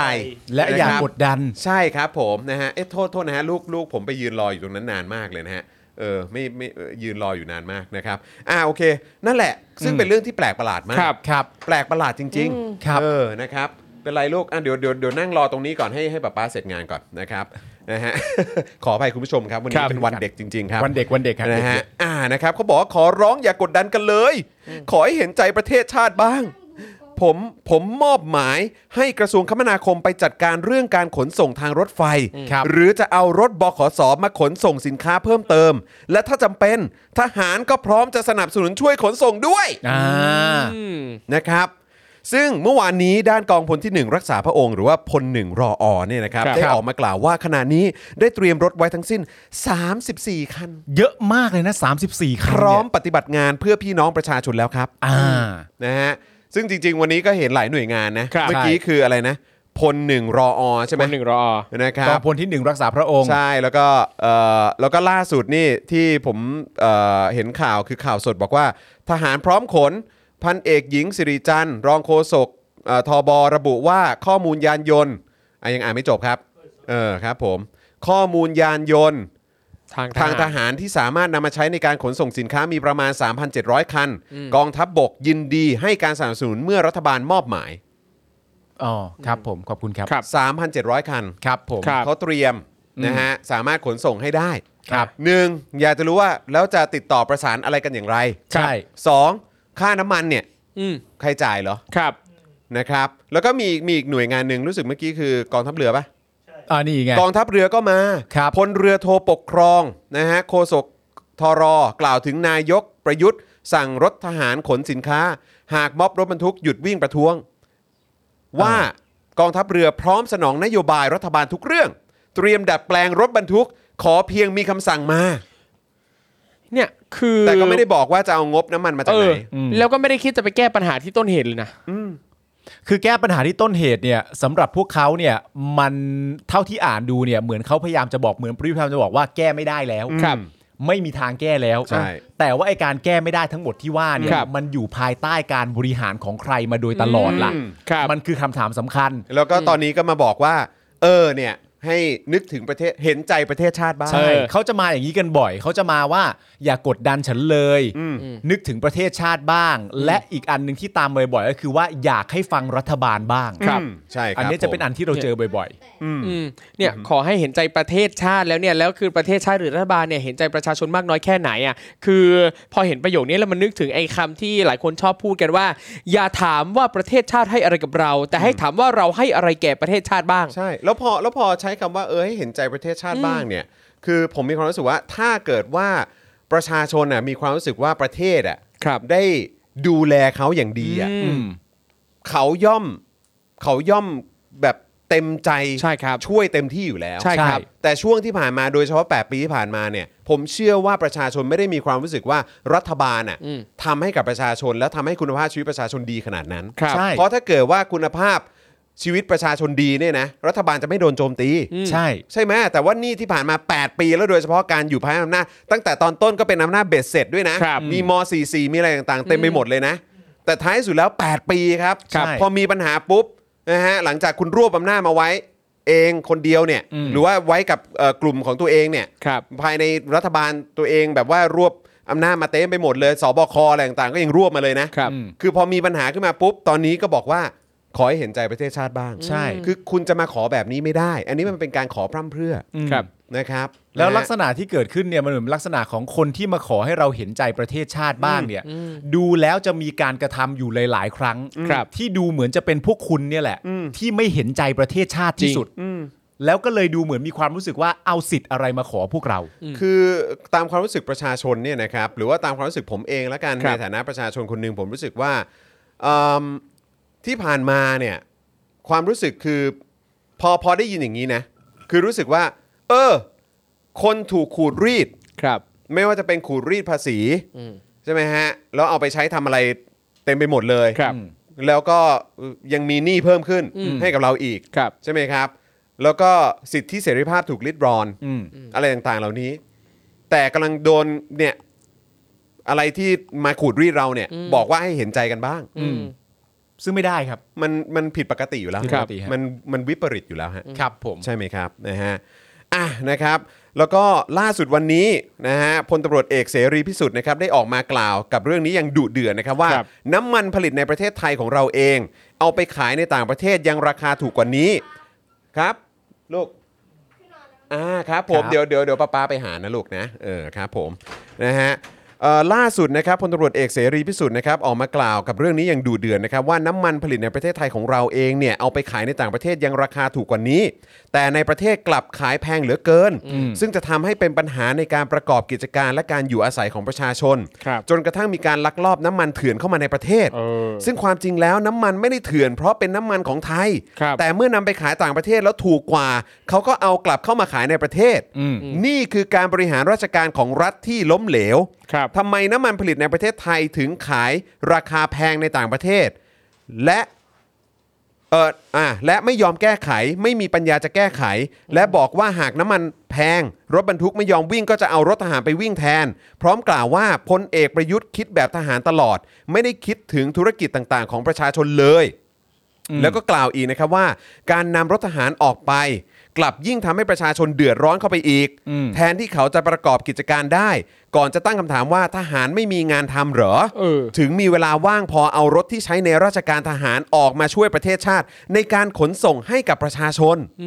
แล้วถ้าแล้วถ้ามีเนี่ยจะมีสักกี่คัน เพราะรถบรรทุกที่ประกอบกิจการมีเป็นล้านล้านๆคัน ครับ นะเมื่อกี้เต็มที่ก็ 3,000 กว่าคัน ครับผม ใช่ แต่รถบรรทุกทั่วประเทศมันมีเป็นล้านคัน อืม นะทหารจะมีปัญญาอะไรไปแก้ปัญหานี้นะฮะที่ซื้อรถมาซื้อมาทำไม ซื้อมากินหัวคิวกันใช่หรือไม่ เออ รถบรรทุกเอ่อรถทุกคันต้องมีน้ำมันเต็ม ต้องมีพลขับ เช้าต้องอุ่นเครื่อง แต่ไม่ได้วิ่ง แล้วน้ำมันไปไหน ก็เอาน้ำมันไปขายกินกัน โอ้โห ยสาวานี้เลยเหรอ แซ่บๆ โอ้โหนะครับก่อนจะระบุว่า รัฐธรรมนูญห้ามรัฐกระทำการใด ๆ ที่มีความมุ่งหมายในการแข่งขันกับประชาชน แต่ไม่ว่าจะเรื่องปลูกผักชีก็ดี หรือจะเอารถทหารไปวิ่งแทนประชาชนนี่ก็ดี ที่จะเอารถไปช่วย จะเป็นการช่วยจริงหรือไม่ หรือกำลังคิดจะไปเก็บค่าใช้จ่ายกับประชาชนเขาอีก อืม ซึ่งที่ดินที่จะปลูกก็ของทหารไม่ต้องลงทุนกำลังก็ใช้ทหาร น้ำที่ใช้รดน้ำผักก็ของทหาร และการจะเอาไปขายตนก็เชื่อว่าทหารไม่ได้ขายถูกกว่าประชาชนสักเท่าไหร่ ต่อให้ขายราคาเท่ากันก็ถือว่าเอารัดเอาเปรียบแล้ว เพราะประชาชนลงทุนทุกอย่าง อืม ก่อนจะกล่าวว่าการแก้ไขปัญหารถบรรทุกก็เช่นกัน ต้องดูว่าปัญหาอยู่ตรงไหน ปัญหาอยู่ที่น้ำมันดีเซลและน้ำมันอื่น ๆ ราคาแพงมาก ครับ ราคาขึ้นเอาขึ้นเอาประชาชนก็เดือดร้อน ซึ่งทำไมถึงแก้ปัญหาไม่ได้ แหล่งน้ำมันอยู่ในประเทศไทย การขุดเจาะก็อยู่ในประเทศไทย การกำหนดราคาคุณก็กำหนดเอง นี่คือปัญหาที่คุณบริหารงานไม่เป็น เอาแต่พักพวก เอาแต่สี เอาแต่เรา ขณะที่ขณะนี้ไม่มีการรบ ไม่มีการต่อสู้ในประเทศไทยมานานแล้ว คุณต้องลดกำลังพลทหาร ลดการซื้ออาวุธยุโทโธปกรณ์ ลดงบประมาณทหาร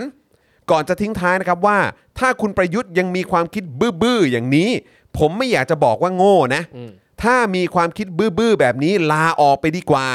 อยู่ไปรังแต่จะทำให้ประชาชนเดือดร้อนยิ่งขึ้น ปล่อยให้คนอื่นที่มีสติปัญญามาแก้ไขดีกว่า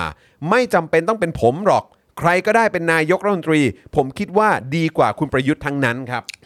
จบครบทุกประเด็นครับ เดือดมากครับ เอา ไม่มีอะไร ว้าว ต้องแต่งเติมสีสันไปมากกว่านี้ค ใช่ รับ แล้วก็ ครับ ตรงไปตรงมาครัตร บ งไปตรงชัดมาเจน ครับ ตรงไปตรงมา ครับ ตรงไป โอ้โห ตรงมามากครับผม ครับ เดือดมากพ่อเอ้ย เอา นะฮะ เอาซะเรียกว่าเอาซะไม่ต้องขยี้ซ้ำเลยทีเดียว ครับ อแล้วอีกอย่างคือเอาตรงๆนะ คือจะเป็นใครก็ได้ ใช่ คือคือจะเป็นคือจะเป็นใครคือจะพูดยังไงดีอ่ะ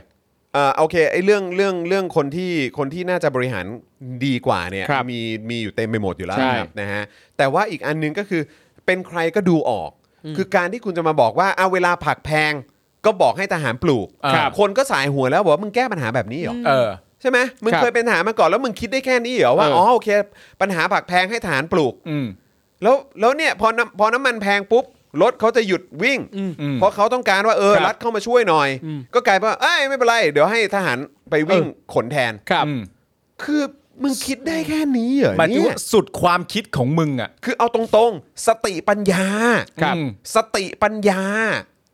อันเนี้ยมันคนตั้งคำถามแล้วนะ อืม ว่าสติปัญญาของคุณเนี่ย ครับ ทำไมถึงคิดออกมาแบบนี้ อืม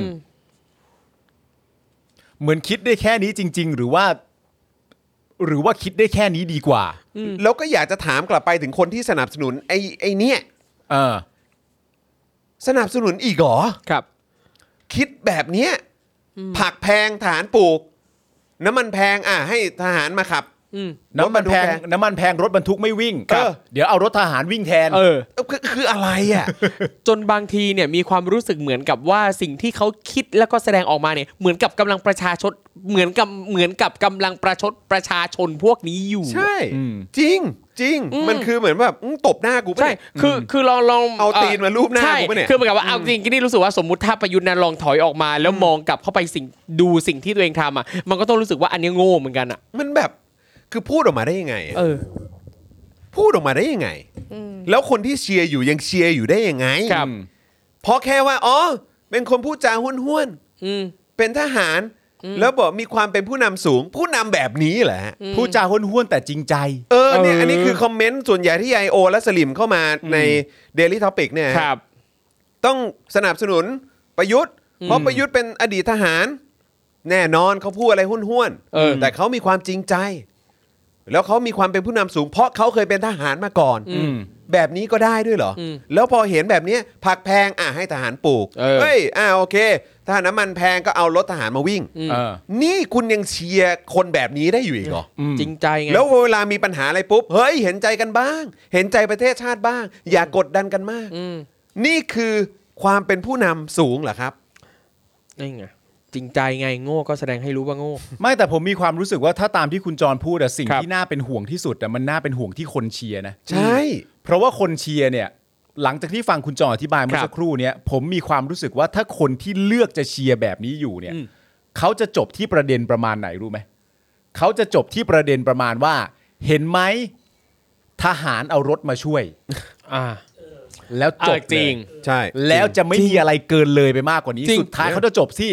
ดูแต่ละเหล่าทัพสิ เออก องทัพบกก็ช่วย 34 คัน อืม กองทัพเรือก็รออยู่ว่า เออ มี ว่ะ อะไรที่ฝั่งรัฐบาลสั่งมาบ้าง แล้วเขาก็จะช่วยดี นี่ไงถ้าประเทศมีปัญหาแล้วประชาชนจะอยู่ยังไงถ้าไม่มีทหาร ใช่ ประทศ เหมือนกับทุกๆ ประเทศ ครั้ง คือประเทศ อันนี้ก็เลยตั้งคำถามไปที่ประเทศที่เขาไม่มีทหารน่ะ ใช่ แล้วทำไมเขาเจริญ เอ้าเจริญ เออ เอา ใช่ แต่ประเด็นสำคัญก็คือว่าเวลาที่พวกเขาเหล่านั้นคิดเนี่ย ครับ เขาไม่ได้คิดถึงต้นตอของปัญหา อืม เขาคิดถึงเมื่อปัญหามันเกิด แล้ว ครับ แท้จริงปัญหามันเกิดภายใต้การบริหารของคนที่มึงเชียร์เนี่ยแหละ ครับ แล้วหลังจากนั้นเนี่ยไอคนที่มึงเชียร์ก็ต้องรับผิดชอบด้วยวิธีที่บื้อๆถ้าใช้ตามคำพูดที่เอ่อท่านเสรีพูด ใช่ครับ แต่ประเด็นก็คืออย่างที่ผมบอกเขาจะจบที่ประเด็นว่าทหารเอารถมาช่วยแล้วจบ ครับ ซึ่ง ซึ่งก็ น่าเป็นห่วงฮะ ใช่แล้วก็อยากจะไปย้ำเตือนอีกครั้ง คือถ้าใครมีญาติพี่น้องหรือคนใกล้ชิดที่คิดกันแค่เนี้ยพยายามไปสะกิดให้เขาคิดต่อ ใช่ ว่าทั้งหมดทุกอย่างเนี่ยทหารนี่ควักเงินเองหรือเปล่า ใช่ หรือว่าคือยังไงคือรถอะไรต่างๆเขาเนี่ยจ่ายด้วยเงินภาษเอ่อด้วยด้วยเงินในกระเป๋าเขาเองหรือเปล่าไอ้ค่า ครับ น้ำมันน่ะ ใช่ ครับ ค่าศึกหร้ออะไรต่างๆเนี่ย อืม เออ คือทหารพลขับนั้น ครั ๆ บ เนี่ย อืม เป็นคนจ่ายเหรอ หรือเอาง่ายๆประยุทธ์อะจ่ายเหรอ ครับ รัฐมนตรีว่าการกระทรวงกลาโหมอะฮะ เออ อืม เป็นคนจ่ายเลยฮะ อืม ประยุทธ์ต้องเป็นคนจ่ายค่าน้ำมัน พูด แน่ ไป ๆ เล เรื่อย ย ฮะพูดไปเรื่อยจริง แต่ก็ตามนี่แต่นี่มันก็เป็นเรื่องจริงนะ ตามที่เอ่อคุณเสรีบอก ครับ ก็คือว่าประยุทธ์คิดแบบทหารตลอดเวลา ไม่ได้คิดถึงธุรกิจต่างๆ ของประชาชน ครับ ก็อย่างที่คุณจรพูดไปก็มันอาจจะสุดปัญญาเท่านี้ไงฮะก็จึงไม่สามารถจะมีอะไรมากเพียงพอ ครั แล้ บ วว่า ผม ที่จะสามารถคิดได้มากเกินกว่านี้ ครับ ผักแพงทำยังไง น้ำมันแพงทำยังไง อืม ฉันก็คิดได้แค่เนี้ย ครับ เพราะฉันเป็นทหารฉันก็สายสั่งการ ใช่ อะไรทำไม่ได้ก็เออนี่มาทำแทนหน่อยดิ เอออื มอะไรทำไม่ได้ก็เอานี่มาทำแทนหน่อยดิ อืม แล้วใครจ่ายเออก็งบมันมีแล้วต้องจ่ายมันก็จ่ายไปตามนั่นแหละ อืม เนี่ยเฮียก็จบ ๆ โอ้สุดยอดครับ ครับ ครับ นะฮะอ่ะงั้นผมขอต่อเนื่องอีกนิดนึงแล้วกันนะครับแล้วเดี๋ยวสักครู่เราไปข่าวหนังโป๊เสรีกันดีกว่านะฮะ ได้ครับผม เออนะฮะเอ่อ อันนี้ก็อีกประเด็นที่ก็เนี่ยแหละครับ เรามาดูวิสัยทัศน์ของประยุทธ์กันหน่อยดีกว่านะครับ นะฮะนอกจากแนวทางแก้ปัญหาผักชีแพงและน้ำมันแพงด้วยการใช้กำลังพลทหารแล้วเนี่ยนะครับล่าสุดพลเอกประยุทธ์ยังเอ่ยถึงอีกหนึ่งนโยบายนะครับใต้แผนยุทธศาสตร์ชาติ 20 ปี และแผนปฏิรูปประเทศ เอาไว้เมื่อเร็วๆนี้นะครับเมื่อวันที่ไปเป็นประธานในพิธีเปิด หลักสูตรนะฮะเอ่อการศึกษาหลักสูตร การป้องกันราชอาณาจักรวปอ รุ่นที่ 64 ครับ ครับ ครับ โดยระบุว่าเพื่อยกระดับการพัฒนาให้บรรลุตามวิสัยทัศน์ประเทศไทย มีความมั่นคง มั่งคั่ง ยั่งยืน เป็นประเทศพัฒนาแล้ว อ๋อครับ ได้เลยค เรา รับ จะไปถึงจุดนั้นได้เหรอฮะ ครับผม เราจะไปถึงจุดนั้นได้เหรอไอ้วิสัยทัศน์ที่บอกว่าประเทศไทยจะเป็นประเทศที่พัฒนาแล้วปะ ครับ ภายใต้การนำของของของ ประยุทธ์ ประยุทธ์อะเออ ภายใต้หลักปรัชญาของเศรษฐกิจพอเพียง ว้าวซ่า อ่าโอเค ผ่านกลไกนะฮะ ประชาประชารัฐ รัฐบาลจะมีการแก้ไขปัญหาหนี้ครัวเรือนของประเทศอย่างจริงจัง เออ ซึ่งได้มอบหมายหน่วยงานที่เกี่ยวข้องไปแล้ว ให้ดำเนินการให้ข้าราชการ มาแก้ไขปัญหาหนี้รายครัวเรือน ครับ ให้กับประชาชน อืม ภายใต้แนวคิด1ข้าราชการรับผิดชอบ 1 ครัวเรือนยากจนนะฮะ มันทำกันยังไงฮะเนี่ย นะฮะ คือสังคมเนี่ยก็จับตาเรื่องนี้นะครับ จนวันนี้เนี่ยก็มีความเคลื่อนไหวจากวิษณุเครืองาม อ่า บอกว่านายกรีบชี้แจงตรงนี้ออกมาอาจทำให้มีคนงง เออเออ ว้าว ก็ก็ก็ ก็รู้นี่ครับ ก็รู้นี่ครับ ครับ ก่อนจะกล่าวว่าให้กระทรวงมหาดไทยไปทำรายละเอียดเพิ่มเติมแล้ว เอออ่าน่าชื่นชม กัน กระทรวงมหาดไทยครับ ครับ นะฮะแล้วก็อย่าลืมรองมาตอมหาดไทยคือใคร อนุพงษ์เผ่าจินดา อ่าครับ ทหารอีกแล้วครับ ครับผม นายกได้คุยกับหน่วยงานที่เกี่ยวข้องทั้งกระทรวงพัฒนาสังคม และความมั่นคงของมนุษย์ กระทรวงมหาดไทย และสภาการพัฒนาเศรษฐกิจแห่งและสังคมแห่งชาติแล้ว คาดว่ารายละเอียดจะออกมาในไม่ช้า เพราะถ้าออกมาแค่นี้หลายคนฟังอาจยังไม่เข้าใจ ขณะนี้เจ้าหน้าที่กำลังทำกันอยู่ อ๋อ เอาก็ทราบนี่ครับ อ่ะใช่ครับก็ทราบก็ทราบ วิษณุระบุว่าเรื่องนี้เป็นนโยบายของรัฐบาลไม่ต้องใช้กฎหมายอะไรมารองรับ อืม ส่วนคำถามที่สื่อถามว่าถ้าข้าราชการเข้าไปยุ่งกับหนี้ภาคครัวเรือน จะถือเป็นการเข้าไปรับรู้ข้อมูลสำคัญของประชาชนหรือไม่ วิษณุกล่าวว่าต้องใช้ความยินยอมและความสมัครใจ ถ้าไม่อยากให้ใครเข้าไปยุ่ง เขาก็ไม่ยุ่ง อ๋อ แล้วถ้าทั้งหมดเขาไม่ยุ่งแล้วจะมีนโยบายนี้ขึ้นมาทำไม นั่นแน่ ครับ ครับ แหมคำ หรือว่าคุณได้อธิบายให้เขาเข้าใจอย่างถี่ถ้วนหรือเปล่า ครับ ก่อนที่เขาจะตัดสินใจว่าจะให้เข้ามายุ่งหรือไม่ยุ่ง ใช่ ไม่ ใช่ไหม แล้วอีกอย่างไอ้การแก้ไขปัญหาหนี้ครัวเรือนแบบรายครัวเรือนเนี่ย ครับ มันเป็นหน้าที่ของข้าราชการแต่ละคนเหรออ ใช่ แล้วหน้าที่อื่นที่เขามีความรับผิดชอบที่ ครับ ต้องทำมากกว่านี้ ซึ่งทุกวันนี้เราก็ตั้งคำถามอยู่แล้วนะครับ ว่า ใช่ ทำได้เต็มที่ขนาดไหน จริง นะครับ คือแค่นี้มันก็เห็นแล้วว่าข้าราชการเนี่ยแทบจะไม่ได้ทำงานที่ตัวเองได้รับมอบหมายอย่างเต็มที่อะแล้วอยู่ๆจะเอาภาระงานอื่นเนี่ยไปยัดใส่ให้เขาทำอีก ถามว่าเขาจะเต็มใจทำหรือเปล่า แค่งานหลักยังไม่แทบจะไม่อยากจะเต็มใจทำเลย ทั้งนี้นะครับหมอชนละนานนะครับหัวหน้าพักเพื่อไทยบอกว่าแนวคิด1ข้าราชการ 1 ครอบครัว หรือครัวเรือนเนี่ยนะครับ ครั ข บ องพลเอกประยุทธ์ออกมาเพื่อลบล้างความเห็นของอดีตนายก ทักษิณชินวัตรที่เคยพูดในคลับเฮาส์ว่า ในหนึ่งครัวเรือนควรมีเสาหลักดูแลครอบครัวหนึ่งเสาหลัก ไม่ว่าจะเป็นนิมิติเศรษฐกิจและสังคม ควรมีหลักประกัน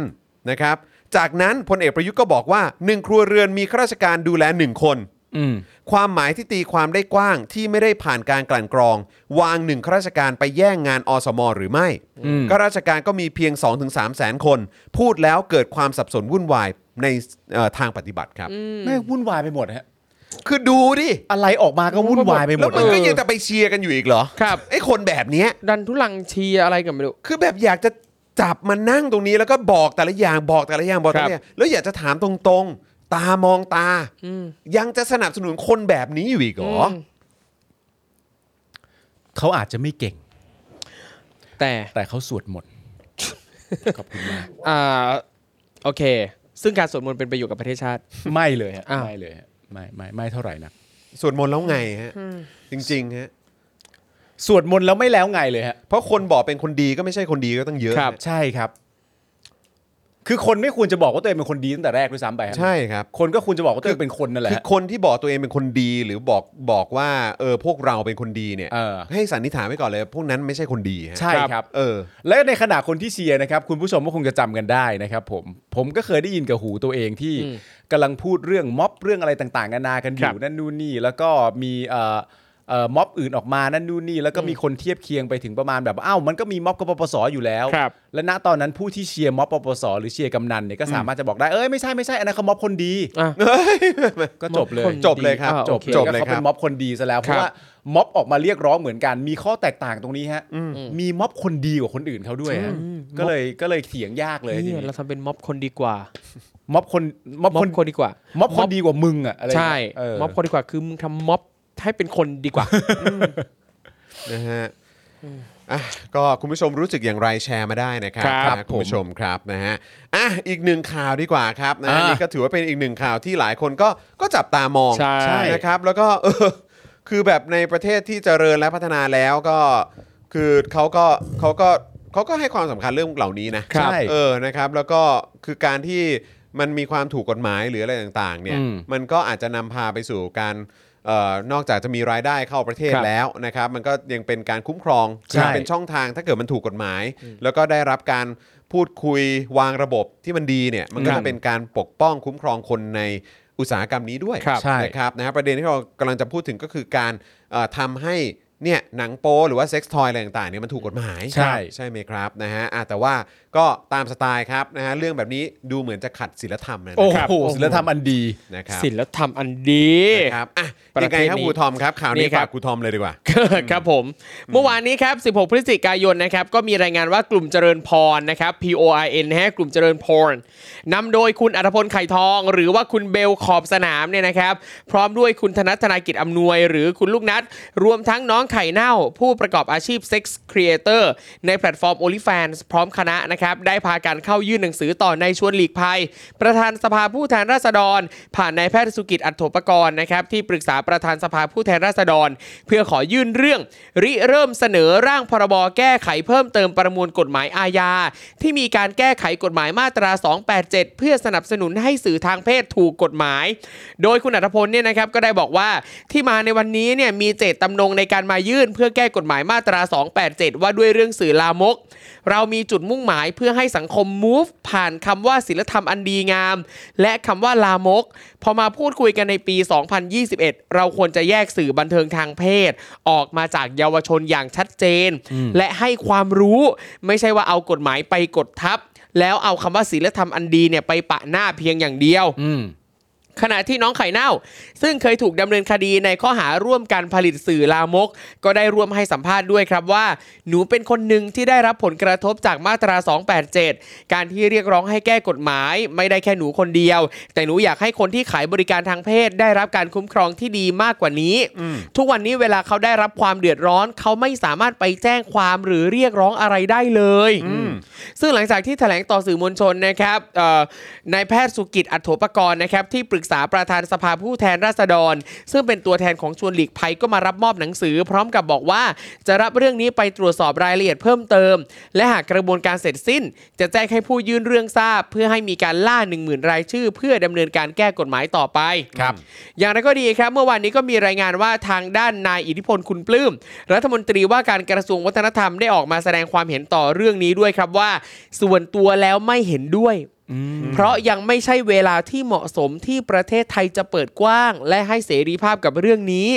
ถือว่าเป็นเรื่องละเอียดอ่อนกับสังคมไทยอย่างมาก แต่หากมีการรับเรื่องไว้พิจารณาก็ต้องใช้ระยะเวลาพอสมควร เนื่องจากจะต้องผ่านความเห็นชอบจากหลายฝ่าย โดยเฉพาะการเปิดรับฟังความคิดเห็นของประชาชนและภาคส่วนที่เกี่ยวข้อง ครับ และกล่าวว่าการเรียกร้องของกลุ่มดังกล่าวก็เป็นสิทธิที่จะทำได้ อาจจะมีกรณีตัวอย่างจากในต่างประเทศที่สามารถทำได้อย่างเสรี แต่ในมุมของกระทรวงวัฒนธรรมก็ขอยืนยันว่า อยากให้มีการสงวนการรักษาวัฒนธรรมอันดีเอาไว้ ไม่ใช่แค่นี้นะฮะย้ำอีกทีเขาบอกว่า อยากให้มีการสงวนการรักษาวัฒนธรรมอันดีเอาไว้ มากกว่าสิทธิเสรีภาพ ตายฮะตายฮะอย่างนี้ โอเค ตายครับ โอเค อยากให้มีการสงวน อืม การรักษาวัฒนธรรมอันดีเอาไว้มากกว่าสิทธิเสรีภาพ เออ อย่าไปคำนึงมากนะเรื่องสิทธิเสรีภาพ เราต้องรักษาวัฒนธรรมอันเดียวไว้ก่อน ซึ่งอันเนี้ยผมว่าก็คงคล้ายๆกันกับเวลาที่บอกว่า เฮ้ยการออกมาชุมนุมเนี่ยเออก็คือแบบเฮ้ย ก็อย่าอย่าพูดแต่เรื่องสิทธิเสรีภาพ ครับ ไปไปกระทบคนอื่น เออ เดี๋ยวโรคระบาด เออ หรืออะไรแบบนี้เออนะครับก็ก็รู้สึกว่าก็มุกมุกคล้ายๆกันนะครั ครับ เป็นการใช้สิทธิเสรีภาพเกินขอบเขต อืม เออ คือยังไงเราเป็นคนไทยไงเราต้องรักษาวัฒนธรรมอันดีเอาไว้ พวกสื่อลามกสื่อทางเพศเนี่ยอืมรับไม่ได้ มันไม่ใช่วัฒนธรรมอันดี ใช่ ใช่ ก็ดูอย่างประเทศไทยเรายังไม่มีบ่อนเลยเห็นปะ โอ้โห บ่อน ย ในประเทศไทย ไม่มีบ่อนไม่มีสื่อลามก ไม่มีการบันทึกคลิปลามกอนาจาร ไม่มี เผยแพร่ใด ๆ ไม่ ไม่ มี มีเลย ไม่มีครับอืม อื้อหือเนี่ยอ่ะคุณอิทธิพลค่อยขยค่อยขยเขาขยายความต่อนะครับว่า ครับ เพราะปัจจุบันมีเพียงการจัดเรตติ้งที่ใช้เป็นตัวกำกับดูแล ดังนั้นสื่อที่ออกผ่านรูปแบบต่างๆ จึงไม่สามารถควบคุมได้อยู่แล้วทำให้ผู้ผลิตเนื้อหาสามารถผลิตอะไรที่มีทั้งเหมาะสมและไม่เหมาะสมได้ ส่วนที่บอกว่าทำให้ดูเฉพาะกลุ่มผู้ใหญ่ยิ่งห้ามไม่ได้ เนื่องจากยุคสมัยต่างกัน ในอดีตมีข้อจำกัดเรื่องการสื่อสาร อินเทอร์เน็ตเข้าถึงยาก แต่ปัจจุบันระบบการสื่อสารพัฒนาไปไกล และอยู่ในโทรศัพท์สมาร์ทโฟนไปแล้ว จึงทำให้เกิดความเสี่ยงที่เด็กและเยาวชนที่ยังไม่มีวุฒิภาวะจะเข้าถึงได้ง่าย อืมก็เป็นห่วงแหละ ท่านรู้จัก parental control เลยฮะ ครับ อืม ท่านไม่รู้จักอะไรอีกเยอะเลยครับ คือแบบอย่างในมือถือเนี่ยมันก็เซตติ้งได้เนอะ ครับ เออนะครับ แล้วก็ในคอมพิวเตอร์เนี่ยอย่างผมแบบเอ่อมีลูกลูกเนี่ยก็มีคอมพิวเตอร์ ซึ่งก็ ครับ เราก็ดูแลอย่างใกล้ชิด อืม แล้วก็มันก็สามารถเซตระบบได้ด้วยเหมือนกัน ครับ ครับ เดี๋ยวนี้มันไปไกลมากแล้วครับ นี่ ฮะ คือแบบคุณตาตามโลกกันบ้างไหมเนี่ย อืม ตามโลกไม่ทันแต่สิ่งที่รักษาไว้ได้ก็คือวัฒนธรรมอันดีงาม ถูกต้อง เอ้ยแต่ถ้าเกิดเขาบอกว่าแบบเป็นเรื่องที่ห้ามไม่ได้อะแล้วบล็อกคอนทำทำไมอะ อืม ก็นั่นน่ะดิ อืมเฮ้อประเทศไทยเรา ใช่ครับ มีปัญหากับเรื่องสิทธิเสรีภาพจริงๆเล ใช่ ย เอาหน้า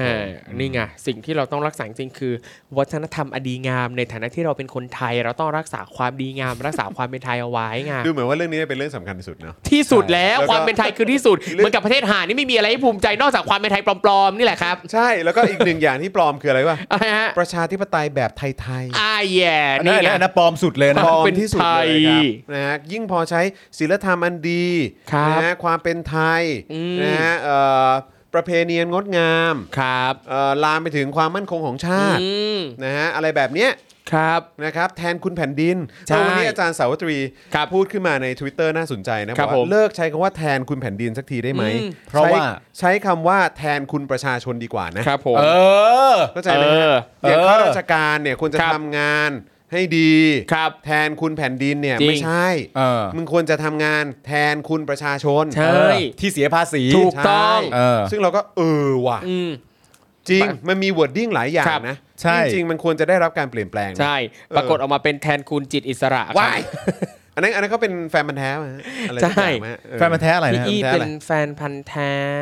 เป็นพิธีกรแฟนพันธุ์แท้ เขาเป็น เขาเป็น เขา พิธีกร เขาเคยเป็นพิธีกรด้วย เขาเป็น แล้วเขาเคยเป็นแฟนพันธ์แท้ด้วย แฟนพันธ์แท้ความสัมพันธ์ไทยจีนป่ะผมไม่แน่ใจ อ๋อ เออเกี่ยวเกี่ยวกับเรื่องประเทศจีน แต่ไม่ใช่ ใช่ สามก๊กใช่ไหม ไม่ไม่ใช่ไม่ใช่ ใช่ไหมฮะเออ แล้วก็ ครับ ตอนนี้ก็ยังยังอยู่ประชาธิปัตย์ปะ อยู่สิ ผมอยู่ ใช่ไหม แล้ว เอออ อยู่สิเมื่อประมาณสักเออเป็นน่าจะหลาย ๆ เดือนก่อนยังดวลกันหน้าพักกับคุณจตุพรอยู่เลย อ๋อแล้วแล้วแล้วเอออ อ๋อเออใช่ใช่ใช่ ดวลกันอยู่ ใช่ เลย ใช่ ที่แบบคุณจตุพรบอกไงว่าเอ่อพักประชาธิปัตย์นี่ไม่ใช่นักการเมือง ครับ เป็นนักเลือกตั้ง เออเออ เจ็บชิบหาย นักเลือกตั้ง เป็นนักเลือกตั้งอ่ะ อุ๊ย ไม่ อุ๊ย ไม่ใช่นักการเมืองเป็นนักเลือกตั้ง เป็นนัก เออ หาเสียงอะไรอ เป็น ย่าง นักหา คเงี้ยรับ เสียง อืม เออนะ ก็ ครับ อุยอุยอุยอุยกันไป อุยอุยอุย ครับ จริงๆ แต่มัน ค ต รับ ลกมากเลยนะไอ้เรื่องคำว่าวัฒนธรรมอะไรต่างๆกันา อืม คือมันใช้อ่ะ ครับ มันก็ใช้ได้ อืม แต่ว่ามันใช้ออกมาเพื่อเปรียบเทียบกับอะไรเนี่ย ครับ ณตอนนี้มันเหมือนว่าใช้กันไปลอยๆอ่ะ อืม ใช่ เช่นประมาณแบบว่า วัฒนธรรมอันดีงามของประเทศไทย ครับ เห็ ผ น ม ไหมประเทศเรามีลายกระหนกด้วยนะ โอ้ย แล้วในเมื่อประเทศเรามีลายกระหนกแล้วอ่ะเราจะเปิดให้หนังโป๊เสรีได้ยังไง จริง คือมึงใช้อะไร ใช่ซึ่งเกี่ยวเกี่ยวอะไรวะ เกี่ยวอะไรมึงใช้อะไรมายบเปรียบเทียบกัน ใช่ ใช่ ใช่ ประเทศไทยมีลายกระหนกก็มีไป แต่ประเทศไทยมีลายกระหนก แล้วเราจะทำร้ายลายกระหนก อืม ด้วยหนังโป๊เหรอ ครับ อะไร เออ เออ มึงมึงยกขึ้นมาใช้ อืม ด้วยเรื่องอะไร ครับ มันเกี่ยวข้องกันยังไง อืม เนี่ยอาหารไทยอาหารไทยของเราก็อร่อย ครับ อาหารไทยของเราก็อร่อย ใช่ เพราะฉะนั้นถ้าเกิดมีการค้าบริการทางเพศแบบเสรีเราแย่แน่ จริง อะไรอ่ะมึงจะ เออ ทำอะไรเหรอ ตลกเนอะ มึงจะทำอะไรเหร ต อ ลก เนี่ เนี่ย ย มีมีการค้าบริการแล้วอาหารจืดชืดนะฮะ เออ อืม เหี้ยใช้กันจนเฟืออะ ครับ นะฮะ อ่ะคุณผู้ชมครับนะฮะเอ่อวันนี้วันพฤหัสใช่ไหม ใช่ครับ เออนะครับพรุ่งนี้คุณผู้ชมอยากให้ติดตามนะครับ Daily Topics Exclusive นะครับซึ่งอย่างที่ประชาสัมพันธ์ไปนะครับว่าอ่าวันศุกร์นี้เนี่ยนะครับ ครับ หรือว่าวันพรุ่งนี้เนี่ยจะเป็นคิวของอาจารย์วินัย ครับ นะครับนี่เลยนะครับมาแล้วนะครับสัปดาห์นี้นะครับ โอ้โหหล่อจริง เอออาจารย์วินัยนะครับบอกว่าอยากจะชวนทุกคนมาคุยกันเรื่อง The Tipping Point นะครับซึ่งน่าสนใจมาก ครั ๆ บ เพราะคำคำนี้เนี่ยมักถูกใช้กับสิ่งที่เป็นจุดเปลี่ยน อ่า หรือจุดพลิกผลเอ่อพลิกผันอะไรบางอย่าง ครับ ที่จะนำไปสู่การเปลี่ยนแปลงครั้งใหญ่ครับ โอ้ยน่าสนใจเชีย น่าว สนใจนะครับ และอาจารย์วินัยก็ได้เงี้ยๆมาบ้างแล้วนะครับว่าคำถามสำคัญของวันพรุ่งนี้ก็คือ อ่ะโอ้นี่โชคดีละมีคำถามมาแล้วนะครับทำ จะได้เตรียมตัจะวได้เตรียม ตายแล้ว ทำไมอะไรบางอย่างที่เราคุ้นเคยมาอย่ามาอย่างยาวนาน อยู่ๆมันก็หายไปแบบปุ๊บปั๊บชั่วข้ามคืน เฮ้ย ตายแล้ว ฟังคำถามนี้อีกทีนะครับเผื่อคืนนี้ลองไปคิดดูก่อน ครับ มาฟังอาจารย์วินัยพูดคุยกันในวันพรุ่งนี้เช้าทำไมอะไรบางอย่างที่เราคุ้นเคยมาอย่างยาวนานเนี่ย อยู่ๆมันก็หายไปแบบปุ๊บปั๊บชั่วข้ามคืนครับ นี่ เฮ้ย ทานอสดีดนิ้ว เออ ทิปปิ้งพอยต์ นะฮะคุณผู้ชมพอจะนึกออกไหมครับ ถ้ายังนึกไม่ออกเนี่ยมีเวลาอีกหนึ่งคืนให้ไปลองนึกดูนะครับ ครับ แล้วก็พรุ่งนี้มาคุยกันนะครับว่าโลกเราทุกวันนี้เนี่ยมีระบบอะไรบ้างที่อาจจะเข้าสู่ทิปปิ้งพอยต์ได้ ในอีกไม่ช้า และจะนำไปสู่การเปลี่ยนแปลงอย่างใหญ่หลวงครับ ครับ คุณผู้ชมลองคิดกันก่อนก็ได้นะครับ หรือถ้านึกขึ้นมาได้ก็เม้นต์เข้ามาได้เลยตอนนี้ ครับ นะฮะแต่สำหรับผมเนี่ยผมว่าสำหรับบ้านเราเนี่ยนะครับ พวกวิธีคิดความเชื่อหรือธรรมเนียมหลายต่อหลายอย่างที่ก้าวไม่ทันความว่องไวแห่งยุคสมัย มันน่าจะเข้าใกล้จุดหักเหนั้นเร็วๆนี้แล้วล่ะครับ ครับ นะฮะ ผม เอาเป็นว่าจะมีอะไรบ้างนะครับ เดี๋ย คว รับ พรุ่งนี้มาติดตามอาจารย์วินัยนะครับพูดคุยกันเรื่องนี้กันดีกว่า ครับ ครับ นะครับแล้วก็นอกจากนี้คุณผู้ชมก็สามารถเข้ามาร่วมพูดคุยกันได้นะครับ รับรองว่าน่าสนใจแล้วก็ต้องสนุกมาก ๆ ด้วยนะครับ เย่ 10 โมงครึ่งครับ ใครที่เป็นแฟนคลับของอาจารย์วินัยมาเจอกันได้นะครับ กับ Daily Topics Exclusive นะครับ กับอาจารย์วินัยวงศ์สุรวัตรนั่นเองนะค ครั รับบ ผม นะฮะรับรองว่าเอ่อไม่เลทแน่นอนเพ ครั ราะ บ ว่าอาจารย์วินัยนี่ตรงเวลามาก ครับ นะนะฮะ10โมง15 นี่มานั่งอยู่ในนี้แล้วฮะ นี่ ครับ อ๋อ ผม นี่มึงจะบอกว่ากูด ไม่กูจะบอกว่ากูนี่แหละ อ๋อโอเค กูนี่แหละมาช้ากว่าอีก เออนะครับนะแล้วก็อย่าลืมนะครับคุณผู้ชมนะครับว่าเอ่อนอกจากจะสนับสนุนเรากันแบบรายวันนะครับ ครับ เติมพลังกันเอ่อในพลังชีวิตของเราได้แล้วเนี่ยนะครับ ผ่านทางบัญชีกสิกรไทย 06เอ่อ อุ้ยนี่ผมผมไม่ได้พูดนานจนเออนะฮะศูนย์หกเก้าแปดเก้าเจ็ดห้าห้าสามเก้า นี่ หรือว่าแสดงเอ่อสแกน QR Code กันก็ได้นะครับนะฮะแล้วก็อย่าลืมสนับสนุนเราแบบรายเดือนผ่านทาง YouTube Membership แล้วก็ Facebook Supporter ด้วยนะครับ อย่างที่ขึ้นอยู่ตรงนี้เลยครับคุณผู้ชม นี่ไซเรนมาแล้ว เออนะครับไซเรนนี้มาแล้วเพราะว่าเราต่ำกว่าหมื่นสามแล้วนะครับ เราตกไป 1 2 8 0 0 กว่าแล้วนะครับคุณผู้ชม ครับ นะครับเพราะฉะนั้นถ้าเกิดไม่อยากให้เราหายไป คุณผู้ชมที่อาจจะหลุดจากการเป็นเมมเบอร์หรือสปอร์เตอร์แบบไม่ได้ตั้งใจ ไปเช็คสถานะตัวเองกันดีๆนะครับนะฮะแล้วก็นอกจากนี้คุณผู้ชมยังสามารถสนับสนุนพวกเราได้นะครับ ด้วยการไปช้อปปิ้งกันที่ Spoke Dark Store ด้วย ครับ นะครับหมอนเอ่ออยู่ไหนหมอนเผด็จการจงพินาศนี่ ทีมงานบอกว่าขายดีมากเลยนะช่วง ครับผ นี้ ม เออนะครับคนสั่งเยอะ ใช่ นะครับนะฮะมากันแบบบรึมๆนะครับไปเอ่อช้อปปิ้งกันได้นะครับ แล้วก็นอกจากนี้ก็ยังมีถุงผ้า อ่าน นะครับนะฮะแล้วก็มีแก้วนะฮะของสป็อคดักทีวีแล้วก็เจาะข่าวตื้นด้วย ครับ นะครับก็สามารถไปช้อปปิ้งกันได้นะครับ แล้วก็เอ่ออีกอันหนึงที่อันนี้อยากให้แวะเวียนกันเข้าไปนะครับนะฮะเออเดี๋ยวพูดถึงเสื้อเสื้อลายต่างๆ ของเราก่อนดีกว่านี่ อ่า เลย ข้างบนนี่ก็จะเป็นนี่นะฮะปุ๊บนี่เสื้อปฏิการจงพินาศเวอร์ชัน2 ของเรา เย่ นะครับแล้วก็เสื้อเจาะข่าวตื้นก็มาด้วยต้อนรับการออนแอร์เจาะข่าวตื้นของเราในวันนี้นะครับ ครับ นะ ผม ฮะแล้วก็ใครที่อยากจะได้ไอเทมเด็ดๆนะฮะ อืม ไปเติมความอร่อยในเมนูอาหารหรือว่ามื้ออาหารของคุณนะค ค รั รับ บ ก็ ผม นี่เลยวอนพริกลาบ นี่ ของพี่แขกนะครับ ไอ้ยะ นะฮะไปทานกันได้ ดูจากที่คุณปาล์มทานไปนี่ก็ อร่อยมาก ก็ ครับ ผมนี่ก็คือเรียกว่า ถ้าไม่ทุกมื้อก็มื้อเว้นมื้ออะฮะ มือเว้นมือ เอางี้ดีกว่า ละครับ ค คุ รับ ณผู้ชมขนาดนี้เลยนะคบ อร่อยเหลือเกินครับ เพราะฉะนั้นโดนใจจริงนะครับนะก็ไปสั่งกันได้เลยนะครับนะฮะแล้วก็เอ่อยังมีผลิตภัณฑ์ อันนี้ที่เราเอามานี่เป็นอะไรเป็นน้ำยาล้างจานใช่ไหม ใช่ อ่า น้ำยาล้างจานอันนี้นี่อยากให้ไปช้อปปิ้งกันนะครั ครับ บ โอ้ยดูดีมากจริงๆ ดูดีมาก แล้ว แพ็คเกจจิ้งดี หอมจริง ครับ หอมจริงนะครับ บำบัดอะ ใช่ มันเป็นเหมือนแบบล้างจานไปทำสปาไป คือแบบ เออ คือล้างแล้วล้างอีกอะ ล้างแล้วล้างอีก ซ้ำล้างแล้วแบบแห้งพอจานแห้งปั๊บเอามาล้างใหม่ แล้วแบบเอ้ยทำไมจานมันบางจังเลย เออ ถูอยู่นาน ถูจนจานระเหิดอ่ะ ระเหิดเออระเหิดต้องใช้ของแข็ง ใช่ ใช่ไหมเออครับผมนะฮ ะอ่ะโอเคนะครับ ก็สามสูนพวกเราได้หลากหลายช่องทางนะครับคุณผู้ชมครับนะฮะแล้วก็เอ่อสำหรับวันพรุ่งนี้ Daily Topics เนี่ยนะครับพี่แขกไม่อยู่นะครับเพราะฉะนั้นก็จะเป็นเอ่อจอห์นนะครับเอ่อพี่โรซี่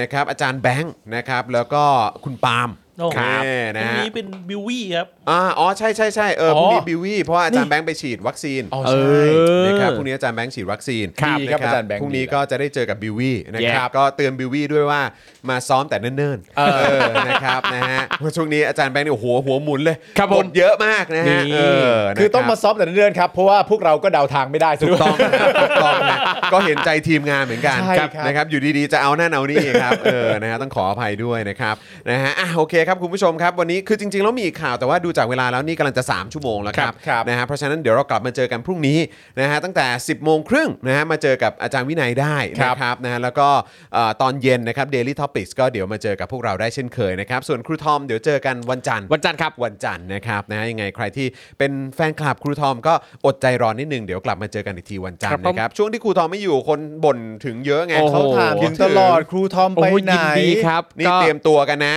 ครับ ผม ทำใจกันไว้ดีๆเพ ทำ ราะ ไม ว่าเดี๋ยวหนุ่มคนนี้เขาจะต้องไปติดถ่ายละคร เออ เดี๋ยวคิวอาจจะไม่ค่อยมีก็ได้ ได้ ก็แบ่งเวลาให้ Daily ได้ครับ Topic บ้างนะ จะ เ โอ้โห ผมจะจัดสรร นะครับ เวลาเพื่อ แฟนๆ Daily คิดถึง Topics ครับ ห นะ รือไม่ ครับ ก็ ผม ใครจะมีทริปไปดำน้ำที่ไหนก็ชวนได้ นะ โคตรชัดเจ อะไร น นะฮะ คือเพิ่ง ถ้า ไปมา ถ้าคุณจะจัดสรรเวลาให้ดิทอปิกเนี่ยคุณก็อย่าเพิ่งไปชวนใครไปดำน้ำสิ เออ เออก็ถ่ายละครอย่างเดียวไปก่อ ถ่าน ยละคร โอเค ให้ เนี่ย เคลียร์เป็นเรื่องๆ เออ เผื่อๆนอกจากถ่ายละครเนี่ย ผมจะต้องขอแบบมาปั่นทีสิสด้วย เอาเหรอ อ๋อ เอ้า แล้วอัน จริงปะ ที่ตอนไปอเมริกา ตอน ไม่รู้ว่าเคลีร์ ยัง แล้ว ยังยังไม่เสร็จยังไม่เสร็จ ยั ยัง ง ไม่ ไม่ เสร็เสร็ จเหรอจยังไม่เสร็จ อ๋อ เอานั้น หร เรียกว่าเสร็จสิ้นจบเรียบ ยั ร้อง ยแล้ว ยังยัง ตอ อั น น นั้ไปนั้น นอันนั้นคือ ไป ไป เอาข้อมูล เก็บข้อมูลเพิ่มมา ไปเก็บข้อมูล แล้วก็ในช่วงที่ผ่านมาคือผมได้ข้อมูลมาแล้ว แล้วก็ยังไม่ได้ทำเพิ่ม อ๋อ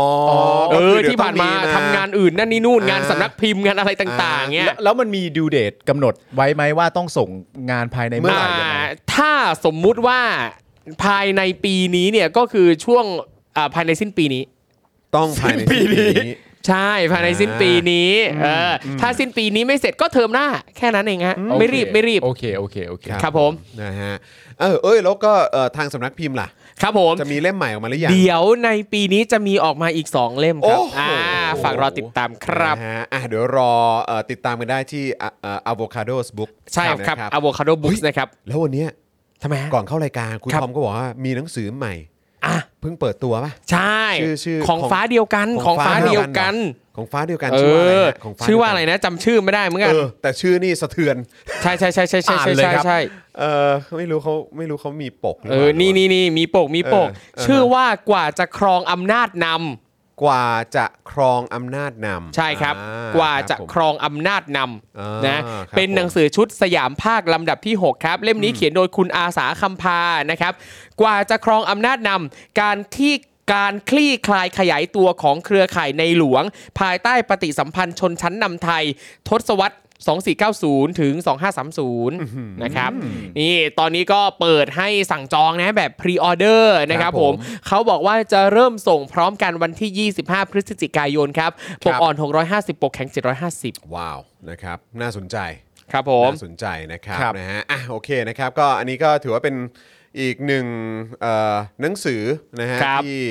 ที่งานเขาเรียกว่าเป็นงานเขียนเหรอเออนะครับ ต้อ ผม งใช้คำว่างานเขียนเนอะ ใช่ครับ นะนะที่เวลามาจากเอ่อค่ายนี้นี่ก็มีกระแสพอสมควร ใช่ ใช่ครับ นะครับ รีบสั่งจองก่อน เออ จะไม่ได้ซื้อ ไม่รู้หอนน ซึ่งเราก็ไม่รู้ว่า จกิด เอ๊ะ ขึ้น จะเกินดครับ เหตุอะไรหรือเปล่านะครับ ใช่ใช่ แต่ปกสวยเชียวเล่มนี้นะครับ ถูกต้อง ครับ นะฮะ ผม อ่ะคุณผู้ชมครับวันนี้หมดเวลาแล้วครับนะฮะเดี๋ยวเราสี่คนคงต้องขอตัวกันไปก่อนนะครับ ครับ นะฮะ คุณพัชชา คุณพัชชาไหนคุณพัชชาอ้าวคุณพัชชา รับผู้ดำเนินรายการ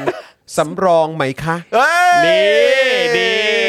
คุณพัชชา ยื่ ยื่ นใบสมัครไม่ต้องยื่นครับ แค่เดินเข้ามา จริง คุณคุณพัชชานี่ออกมาจากคลับเฮาส์มา เพื่อจะมาพิมพ์ เม้น ครับ ใน ผม นี้เลยนะฮะโอ้โหขอบคุณมากครับ ผมเลยยัง เ ชอบคิดถึง อ้ว พี่พัชชาพี่ อ้ว ปิง ย่า ปอง นะ นะครับ เดี๋ยวผมดอกจันไว้นะเออผมดอกจันไว้นะอย่านะ เอออ อย่านะเออ คุณพัชชาถูกมาร์กแล้วนะครับ นะครับนะฮะอ่ะยังไงวันนี้ก็ขอบคุณทุกท่านมาก ๆ ที่ติดตามพวกเรานะครับนะฮะแล้วก็เดี๋ยวพรุ่งนี้กลับมาเจอกันได้นะครับ ผมจอห์นคิปอินทัชนะค ค รั รั บบ ผม นะฮะคุณปาล์มเอ่อบิมมาโดนต่อยหรือคุณ ครับ ปาล์มเซอร์ อร์วิสนะครับ Yeah ครับ นะฮะครูทอมเดอะดิเวอร์นะฮะ Yeah มิสเตอร์ไฟเซอร์ของเรานะครับ ครั อา บ จาร ผม ย์แบงค์มองบนถอนในใจแบงค์พลางนะครับ พวกเราสี่คนลาไปก่อนนะครับ สวัสดีครับ สวัส สวัส ดี ดี ค ค ร รัับบ Daily Topics กับจอห์นวินยู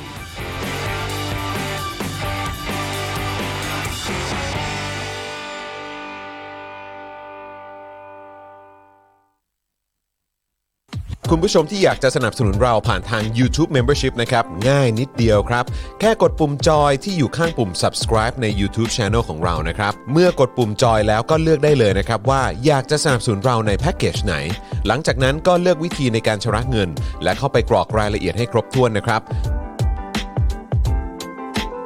แล้วก็กดปุ่ม subscribe ครับ แค่นี้คุณก็เป็นเมมเบอร์ของ Spoke Dark TV แล้วครับ สำหรับคุณผู้ชมที่อยากจะเป็น s u p p อร์เตอร์ให้กับพวกเรานะครับ คลิกเข้าไปที่หน้าแฟนเพจของ Spoke Dark TV และรายการในเครือของเราครับ แล้วกดปุ่ม Become a supporter นะครับ หรือกดปุ่ม support now ใต้คลิปรายการของเราก็ได้นะครับ แล้วเข้าไปเลือกเลยนะครับว่าจะชำระเงินทางไหนครับ ไม่ว่าจะผ่านบัตรเครดิต เดบิต เครือข่ายโทรศัพท์มือถือหรือ wallet ต่างๆ ก็ง่ายนิดเดียวนะครับ พอคลิกเข้าไปแล้วนะครับ ก็อย่าลืมใส่ข้อมูลและรายละเอียดให้ครบถ้วนนะครับ พอครบถ้วนแล้วก็กดปุ่ม subscribe ครับ แค่นี้คุณก็เป็น supporter ของ Spoke Dark TV แล้วครับ